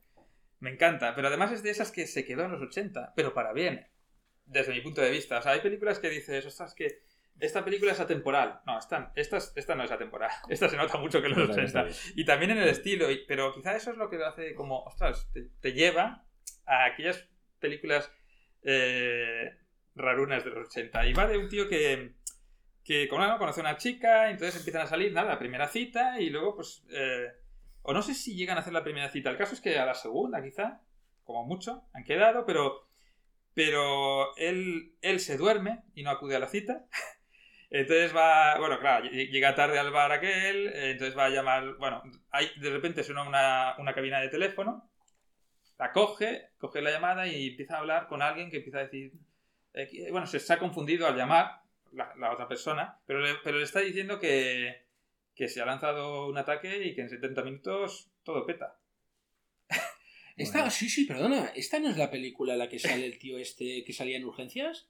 Eh, creo que sí, porque me suena mucho Ya, la sí, cara. vale, el, sí, la he visto. El Bruce Lyons. Oh, Y entonces- fantástica entonces esta película. A mí me ha encantado. Entonces el tío entra en el bar Oh. y dice eh, que he escuchado esto. Y claro, y todos, hay uno que no le cree, hay otra que dice que posiblemente tiene un contacto y va a llamar a ver si es verdad o no. Eh, claro, eh, otros se ponen nerviosos. A partir de ahí, Fantástica. a partir de ahí la, la- la- peli va avanzando Sí. y claro, y él solo dice, ostras, si esto es verdad, voy a ir a buscar a la chica esa. Entonces es la búsqueda de, de- de- de la chica para que no le pase nada y huir todos. Su último acaso. tramo es espectacular. Es que todo, toda la peli tiene. Sí, sí. A mí me ha gustado mucho. Muy Eh, buena, eh, eh, muy y con buena, música muy de buena. Tangerine Dream, que a mí eso siempre me Sí, gusta. señor. porque la Mira, me has recordado ahora decir esto. Pues esta. 70 minutos para huir. Esta, Está muy sí, bien, sí, señor. Sí. Y bueno, digo otra más así, porque así despejo. eh, otra más conocida, esta sí, Alien Nación. Mm, sí, Eh, videoclub total, sí. Es, la, sí, la en que por cierto, luego, bueno, es una película policíaca. James es, por es eso, ¿no? policíaca, James pero. Gunn salía. James. Caan es el sí. protagonista junto Exacto. con. ¿Cómo se llama el otro actor? Pero claro, como el otro actor está tapado porque es un alien. El caso es que empieza así la película. Los aliens eh, llegaron hace un tiempo ¿no? relativamente poco a la Ajá. Tierra y entonces, bueno, pues se han adaptado y viven con nosotros. Entonces la peli va, es una peli policíaca. Bueno, el, el policía ha perdido a su compañero precisamente a manos de uno de esos aliens. Eh, y entonces, bueno, pues por circunstancias al final tiene que aceptar a regañadientes a un nuevo compañero que también es un alien de estos. Entonces mola porque se ve también es- es- se ve el racismo, pero en este caso hacia aliens. aliens, claro. Eh, se ve los prejuicios y se ve, pues bueno, también es una peli de ciencia ficción muy curiosa porque los aliens tienen, bueno, funciona su cuerpo de otras maneras y es curiosa, está bien, está mejor de lo que parece en, en un Sí, principio. no, en su momento no me Sí, gustó. Lo que sí, pasa que sí. es más de videoclub. tengo sí, olvidadísima esta película. pero Eh, no, para, que- eso para mí es una buena peli policíaca, eh, más que de ciencia ficción. Y luego, y luego bueno, supongo que tuvo rela- relativo éxito porque se llegó a hacer una serie Sí, de televisión. ah, sí, que eso malísima. es, exacto, que eso ya sí que no. Y más pelis. Luego se hicieron más pelis, pero todo mal. Todo sí mal. que dio, Sí, sí, sí, para sí ser. que dio para largo. Exacto, para, para no ser una cosa así tan, tan, tan conocida, mm, yo demasiado de sí. Joder. George, ¿alguna cosa que...? Yo me quedo ya casi nada, realmente. Solo mencionar quizá una peli. Pues te, te, te tengo alguna cita al documento y... claro, sí, Vale. sí. Quiero hablar un momento de Inseparables, de David Cronenberg. sí, sí. Ujú. ¿Vale? Que es una película que, mm, bueno, eh, supongo que, que- que- es que es David Cronenberg, ¿no? O sea, o sea, Es un director muy es la idea de, de dos gine, bueno, que esta es la premisa, ¿no? Dos hermanos ginecólogos que son unos hachas en lo suyo y cada uno es muy diferente al otro, ¿no? Uno es pues muy retraído, digamos que es un poco el cerebrito y el otro en cambio pues es un es, es mucho más hecha para adelante. Que es Jeremy Irons. ¿no? Sí, los dos son Jeremy Los Irons, dos son sí, Jeremy hacen un papel. Sí, sí. No, no, bueno, dicho lo que sí, es. sí. Claro, claro, claro. no sé. Sí, y, y que está increíble el tío, son, porque son Jeremy Irons. son Jeremy Irons. Son, son Jeremy Irons. Y los dos, esta es la premisa, porque la película realmente no va de esto, los dos se enamoran de la misma mujer, que es... Eh, sí, me sí. Ah, también sale aquí Jeremy Sí, sí, que es- me encanta, es una época, maravillosa. En su época, porque está sí, en muchas pelis en Sí, esa exactamente, es maravillosa. Y, y esta es la premisa, ¿no? Los dos, eh, los, ellos que están acostumbrados a compartir sin que, sin que las amantes lo sepan, es decir, uno Vale. entra, sale, llega el otro. Es decir, el tirado calienta y luego llega el otro, ¿no? Vale. Vale. Eh, no, es así, es así. Calienta que sales, ¿no? Es como en el fútbol. No, el, el trabajo para, para. Claro, y que es seductor, el que se Sí. echa para adelante tal, luego llega el retraído y pues también puede pillar cacho, por así decirlo. Ya, La cuestión Muy es que las, las- muy Cronenberg. muy Cronenberg. Sí. las amantes nunca saben este juego. claro. ¿Cuál es el problema? En el momento en el que los dos nos pillamos Ya. de la misma. Aquí ya. Claro, ¿aquí qué pasa? Aquí, aquí tal. Y esta es la premisa, porque Cronenberg Porque- es Cronenberg y a él lo que le interesa es hablar de la adicción. De la adicción a los niveles, pues que de Cronenberg. ¿eh? Vamos a entrar en el mundo intrauterino, nunca mejor dicho, y vamos a, a meternos en el mundo intrauterino y vamos a volvernos... Pero literal. Como hace Literal, y nos vamos a volver locos Sí, sí. En, este, en este terreno. Ya, ya. Me parece una, una película, para ser Cronenberg, bastante Polanski, en el sentido en que es, creo que una la, su, su primera película en la que realmente gore o cosas sal- o salvajadas típico Cronenberg en plan La Mosca, Sí. no tiene. Puede que tenga alguna Ah. escena así un poco más truculenta. Aquí es más como perturbador, pero no tan. Exacto, muy perturbador. sentido, claro. Muy perturbador. Muy Sí. perturbador. Y Vale. la película me ha gustado mucho. De hecho, creo que a nivel crítico debe ser de las más. Es, bueno, debe ser no es de las más valoradas de Cronenberg.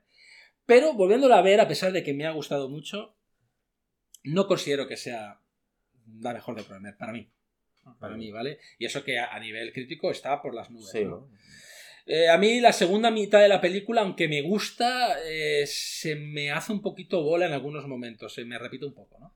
Pero bueno, pero la película está... eh, eh, ella hace mucho en la película, es decir, cuando está ella, la película gana mucha intensidad. Cuando ella no está, que es lo que más le gusta a Cronenberg, ¿eh? meterse en ese, en ese Eso mundo de la adicción, los dos Sí, sí. hermanos, la locura, bla, bla, bla, bla, bla. Pues a mí digo, uy, Cronenberg, tío. uf, Te no estás sé. pasando, ¿no? Cronenberg, no sé, tengo una edad en que no quiero deprimirme. Entonces, eh, pero bueno, está, está bastante bien, está muy bien, está muy bien. Y bueno, no hace concesiones Cronenberg, eso está claro. No, no, para eso no tiene problema. En la mosca lo dejo claro. Y para mí, por cierto, la mosca es, si no, la la, mejor mosca de es las sensacional. mejores. La mosca. Pero Jeremy, Jeremy Irons está el tío increíble, haciendo los dos papeles. Ah, luego una cosa muy importante, y lo dejo. A nivel de, bueno, de efectos especiales, podemos llamarlo, el tema de tener a los dos actores, que es el mismo, en pantalla, en esta película llega a unos niveles de sofisticación Ajá. que realmente tú no ves el truco. Qué bueno. Eso Está increíble cómo los dos están en pantalla. Cuando en aquel momento, es el año 88, se veía, ¿no? Dices, ah, vale, aquí habéis hecho como la pantalla partida, Sí. ya veis tal. Ya, aquí ya. no, no, aquí llegan incluso. Parece pego. como llegan a. No es mentira, no pueden hacerlo, pero parece como que interactúan. Y está tan bien hecho que Ajá. te dices, hostia, tío, ¿cómo lo has hecho? O sea, lo de Jeremy Irons eh, es que está siempre así, o sea, hasta que hizo Dragones y mazmorras, todo Madre lo demás estaba bien. Sí, exacto. No. Pero, haci- pero haciendo de loco en una torre gritando como un histérico, pues. ahí- Jeremy lo que tiene es que siempre ha tenido ese punto como de tío perturbado. Pero, o sea. ¿no? Un tío pero, perturbado. eh, Me acuerdo de la peli de herida. ese- Me encanta en la jungla 3. Pues sí, Sí, mujer me- ahí. me encanta, Sí, sí, sí, bueno, bueno. ya hablaremos con la Sí, ya hablaremos, ya Sí, sí, hablaremos. No, no es tan buena. Eh, no, hombre, a ver, tan buena como la 1 no. Pero Ah, bueno, el, el, gran, el Gran Azul, ¿lo habéis visto? Hace tiempo, es muy buena El película. Gran Azul, yo no lo había visto No nunca, lo he eh, he visto. la versión extendida, casi tres horas. Joder, Eh, pero. ¿Dónde sí, sacas el tiempo? Está, está muy bien. Ese es mi secreto, ese es- ese es mi secreto, me, lo es me robaréis el tiempo. Regreso al futuro. El, es, a ver, está muy bien. Bueno, va de ese buceador, bueno, a buceador y amigos, porque sale Jean Reno también, el protagonista, no, eh, no me acuerdo Besson, actor. ¿no? Es el director. De Luc Besson es el director, sí, sí. He oído hablar, había oído hablar mucho de esta película, eh, hay gente que la adora, tiene, Sí. tiene muy buena puntuación también, bueno, pero eso de la puntuación da igual. A mí me ha gustado mucho, pero tampoco la he visto tan... A ver, sí, la veo de mucha calidad, pero quizá por mis gustos tampoco, o sea, me esperaba mucho más, quizá. Ahí está, yo creo que son las expectativas. Pero está muy bien y sobre todo me gusta mucho... Bueno, va de eso, de un buceador que le encanta estar debajo del agua y donde mejor, donde mejor está es debajo del agua. Pero la película está más fuera del agua que, de- que, que de- que debajo del agua, eso sí, ¿eh? Porque luego pues está pues las relaciones con sus amigos rivales, con una chica también, bueno, muchas cosas.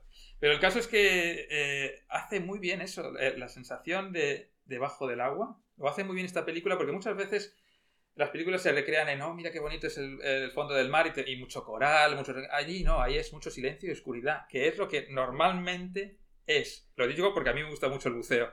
Y, y- y siento mucho eso de que ese es el lugar más tranquilo y donde te olvidas de Ah, todos los problemas exacto. del mundo. Eso me pasaba a mí. Totalmente Pero no llegaba al, ex- al extremo de este hombre que, que- que- que, vamos, que es que uf, no puede resistirlo, tanto no. Pero lo entiendo. Y me ha gustado mucho la película por eso, porque las escenas las conseguí. Y la tensión de, de las competiciones, de a ver quién aguanta más. Oficiales estoy hablando, porque va mucho de eso también la peli. Creo que está basada en una historia real. Eh, no lo sé. eh, No lo sé. ¿Sí? Puede ser, puede ser. Puede ser. Y- Puede ser, sí. Y luego también, sí, diría que, diría que sí ahora que lo dices, sí.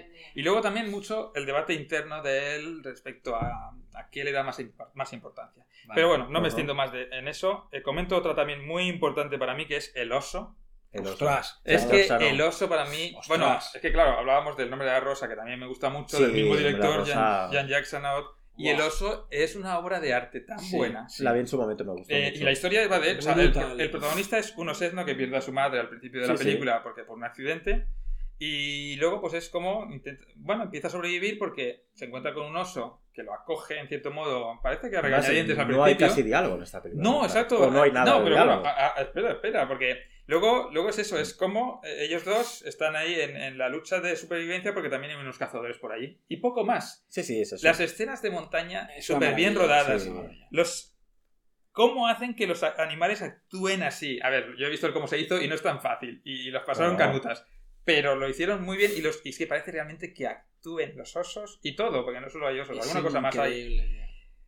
Es brutal, es brutal. Es, Sí. eh, un de un ritmo lento, pero precisamente genial porque le va perfecto. No, pero a para él le va Claro, bien, yo creo. claro. Es, es lo que es la película. y sobre todo es muy, muy emotiva. eh, Sí, yo y- quiero volver a verla. Hace mucho que la vi, buenísima. pero me, me gustó mucho. Esta momento. es mega top. imprescindible. Mega top. Sí. Buenísima, sí, sí, sí. Tengo muchas ganas de volver a verla y la quería volver a revisitar y Sí. no, no he podido y me ha dado mucha rabia. Para organizarnos un poco, ¿cuántas películas A os ver, quedan? A mí me no, quedan es que- pocas. no, es Eh, que yo, yo- ya yo- estoy casi al límite. O sea, no- Vale, vale. a eh, mí me vale, queda en realidad una que querría hablar un poco Pues- tal y luego ya... Ostras. Bueno, te quedan más. O sea, yo tengo aquí. tu- Sí, yo te tengo controlado. yo, te- yo creo. Yo, yo veo que tú puedes hablar de más, lo digo porque sí. pero, nos hay- damos pero cancha. al tiempo, ver. Sí, ya lo sé, pero como. Ya, ya avisé y. y espero que a los, a los- a los oyentes les guste tener mucho material en este. En los siguientes Que nos lo, vamos a pedir. lo, que lo escuchen a cachos. Nos vamos- a exacto, eso yo, es lo que yo- hago yo. yo voy a criticar una película. Venga, vamos, vamos. Eh, Salseo, quiero Los salseo. fantasmas atacan a los Vale, vamos con esa, venga, va. Oh, Sí. me Lo- encanta. los ¿Te encanta? Pues yo la no soporto. ¡Ostras! ¿No la Bueno, soportas? los-?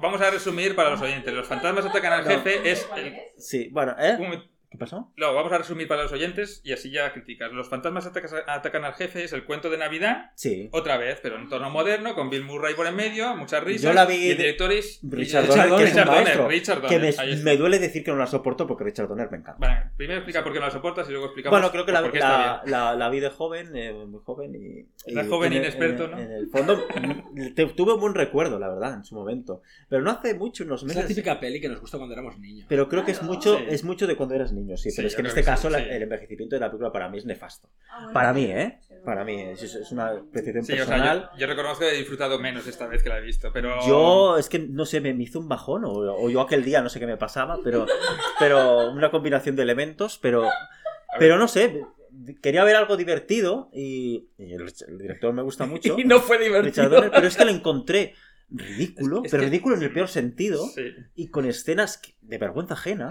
hay algunas, sí. Y bueno, ahora Es, no es que Bill. Murray, es que Bill Murray es rarete. Y Y entonces aquí Bill, aquí Murray Hay días que te ¿eh? entra y otros que no. Y Sí, Bill esta Murray- es donde más está... Bueno, y Mm. aparte que también es su papel, porque es un cascarrabias, como Sí, un cuento de Navidad. exacto, claro, es un cascarrabias, pero creo que utiliza el, cuen- el cuento de Navidad muy mal aquí. Ya, No sé, sí, iba no a decir que el cuento de Navidad siempre funciona, pero, ostras, me acabas de destruir. ¿El qué? Que iba a decir que el cuento de Navidad siempre funciona, pero me acabas de destruir porque dices que no. Bueno, Bueno, pues nada, Para, pues será mí, que no. para mí en esta película. Ya, ya. No, No, sé, pero lo entiendo también, porque es una película que es así. Quizá Yo creo que no coge- lo disfrutas un montón. yo creo que no coge el tono en ningún momento. O sea, quiere Mm. ser divertida y, y utilizando el, el cuento de Navidad, pero no sé, es que lo encuentro ridículo. O sea, no, no. Está mal enfocado. Bill Murray me parece aquí insoportable, insisto, y, me, y Bill Murray está muy bien en muchas películas. Pero no sé, no- no- y Richard Donner me encanta también, pero no sé qué estaba dirigiendo aquí. No, no, me, fue Sí, una- Yo no creo que, es una, creo que no es una peli para Richard Donner. Yo creo que no, no, insisto, no, yo creo que no encuentra nada al tono, yo creo que está todo, no sé, eh, mal llevado, creo que no están cómodos. Eso le pasó a mí, aunque a mí me gusta, quiero, por ejemplo, Hook de Spielberg, que ya llegaremos, es una película que me gusta bastante, pero se nota que el director no está cómodo haciendo la película, pues yo creo que aquí Richard Donner no lo está, no, no coge el tono en ningún Y- momento. Y quizá también Bill Murray. Eso también. Y Bill Murray me da la tampoco. sensación, ¿eh? Que también Sí, sí, es como seguro. está un poco, bueno, a lo que salga, ¿sabes? No sé. Sí, eh, va- bueno, van pues que, es- que él es así siempre, pero bueno. Sí, sí. No, para mí, de- decepción. Bueno, pues. es- O sea, no, no la reviso, ¿eh? No la reviso. Bueno, a lo mejor, no sé, tú la dices que Ya, te es gusta. Que Reconozco. No, ya, sí, sí, no, a ver, sí. reconozco que yo sí, o sea, también la he disfrutado menos ahora. Como niño Sí. se disfruta mucho más. Sí, yo creo por que lo de los también. fantasmas estos que le visitan Sí. y todo esto. Pero Bueno. Voy a Bueno. comentar dos, hablando, hablando de fantasmas y cosas así raras. eh, una que he visto es Waxwork, Museo de Cera, no lo había visto nunca. Eh, bueno, va de, en un pueblecito, abre, bueno, abre, ¿Esta es la que sale de Gremlins? Diría que sí, Vale, diría que es él. pues sí que la he visto. Creo que es él. Vale. No En un pueblecito, iba a decir, en un pueblecito abre un museo, pero no, en un pueblecito pasan por delante de un museo y dicen, "Ostras, ¿esto desde cuándo está aquí? y entonces, eh, bueno, es muy comedia de adolescentes. No comedia, a ver, sí hay un poco de comedia, pero es peli de terror para adolescentes. Muy mítica, porque realmente mola ver todos los ambientes que hay dentro del museo. eh, y es un museo de cera donde, bueno, y, y hay un enano también, un actor enano muy mítico y con escenas muy. De hecho, hicieron Eso, un es lo video- me- eso es lo mejor. Hicieron ¿no? un No videojuego. de Twin Peaks, el enano de Twin Peaks. Pues- el actor. No, creo que no es ese, no, creo que no es ese. Hicieron un videojuego para MS2, por cierto, de, este- de esta película, eh, que se llama Waxbox. Eh, y bueno, no está mal. No está mal. Se puede ver, pero bueno. Yo la recuerdo de pillarla en el videoclub, en esas, en esos maratones que nos metíamos cuando éramos chavales. Y no, y no, me, no me impactó, ¿eh? No, impactar no es. Y tenía 14 años, ¿eh? O 12. Y, otro- y estos que hicieron el juego de Waxbox también hicieron el videojuego de Elvira, que es otra película del 88. Elvira. Ojo, ojo, ojo, ojo No. con Elvira porque me ha gustado. Pensaba que iba a ser una tontería No sé cuál enorme. Es. Pues Elvira, ostras, pues mira, es muy famosa. No, no lo conozco. Sí, Eh, ya el- sabes, Elvira, la, la, ya sabes. Ya, lo vas a ver, lo Elvira, vas a ver. mira, aquí está, Elvira. ¿No te suena, Elvira? Bueno, el, No. Elvira es, pues, sí, sí. eh, a Pues ver, sí. ¿cómo lo explico? Porque yo pensaba que iba a ser una tontería y que también iba a decir qué ridículo es esto. Pero luego lo he visto y no es tan ridículo y se puede ver por más de dos buenas razones que tiene. Eh, hay más razones que esas, te lo aseguro. Pues dímelas porque yo solo estaba pensando en esas razones, pero no. No, de hecho, mira, eh, puedo decir que... ¿Y que digo? Elvira- que Elvira, y digo que, el- que Elvira, como personaje, es, es una mujer moderna, fuerte e independiente. Lo que dicen que no había en el pasado está aquí. Va, eso. ya. Y a pesar, ah, sí, y precisamente eh, es más inteligente de lo que yo pensaba que, iba, que iban a hacer, porque es una comedia de terror, se supone. Es una, presenta- es una presentadora de un programa de terror, va de esto. Sí. Y la, des- y la despiden, pero justamente eh, recibe la noticia de que se ha muerto una tía que no sé si la conocía o no se acordaba. Y entonces va al pueblo donde vivía la tía y, a- y ahí pues eh, la mansión que ha heredado, porque es una mansión, eh, y un libro de recetas, se supone, aunque luego resulta ser de hechizos, tampoco es un spoiler. Y bueno, y ahí empiezan a pasar cosas. Va, de- va mucho de prejuicios, igual que los tenía yo con la película en un principio, porque pensaba que iba a ser una tontería ridícula y los vecinos tienen prejuicios con ella. Pero luego, mm, bueno, a ver, es una, a ver, es una comedia muy tonta y Ya. tiene el mensajito muy fácil. Pero es que es súper entretenida, a mí me lo ha parecido. Vale. Y quizá era por las expectativas también. También pu- puede pasar. Puede ser, yo, a ver, yo no, no tengo muy buen recuerdo de ella, pero, pero, oye, que te creo totalmente. O sea, ¿Tú tienes alguna más? sí, me gustaría hablar de una película bastante, a ver, que es un tanto irregular, pero muy interesante, que es El turista accidental, Hostia, Hmm. Lawrence Kasdan ahí. Alan Kasdan, eh, con, que sale, bueno, con William Hart, Gina Davis y Catherine Turner. Y bueno, pues es una película realmente que, bueno, ya la vi hace un tiempo, ¿eh? la revisité hace un tiempo, pero me gustó, me gustó bastante, a pesar de que considero que en esa época, no sé por qué, todo tenía que tener su subtrama, tú. Se llama- había que ponerle subtrama a todo. Pues si tengo este personaje, le tengo que dar una Una subtrama. importancia adicional. Y dices, no es necesario, tío, ¿sabes? Porque te pierdes de lo importante. Eh, que la premisa ya sabes cuál es. Es un tío que hace, eh, creo que son libros de viajes, si no me equivoco. La Sí. premisa está clara, que se muere su hijo, Hmm. eh, su hijo pequeño, y entonces él entra, él, él eh, su mujer está en, evidentemente, una depresión brutal, y en cambio él es como, como si no le hubiera afectado, ¿no? Sí que le ha afectado, pero mm, no sé, está Le ahí. falta. Sí, le fa- es como si fuera un robot. Sí, ¿No? Como si un no le robot. ya. Eh, tiene como estirpado los sentimientos el tío. Ajá. Y la mujer no puede más, peta y dice, bueno chico, pues creo que este es el fin de nuestra relación. Y él tiene que iniciar de nuevo su vida. Vale. ¿vale? En ese proceso, pues, vamos a ver, sin hacer spoilers, pues él pues va tomando conciencia de lo que es básicamente ser un ser humano. Ya, pero yo no estoy muy de acuerdo con eso. Yo, de hecho, a ver, sí que es verdad que se lo toma todo de una forma muy estoica. También la he visto por primera vez ahora. ¿eh? Estoica, no digo que no sienta, ¿eh? digo que él le cuesta Sí, eh, sí, expresar sus pero, sentimientos. Pero también creo que la mujer, como es el principio, yo creo que la mujer es muy dura con él. O sea, mm, Bueno, eso es otro tema. pero bueno, es igual. O sea, Claro, quiero decir que, tema. que- que él no, le está, no está haciendo nada mal, de hecho. Simplemente es así y de hecho es una forma de afrontar las cosas. Oye, pues mira, vamos a Bueno, pero las- Pero, entiendo, no- pero entiendo que cada uno, como cada uno. No, está- pero es muy definitivo, porque esta es la muerte de un hijo. O sea, es una cosa muy Sí, definitiva. entonces, claro, como cada uno lo está intentando llevar de una manera. pero y claro, él se ve en esa tesitura de tener que empezar de nuevo su vida. Sí. ¿no?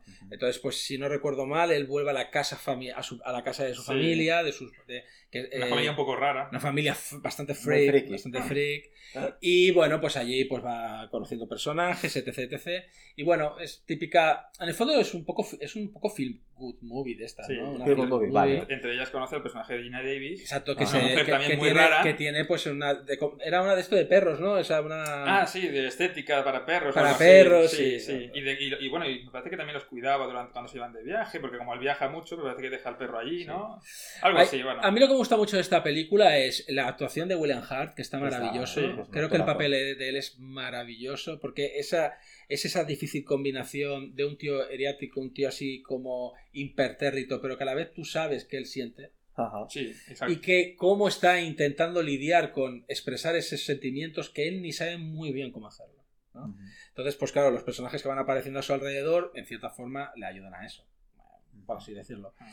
Eh, tiene momentos que para mí sobran, como te digo, subtramas que digo, no me pongas esto, No nada. Kasdan, pero luego sí que es verdad que tiene momentos súper potentes, eh, los recuerdos del hijo, eh, Ajá. no sé, cosas que, que Sí. realmente te atrapan. La banda sonora de John Williams, es sí, eso sí, eso sí. increíble. ¿eh? Me ha resultado. O sea, es lo que decimos, no ahonda mucho la película, o no parece que ahonde, no Mm, parece. No parece. Eh, y por eso es como que si alguien la ve así a vuela pluma, se va a perder muchas cosas. Porque casi todo lo que tú dices que son, son momentos así importantes, son muy sutiles. Son muy Mucho, sutiles, son muy sutiles. Y me gusta mucho Gina Davis, que es, Sí, que está es- precisamente el personaje que creo que hace despertar un poco a él. Hombre, claro. Gina Davis hace el contrapunto, Sí. porque si no entras en es terreno- que además es, Claro. vamos, parece todo lo contrario. todo lo contrario, es una, Una tía des- revolución, vamos. una tía despreocupada, Sí. una tía que tal, que se toma las cosas Mola, como mola. vienen, una tía muy vitalista. está- Una luchadora, ella es una Mm. luchadora, tiene además, eh, me parece que está divorciada o algo así, tiene un hijo, no sé qué.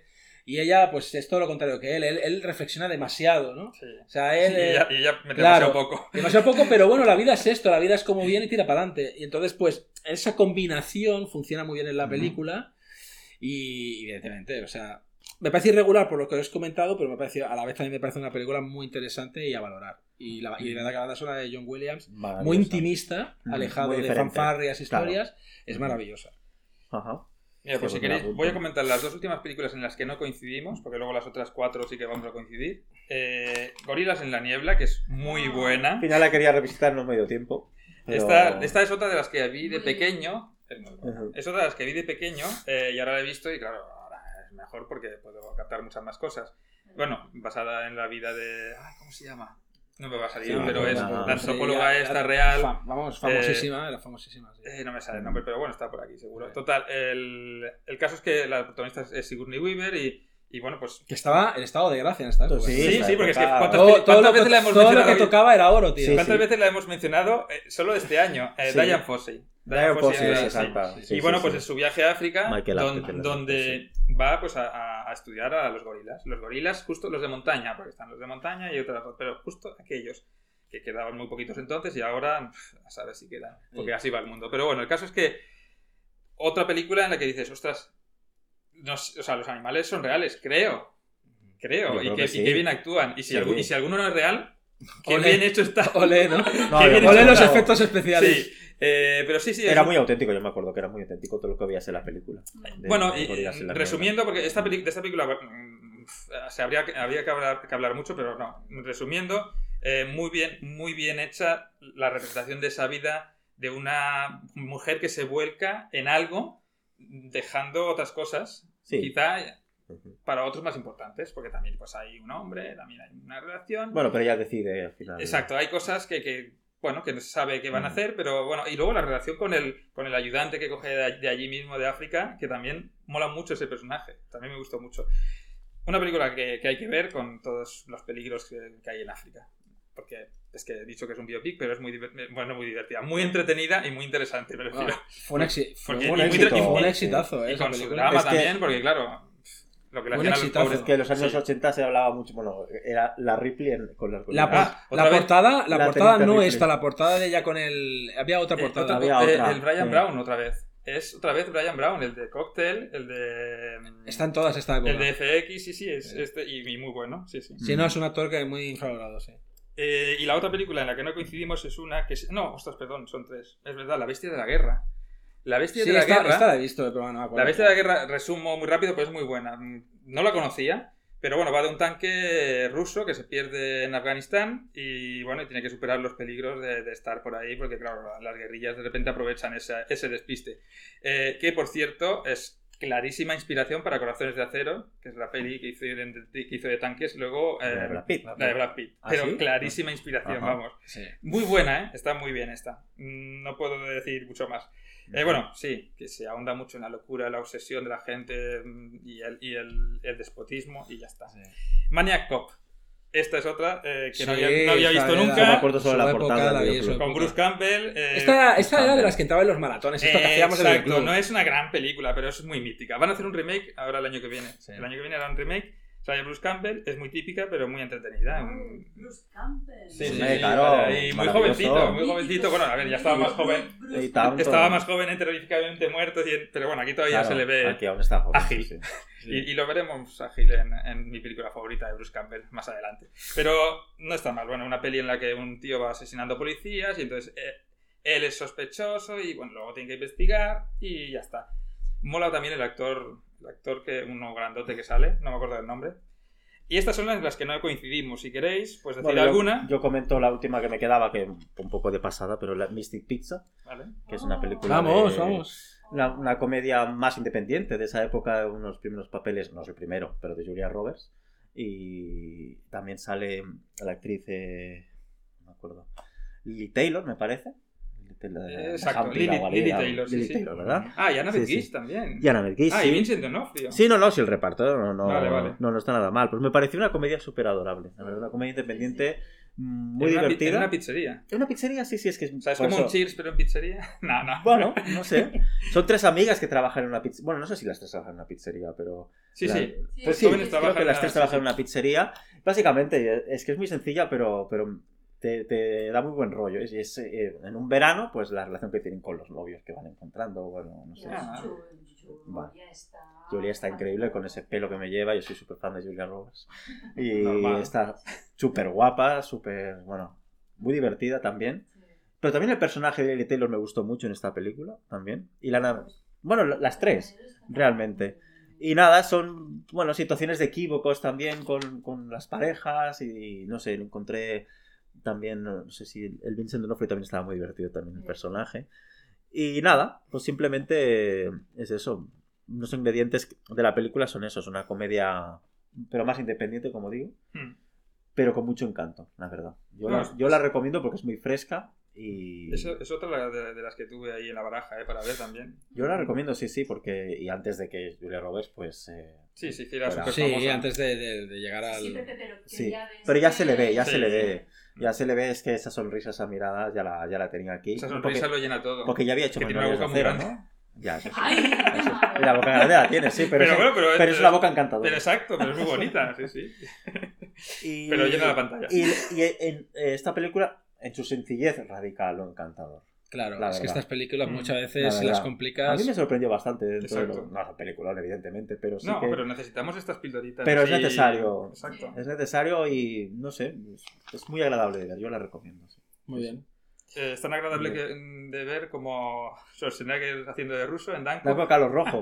Mira, es una película que Walter no la vi Hill, ¿no? entera. ¿eh? Claro, Walter Hill, ¿no era? Walter creo, que, Hill. creo que sí. Eh, cl- claramente es una, una, de las, una de las menores de, de No me mata, no me en mata, aquella la época. pero no pero bueno, mata. pero es entretenida verle Sí. hacer de ruso ahí. Tiene sus momentos. col- pero- Colaborando con. Ay, ¿cómo se llama El el hermano de John Belushi, James Belushi. James Belushi, que, que, Sí, que- es Belushi. sí. que para las pocas cosas así destacables que hizo, que hizo algunas muy destacables, Sí. bueno, pues, es- pues verle por ahí está bien. Sí, sí. Y bueno, es eso, una peli policíaca, buddy movie, pero Sí. uno es ruso, otro norteamericano, poca cosa más. pero no, no, tan vamos, no vamos a otras. Pero bueno, pero- pero si te gusta- no, no, se deja ver. Con que te guste Schwarzenegger ya te va a molar sí, la a peli, mí me ¿eh? gusta. pero Así que a ti que te gusta mucho, porque A consideras que son los mejores actores del sí. mundo, pues. Vale, es, un- poco. Al- mira, Alan Rickman, Schwarzenegger. Eso, eso, eso, eso- Schwarzenegger, por supuesto. O sea, es, un po- es un poco mejor que Comando, eso sí. Eh, Pero- o sea, No, no, hombre, Comando es mucho ba- mejor. Bastante mejor que como. Porque No, Comando- Comando es mucho mejor. ¿Cómo? No. ¿What? No. Como, como entretenimiento y ser mítica y frases Con ahí peli, con peli bastarda, Bueno, sí. Comando- que nos liamos, que nos liamos, venga. Sí, sí. Eh, ¿Qué más queréis eh, comentar? Ahora ya coincidiremos. Nos ¿eh? quedaba también una que vimos no hace mucho, Espía sin identidad. Ah, muy bien, sí, es verdad. Bueno, eso no, Verdad. eso no lo he visto, perfecto. Sí, Que, sí, eh, sigues contando un poco al Eh, principio. bueno, bueno, básicamente, a ver, también está, mira, tiene que ver con un poco con Danko. Eh, en Sí, el tema de bueno. que están un poco obsesionados con el tema este de la de los rusos y el hecho de que podían haber rusos en territorio La americano. guerra- La Guerra Fría y espinazo. Sí. Exactamente, ya ves, finales de los 80, ¿no? Que ya estaba un poco de capa caída la URSS. Pero la Sí. cuestión es que, bueno, sí, trata trata de, del asesinato. ¿Cómo iba esto? Es que no me acuerdo muy bien ahora. Yo ya. tampoco al Que principio un no me acuerdo descubre mucho. que sus padres. Ah, eh, bueno, eso, eso sí. es bastante spoileraco, ¿eh? Pues, pues empieza así la sinopsis. Vale, Ya, me han hecho spoilers. Sí. Film Affinity. Mira, Para mí lo más destacado por eso es el, el River Phoenix y el Sidney Poitier. sí. Realmente la relación Ostras, Exacto, es, que, que dos- es que- es que qué dos actores. Es Sí, que realmente, o sea, el juego generacional está muy bien. Está Sidney Poitier se trabaja en el FBI y está tirando del hilo de una, de una muerte, de una serie Sí. de muertes que están O de un provocando. atentado. Sí, muertes, No, asesinatos que está, que está provocando eh, un tío que en realidad está como rebotado con, la, con, la, con el KGB, Con el KGB, supongo. exacto. Sí, y, sí, sí. eh, y él va tirando del hilo precisamente por una cosa que pasó en el pasado con un colega suyo que murió en acto de servicio. Y a partir de ahí el tío llega a do- a- al pueblecito donde vive River Phoenix. Sí, sí. Básicamente, que al principio parece que dices, ¿cómo, cómo puede ser? ¿Cómo puede lle-?" Pues sí, hay un Hay hilo algo conductor ahí, sí, clarísimo. Hay algo ahí. ¿vale? Que vuelva a demostrar lo buen actor que era River Phoenix. Exacto. Una lástima. Exactamente, ¿no? Sí, sí. Y Cinepatio está maravilloso. Además, es con una ironía Es que, yo no- tiene. Yo no lo he visto mal nunca. Sin No, no, Poitier. No, pero, claro, pero le da el charm, le da como Sí, la, sí, la sí. clase, Ese ¿no? prestigio. Ese prestigio, ¿no? Y claro, con un chico joven que era como una, bueno, Estaba una nueva re- estrella. repuntando mucho, sí, sí. Exacto. Pero ¿sabes lo que me gusta mucho de esta película? El, el doble juego que hace. Porque ellos están hablando de esas personas que a veces, pues en este caso rusos, que van a territorio americano y que se acaban enamorando del modo de vida americano. Ya Sí. se sienten ellos americanos. Sí, sí. Pero en realidad no está hablando de eso.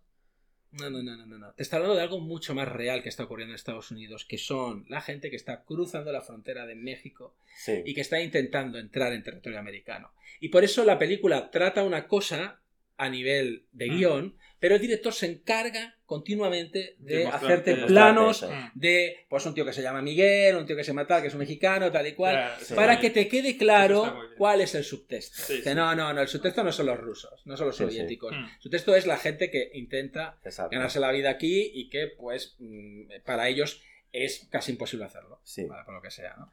Y ese es el juego eso, es- guay. eso es lo más interesante. Eso es lo más de película. interesante. Porque luego, bueno, a nivel de thriller tampoco es que sea nada. No, y realmente lo más negativo para mí de la película es que es muy de opereta la, la parte del malo. Eso sí. Ah, sí, sí. Que eso sí que es un poco bajón. Es mejor. Lo otro es más interesante, pero la parte es un Sí. poco... Ah, Es una peli regular, ¿eh? Es irregular, pero es muy interesante, pero sobre todo por la eso de Pues mira. la generación de River Phoenix con el con. Eso mola, eso es lo mejor de la Mola película. verlo. Hablando Sí, de sí. pelis irregulares, muerto al llegar, ¿qué os, qué os pareció? No lo he visto. Muerto a llegar, pues se sale Dennis Quaid, sale M. Ryan y. Bueno, es correcta. Correcta. La recuerdo correcta, pero no me, no me cambió la vida. Es que yo vi la original porque es un remake de- con Sí. las horas contadas. La original me gusta más. Sí. La original es diferente también la historia. sí. Eh, pero bueno, va de un tío que llega a la comisaría, empieza así, llega a la comisaría y dice que está muerto porque la han envenenado. Sí. y- pero bueno, eso no es lo único que pasa en la peli. Entonces hace flashback y te explican todo lo que pasa. Correcto. Y básicamente es eso, no vamos a explicar más.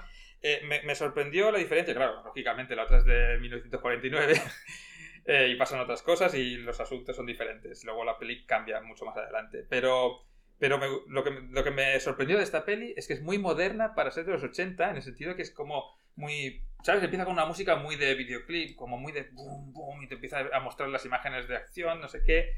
Digo, ostras, ¿qué es esto? ¿Sabes? Es como muy... Luego al final no es nada del otro mundo. No. Pero, pero eso me... me- Pero me gustó- ese- a mí lo que me gustó mucho de esa peli son cómo eh, detallaban los entresijos universitarios. Porque si no recuerdo Sí, mal, sí, él no sé si era profe- profesor y había un alumno que, que Sí. estaba muy aventajado. Exacto. Y todos esos entresijos y envidias en la universidad es- y todo el rollo. Eso, mira, se me Mm. quedó de la película. Más que a lo mejor la trama thriller más convencional que no me llamó mucho, ¿no? Eh, y, o- y otra que casi me dejo sin pistas. Sin pistas es, mira que yo soy súper fan de Sherlock Holmes, súper fan. Entonces, claro, los super fans pasa una cosa normalmente. No, a todos, ¿eh? pero normalmente como, como se inventan algo muy raro, oye, ¿qué, es esto? Pero, pero cuando, cuando es algo así, es una muy buena idea, es como esta, pues me ha gustado mucho, que la buena idea es que sí, Watson escribe eh, las historias de Sherlock Holmes, pero escribe las historias de Sherlock Holmes porque Sherlock Holmes es un actor contratado por él para hacer de detective, que es Michael Caine en este caso, y, y Watson es... Ya eh, vuelve a aparecer. Watson es... Ah, no, sé el nombre. Watson... Bueno, espera, eh, Becky- Ben Kingsley. Ben Ben Kingsley, Kingsley. exacto, dos actorazos. Hostia. O sea, la peli es muy buena, o sea, a mí me ha gustado mucho y sobre todo porque me gusta Sherlock Holmes. Pero entonces, claro, ahí está el juego porque es un Sherlock Holmes un poco tonto, o sea, no- nada deductivo. y, y es Michael Bueno. Caine, otra vez Michael Caine aquí. bueno. Es. Eh, está muy bien, está muy bien. Y claro, el listo en realidad, el que descubre las cosas y que va diciéndole, mira ahí, ¿sabes? Le- y le da un toquecito ahí en la pierna a Sherlock Holmes para que mire al, al lado correcto, es Watson, Ben Kingsley. Entonces es Está muy bien, interesante, está muy es bien muy- esa es- premisa. Es muy Qué interesante. guay, es tío. muy No lo he visto esta peli. Pues está- están magníficos los dos, sí, Qué sí. guay.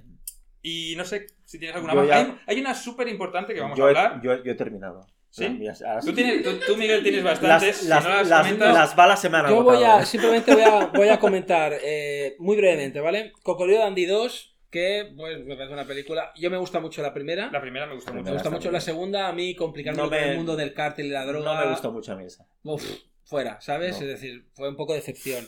Cortocircuito 2, que voy a decir una cosa, y aquí que se me eche todo el mundo encima. Me gusta más que la 1. Ah, sí. Sí. A ver, a mí me gustan las dos. Me gusta mucho más que la 1 porque me encanta el indio. Ay, perdón. Me encanta el indio. Yo Y me conectado. encanta, y me encanta, que a ti te encantará también. Sobre todo me encanta el jeta que está con el indio.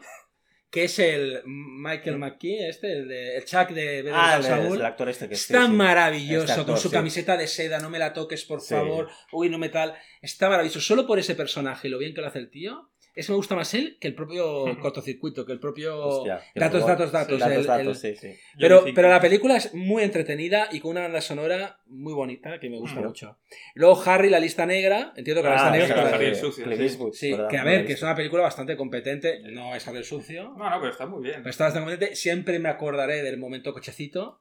Es el Ajá. momento cochecito que tiene como un, dis- un explosivo y va Ah, eso sí, yo, eso sí, Eso sí por la visto. no eso sé si es. San Francisco. Sí, San Y va Francisco, por las calles de es. San Francisco. Eso es Sí. brutal. Y porque salen sí. Guns N' Roses. O sea, a ver, ¿qué es? Sí, Ya sí, solo sí. por eso vale la Ya, pena. eso- sí, sí, sí. Y solo me quedaría así de. Están vivos. Ah, Tim Carpenter. De Tampoco la he Carpenter. visto, ¿eh? Ya. Nunca la he Ya. visto. ¿Y tú eres Bueno, no y la las- haya? Y, las que nos dejamos. Sí, Pero ya, sí, sí. Están vivos, es que es, es una película muy buena. Sí, Están vivos, que es una película a mí personalmente me encanta. Esa Sí. película me encanta. Hostia, Es la tengo película- que Bueno, es un tío que encuentra unas, unas gafas y con esas gafas ve- Claro. ve, que Claro. ahí hay gente que no debería estar. Bueno, Ya. es algo que me encanta primero, porque John Carpenter, lo que me gusta de él es que es un tío sin cortapisas. No, me es encanta, me encanta que él, él es que no, no pretende ir de nada. No, pero no, él no. hace a su Es manera. muy sincero. Sí, en su- pero a su en- manera hace sus, en sus críticas sociales. Sí. Y esta película, pues es una crítica al consumismo Es brutal. blanco y negro, además, la película toda. No, Ah, no. Ah, no. No, no, es Cuando a lo mejor cuando ve. sí, gafas, me parece que, cambia sonaba. la visión de alguna Ah, manera, sí. vale, vale. Sí. Es una película que eh, creo, creo que el protagonista era, era.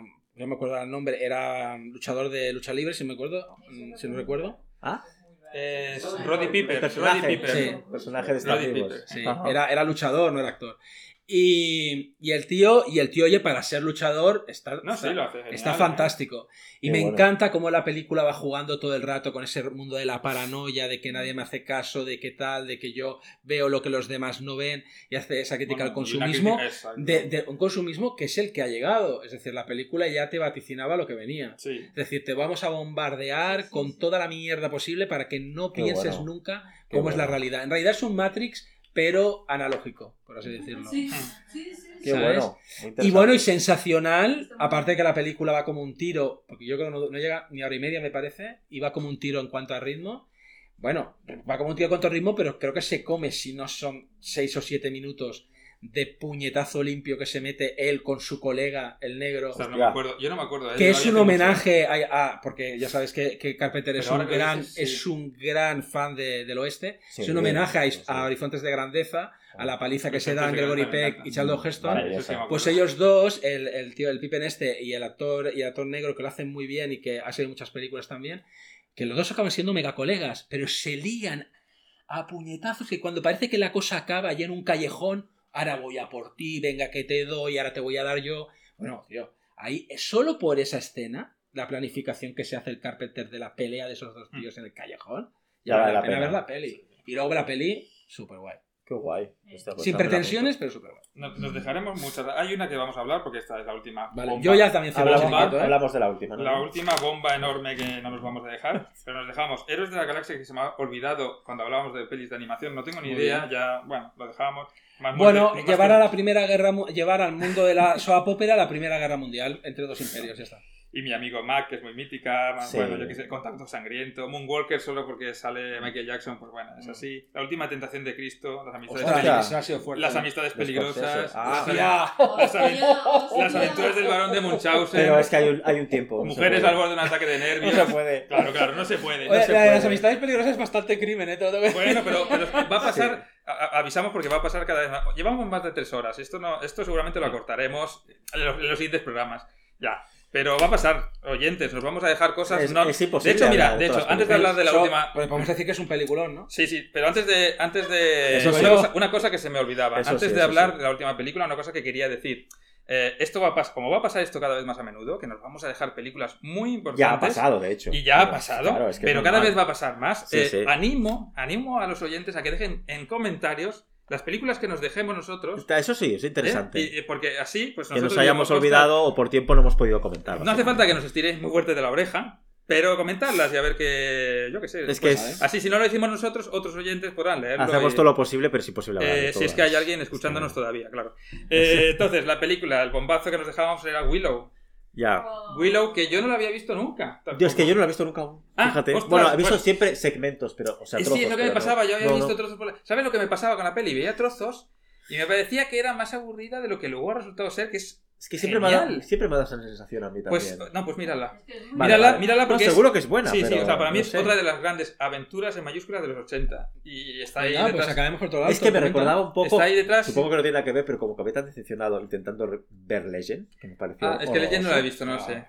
Entonces, No, no. imagino que no es así, pero me daba como la No, pereza no, de no, que no, fuera no. igual. No, no. ¿Sabes? Eh, eh, no, no además sé. está detrás Josh Lucas. Eh, Sí, es verdad. los actores todos los- lo hacen muy bien y me parece un acierto eh, a- haber cogido a todos esos actores pequeñitos que son geniales todos. Y, y, Sí, sí. y es que transforman la película, ese pueblecito. Es un, poco hobbit, es un poco hobbit. Es un poco hobbit, Claro, sí, sí. Sí, es que hay muchas cosas que son como del Señor de los Anillos. eh, muchas, ¿eh? Bastantes paralelismos. Porque, claro, en lugar de un anillo, lleva una niña. Sí. Porque va de eso. Y además Ron Howard, que Ron bueno, Howard. es un artesano que a veces hace Sí, sí. peliculones o basuras, pero, No, pero en este es- caso, pues supongo que Sí, sí, bien. Pero, está- pero es bueno. Ron Está Howard. muy bien, sí, sí. Llega, bueno, el caso es que eh, llega al- al pueblo este de, de los enanos, pues una, una niña pequeña, y claro, acuerdan devolverla a- al mundo de los humanos. Ajá. Pero bueno, al final se lía y, y el viaje iba a ser de 100 metros, al final va a ser de más, muchos más kilómetros. Se encuentran por el camino. La al- portada es súper chula. Sí, la portada es mítica. La portada es mítica. Sí, sí. se encuentran por el camino a- a- ¿Ah? al. A una serie. Ah, una serie. Ah, sí. Sí, hicieron una serie, hicieron una serie, es verdad. No, y van a hacer. Ah. Arán, ¿no la han hecho Ah, se pensaba estrena- que la se habían hecho estrena- se estrena en diciembre, sí, sí. Eh, y se encuentra por el camino al personaje. Se encuentra por el camino al personaje de Val Kilmer, Va, sí. que es O sea, otro.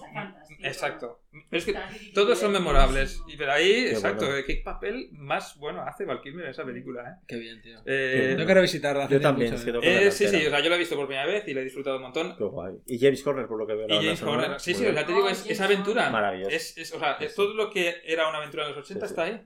Ya, ya, ya. No, Mírala. no, sí. Sí, sí me ha dado esa pereza por el tema ese, pero quiero verla, sí, sí, pues seguro que está muy bien. Y ahora sí, pues. Ahora sí, hemos acabado ya con todas las películas del creo- 88. Era un año, ha sido un año muy, muy, muy gordo. Ha sido intenso. ¡Bravo! Y, y, ahora, y ahora ya pasamos a la última parte. Vamos a poner la Las música. conclusiones. Ah, hay más. Y ahora la última parte. Hay más, hay más. No, porque hemos de decidir las favoritas. Sí, vamos a pasar a la última parte.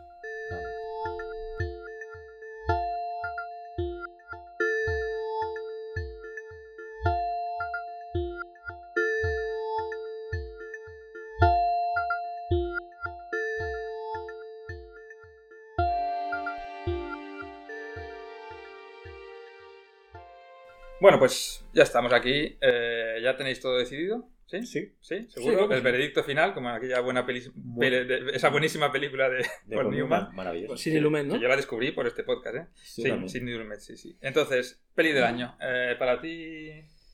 Bueno, voy a hacer una.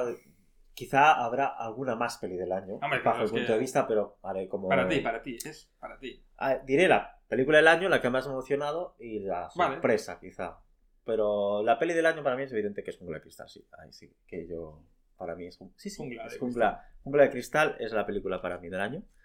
Eh, porque, por todo, por lo que hemos comentado. Porque, bueno, ahí suscribo bastante, estoy muy de acuerdo contigo. Si no es la mejor, es de las mejores películas de acción que he visto en mi vida, eso está claro. Y luego la que más eh, digamos, pero incluiría aquí barra, barra, Vale, ojo. vale. lo siento, tengo que hacer una Sí, barra sí, sí. con un pez llamado Wanda. La Es que, comparo en otro es que es tipo de género con un pez llamado Es Wanda. que Sería- no muy serían dos pelis del año Sí. para mí, en este caso. Y porque es que lo tiene todo un llamado Claro. La verdad. Y luego, ah, bueno, ¿Y para ti, peli del año? ah, bueno. Ah, para mí peli del año. Uf, uf. Es, es muy difícil decir una, ¿eh? Ya, lo sé, pero bueno, tienes que elegir. Yo, a ver, Bueno, eh, o elige dos. A ver, un pe llamado Wanda es la primera. Para Ah, mí curioso. es una de las mejores claro. comedias de la historia para mí por lo tanto ver, es, doble, es sagrada. doble empate. Doble empate. Es sagrada. Eh, luego sí que es verdad. Yo tendría que poner una barra también.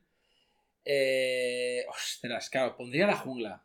Pero es que vais a hablar todos de la jungla. Es que yo solo voy a decir la jungla, ya está, ya lo he dicho. No, para mí la pues- peli del año es la jungla de cristal. Vale, claro. pues yo voy a decir, mira, Wanda y Akira. Ahí me quedo. Vale. Ole, muy bien. No, que también, que también, es que es Está muy bien, Yo lo tengo sí, muy sí, claro sí. Por, pues porque, por lo que he explicado antes, ya no vamos a hablar Sí, más sí. de la jungla. Pero entonces, descubrimiento para ti, Jordi. Descubrimiento, bueno, tendría que hablar de la que más me ha emocionado como una categoría extra mía, pero Pues, bueno, sí. pues, pues lo que tú quieras. La ¿qué- que- qué- qué ah, bueno, pero no, descubrimiento te tengo emocionado? que hacer dos barras también. Pon todas las barras que quieras. Armas de mujer, como Hombre, descubrimiento, claro, sí, sí, por barra otra Ostras, mujer. ostras. Mira, mujer, mujer. Me vas a obligar Armas a de poner mujer, una... otra mujer, curioso. Me vas a obligar a poner una barra a mí también, es verdad. ¿eh? Sí, en cuanto a descubrimientos de que no, peli- descubrimientos de películas que no había visto nunca, las he visto para el podcast Exacto, exacto. y han sido una sorpresa increíble. Armas de mujer Y otra mujer. y otra mujer por ti- motivos diferentes, pero. Ojalá yo descubriera tanta mujer Sí, sí. como tú. Luego de Eh. Sí, sí, perdón. Sigue, sigue, tú sigue intentando. Tú sigue. Todo, todo es cuestión y- de perseverar, amigo. ¿Y tú has tenido algún descubrimiento o...? No, descubrimiento no, pero. Pero bueno, o, o- o ver la- una peli como no, la- no la habías visto antes. No, volver a ver. Es, es que, es que me voy a copiar mucho. Me voy a Da igual, no pasa de- nada, no pasa Pero Si sí que es- coincidimos, oye, pues... en cuanto. Estés hablando de descubrimiento, ¿eh? No de emocionar. ¿eh? Exacto, No, lo de descubrimiento. emocionar se lo he inventado él. Sí, sí. No, pero a veces lo decía. No, que está bien. Ah, no, no sé. No, que está bien, Ah, que no. está bien. Otra, otra mujer es la película que Sí. he vuelto a redescubrir después de hace mucho tiempo. Ya me gustaba, ya había hace años, tampoco tantos, pero creo que para entender otra mujer debes ya empezar a tener una edad. Vale, Ya está. sí, yo pues simplemente digo eso. Bastante, bastante de acuerdo, sí. eh, y, y para mí Gina Rowlands, me- mira, me suda las narices si es un personaje femenino y yo soy un hombre. No, no, Me pero siento más identificado. O sea, Claro, pocas eso no veces me he quita que sentido puedas, que puedas tan identificado en muchas cosas Sí, como con Gina Rowlands en esa película. Sí. Ya solo por eso Sí, vale sí. la pena, aparte que es una película maravillosa. Sí, sin duda. ¿Para ti? Yo he tenido muchos descubrimientos, pero es verdad, armas de mujer. ¿También? Armas de mujer, no es el ¿Sí? que iba a decir, pero lo pongo armas de mujer barra lo que cuenta es el final. Ah, la, muy bien. la del stand-up y con bien. Sally Field y Tom Es que va a ser muy interesante. Esa, entonces- esa quiero verla de cuentas Sí. al final, es la que más. Habría más porque es que, yo que sé, La Bestia de la Guerra también está muy bien, pero no, esas dos, esas dos son mis descubrimientos. Y tú Sí. dices que te había emocionado algo. Sí, es evidente. Cinema Paradise. Es que Cinema Paradiso... Eh, pero es, Hombre, muy, pues, es muy obvio, oye, lo sé. Qué, pero qué- qué bonito acabar con Cinema Paradiso. bueno, sí, sí, la- yo igual, o sea, estoy con él. la, Sí, la- la- sí, la sí. más emocional. Pues oye, ahora, Sí, sí. ahora yo en mi mente voy a acabar el podcast con aquella escena final de Cinema Paradiso y, Sí. y, así Y me, y así me despido y nos despedimos, ¿no? Si queréis Sí. ya. Pues nada, agradecer también que tú, Miguel, estés en el primer podcast con nosotros. Oye, La- os agradezco yo a vosotros que y- me el descubrimiento ha sido Miguel. Y Que no, hombre, que no me dices, También, por sí, favor. sí, el sí. no, descubrimiento no, ha sido no. Miguel. El descubrimiento ha sido Miguel. Y No. bueno, pues gracias también por escucharnos a los oyentes Sí. una vez más, los que escuchéis. Yo nada, agradeceros a vosotros que me hayáis invitado al podcast, que me he pasado súper bien y espero que los oyentes pues disfruten de, de esta locura de pelis y de todo lo que hemos comentado y que quieran más. Y nada, muchas Exacto. gracias a todos. Si, si habéis llegado al final, que son tres horas y pico, eh, pues muchas gracias. Y el siguiente intentaremos hacerlo más corto. Exacto. 1989 nos espera. Eh, hasta otra. Hasta el Adiós. siguiente programa. Adiós. Adiós. Adiós. Bueno.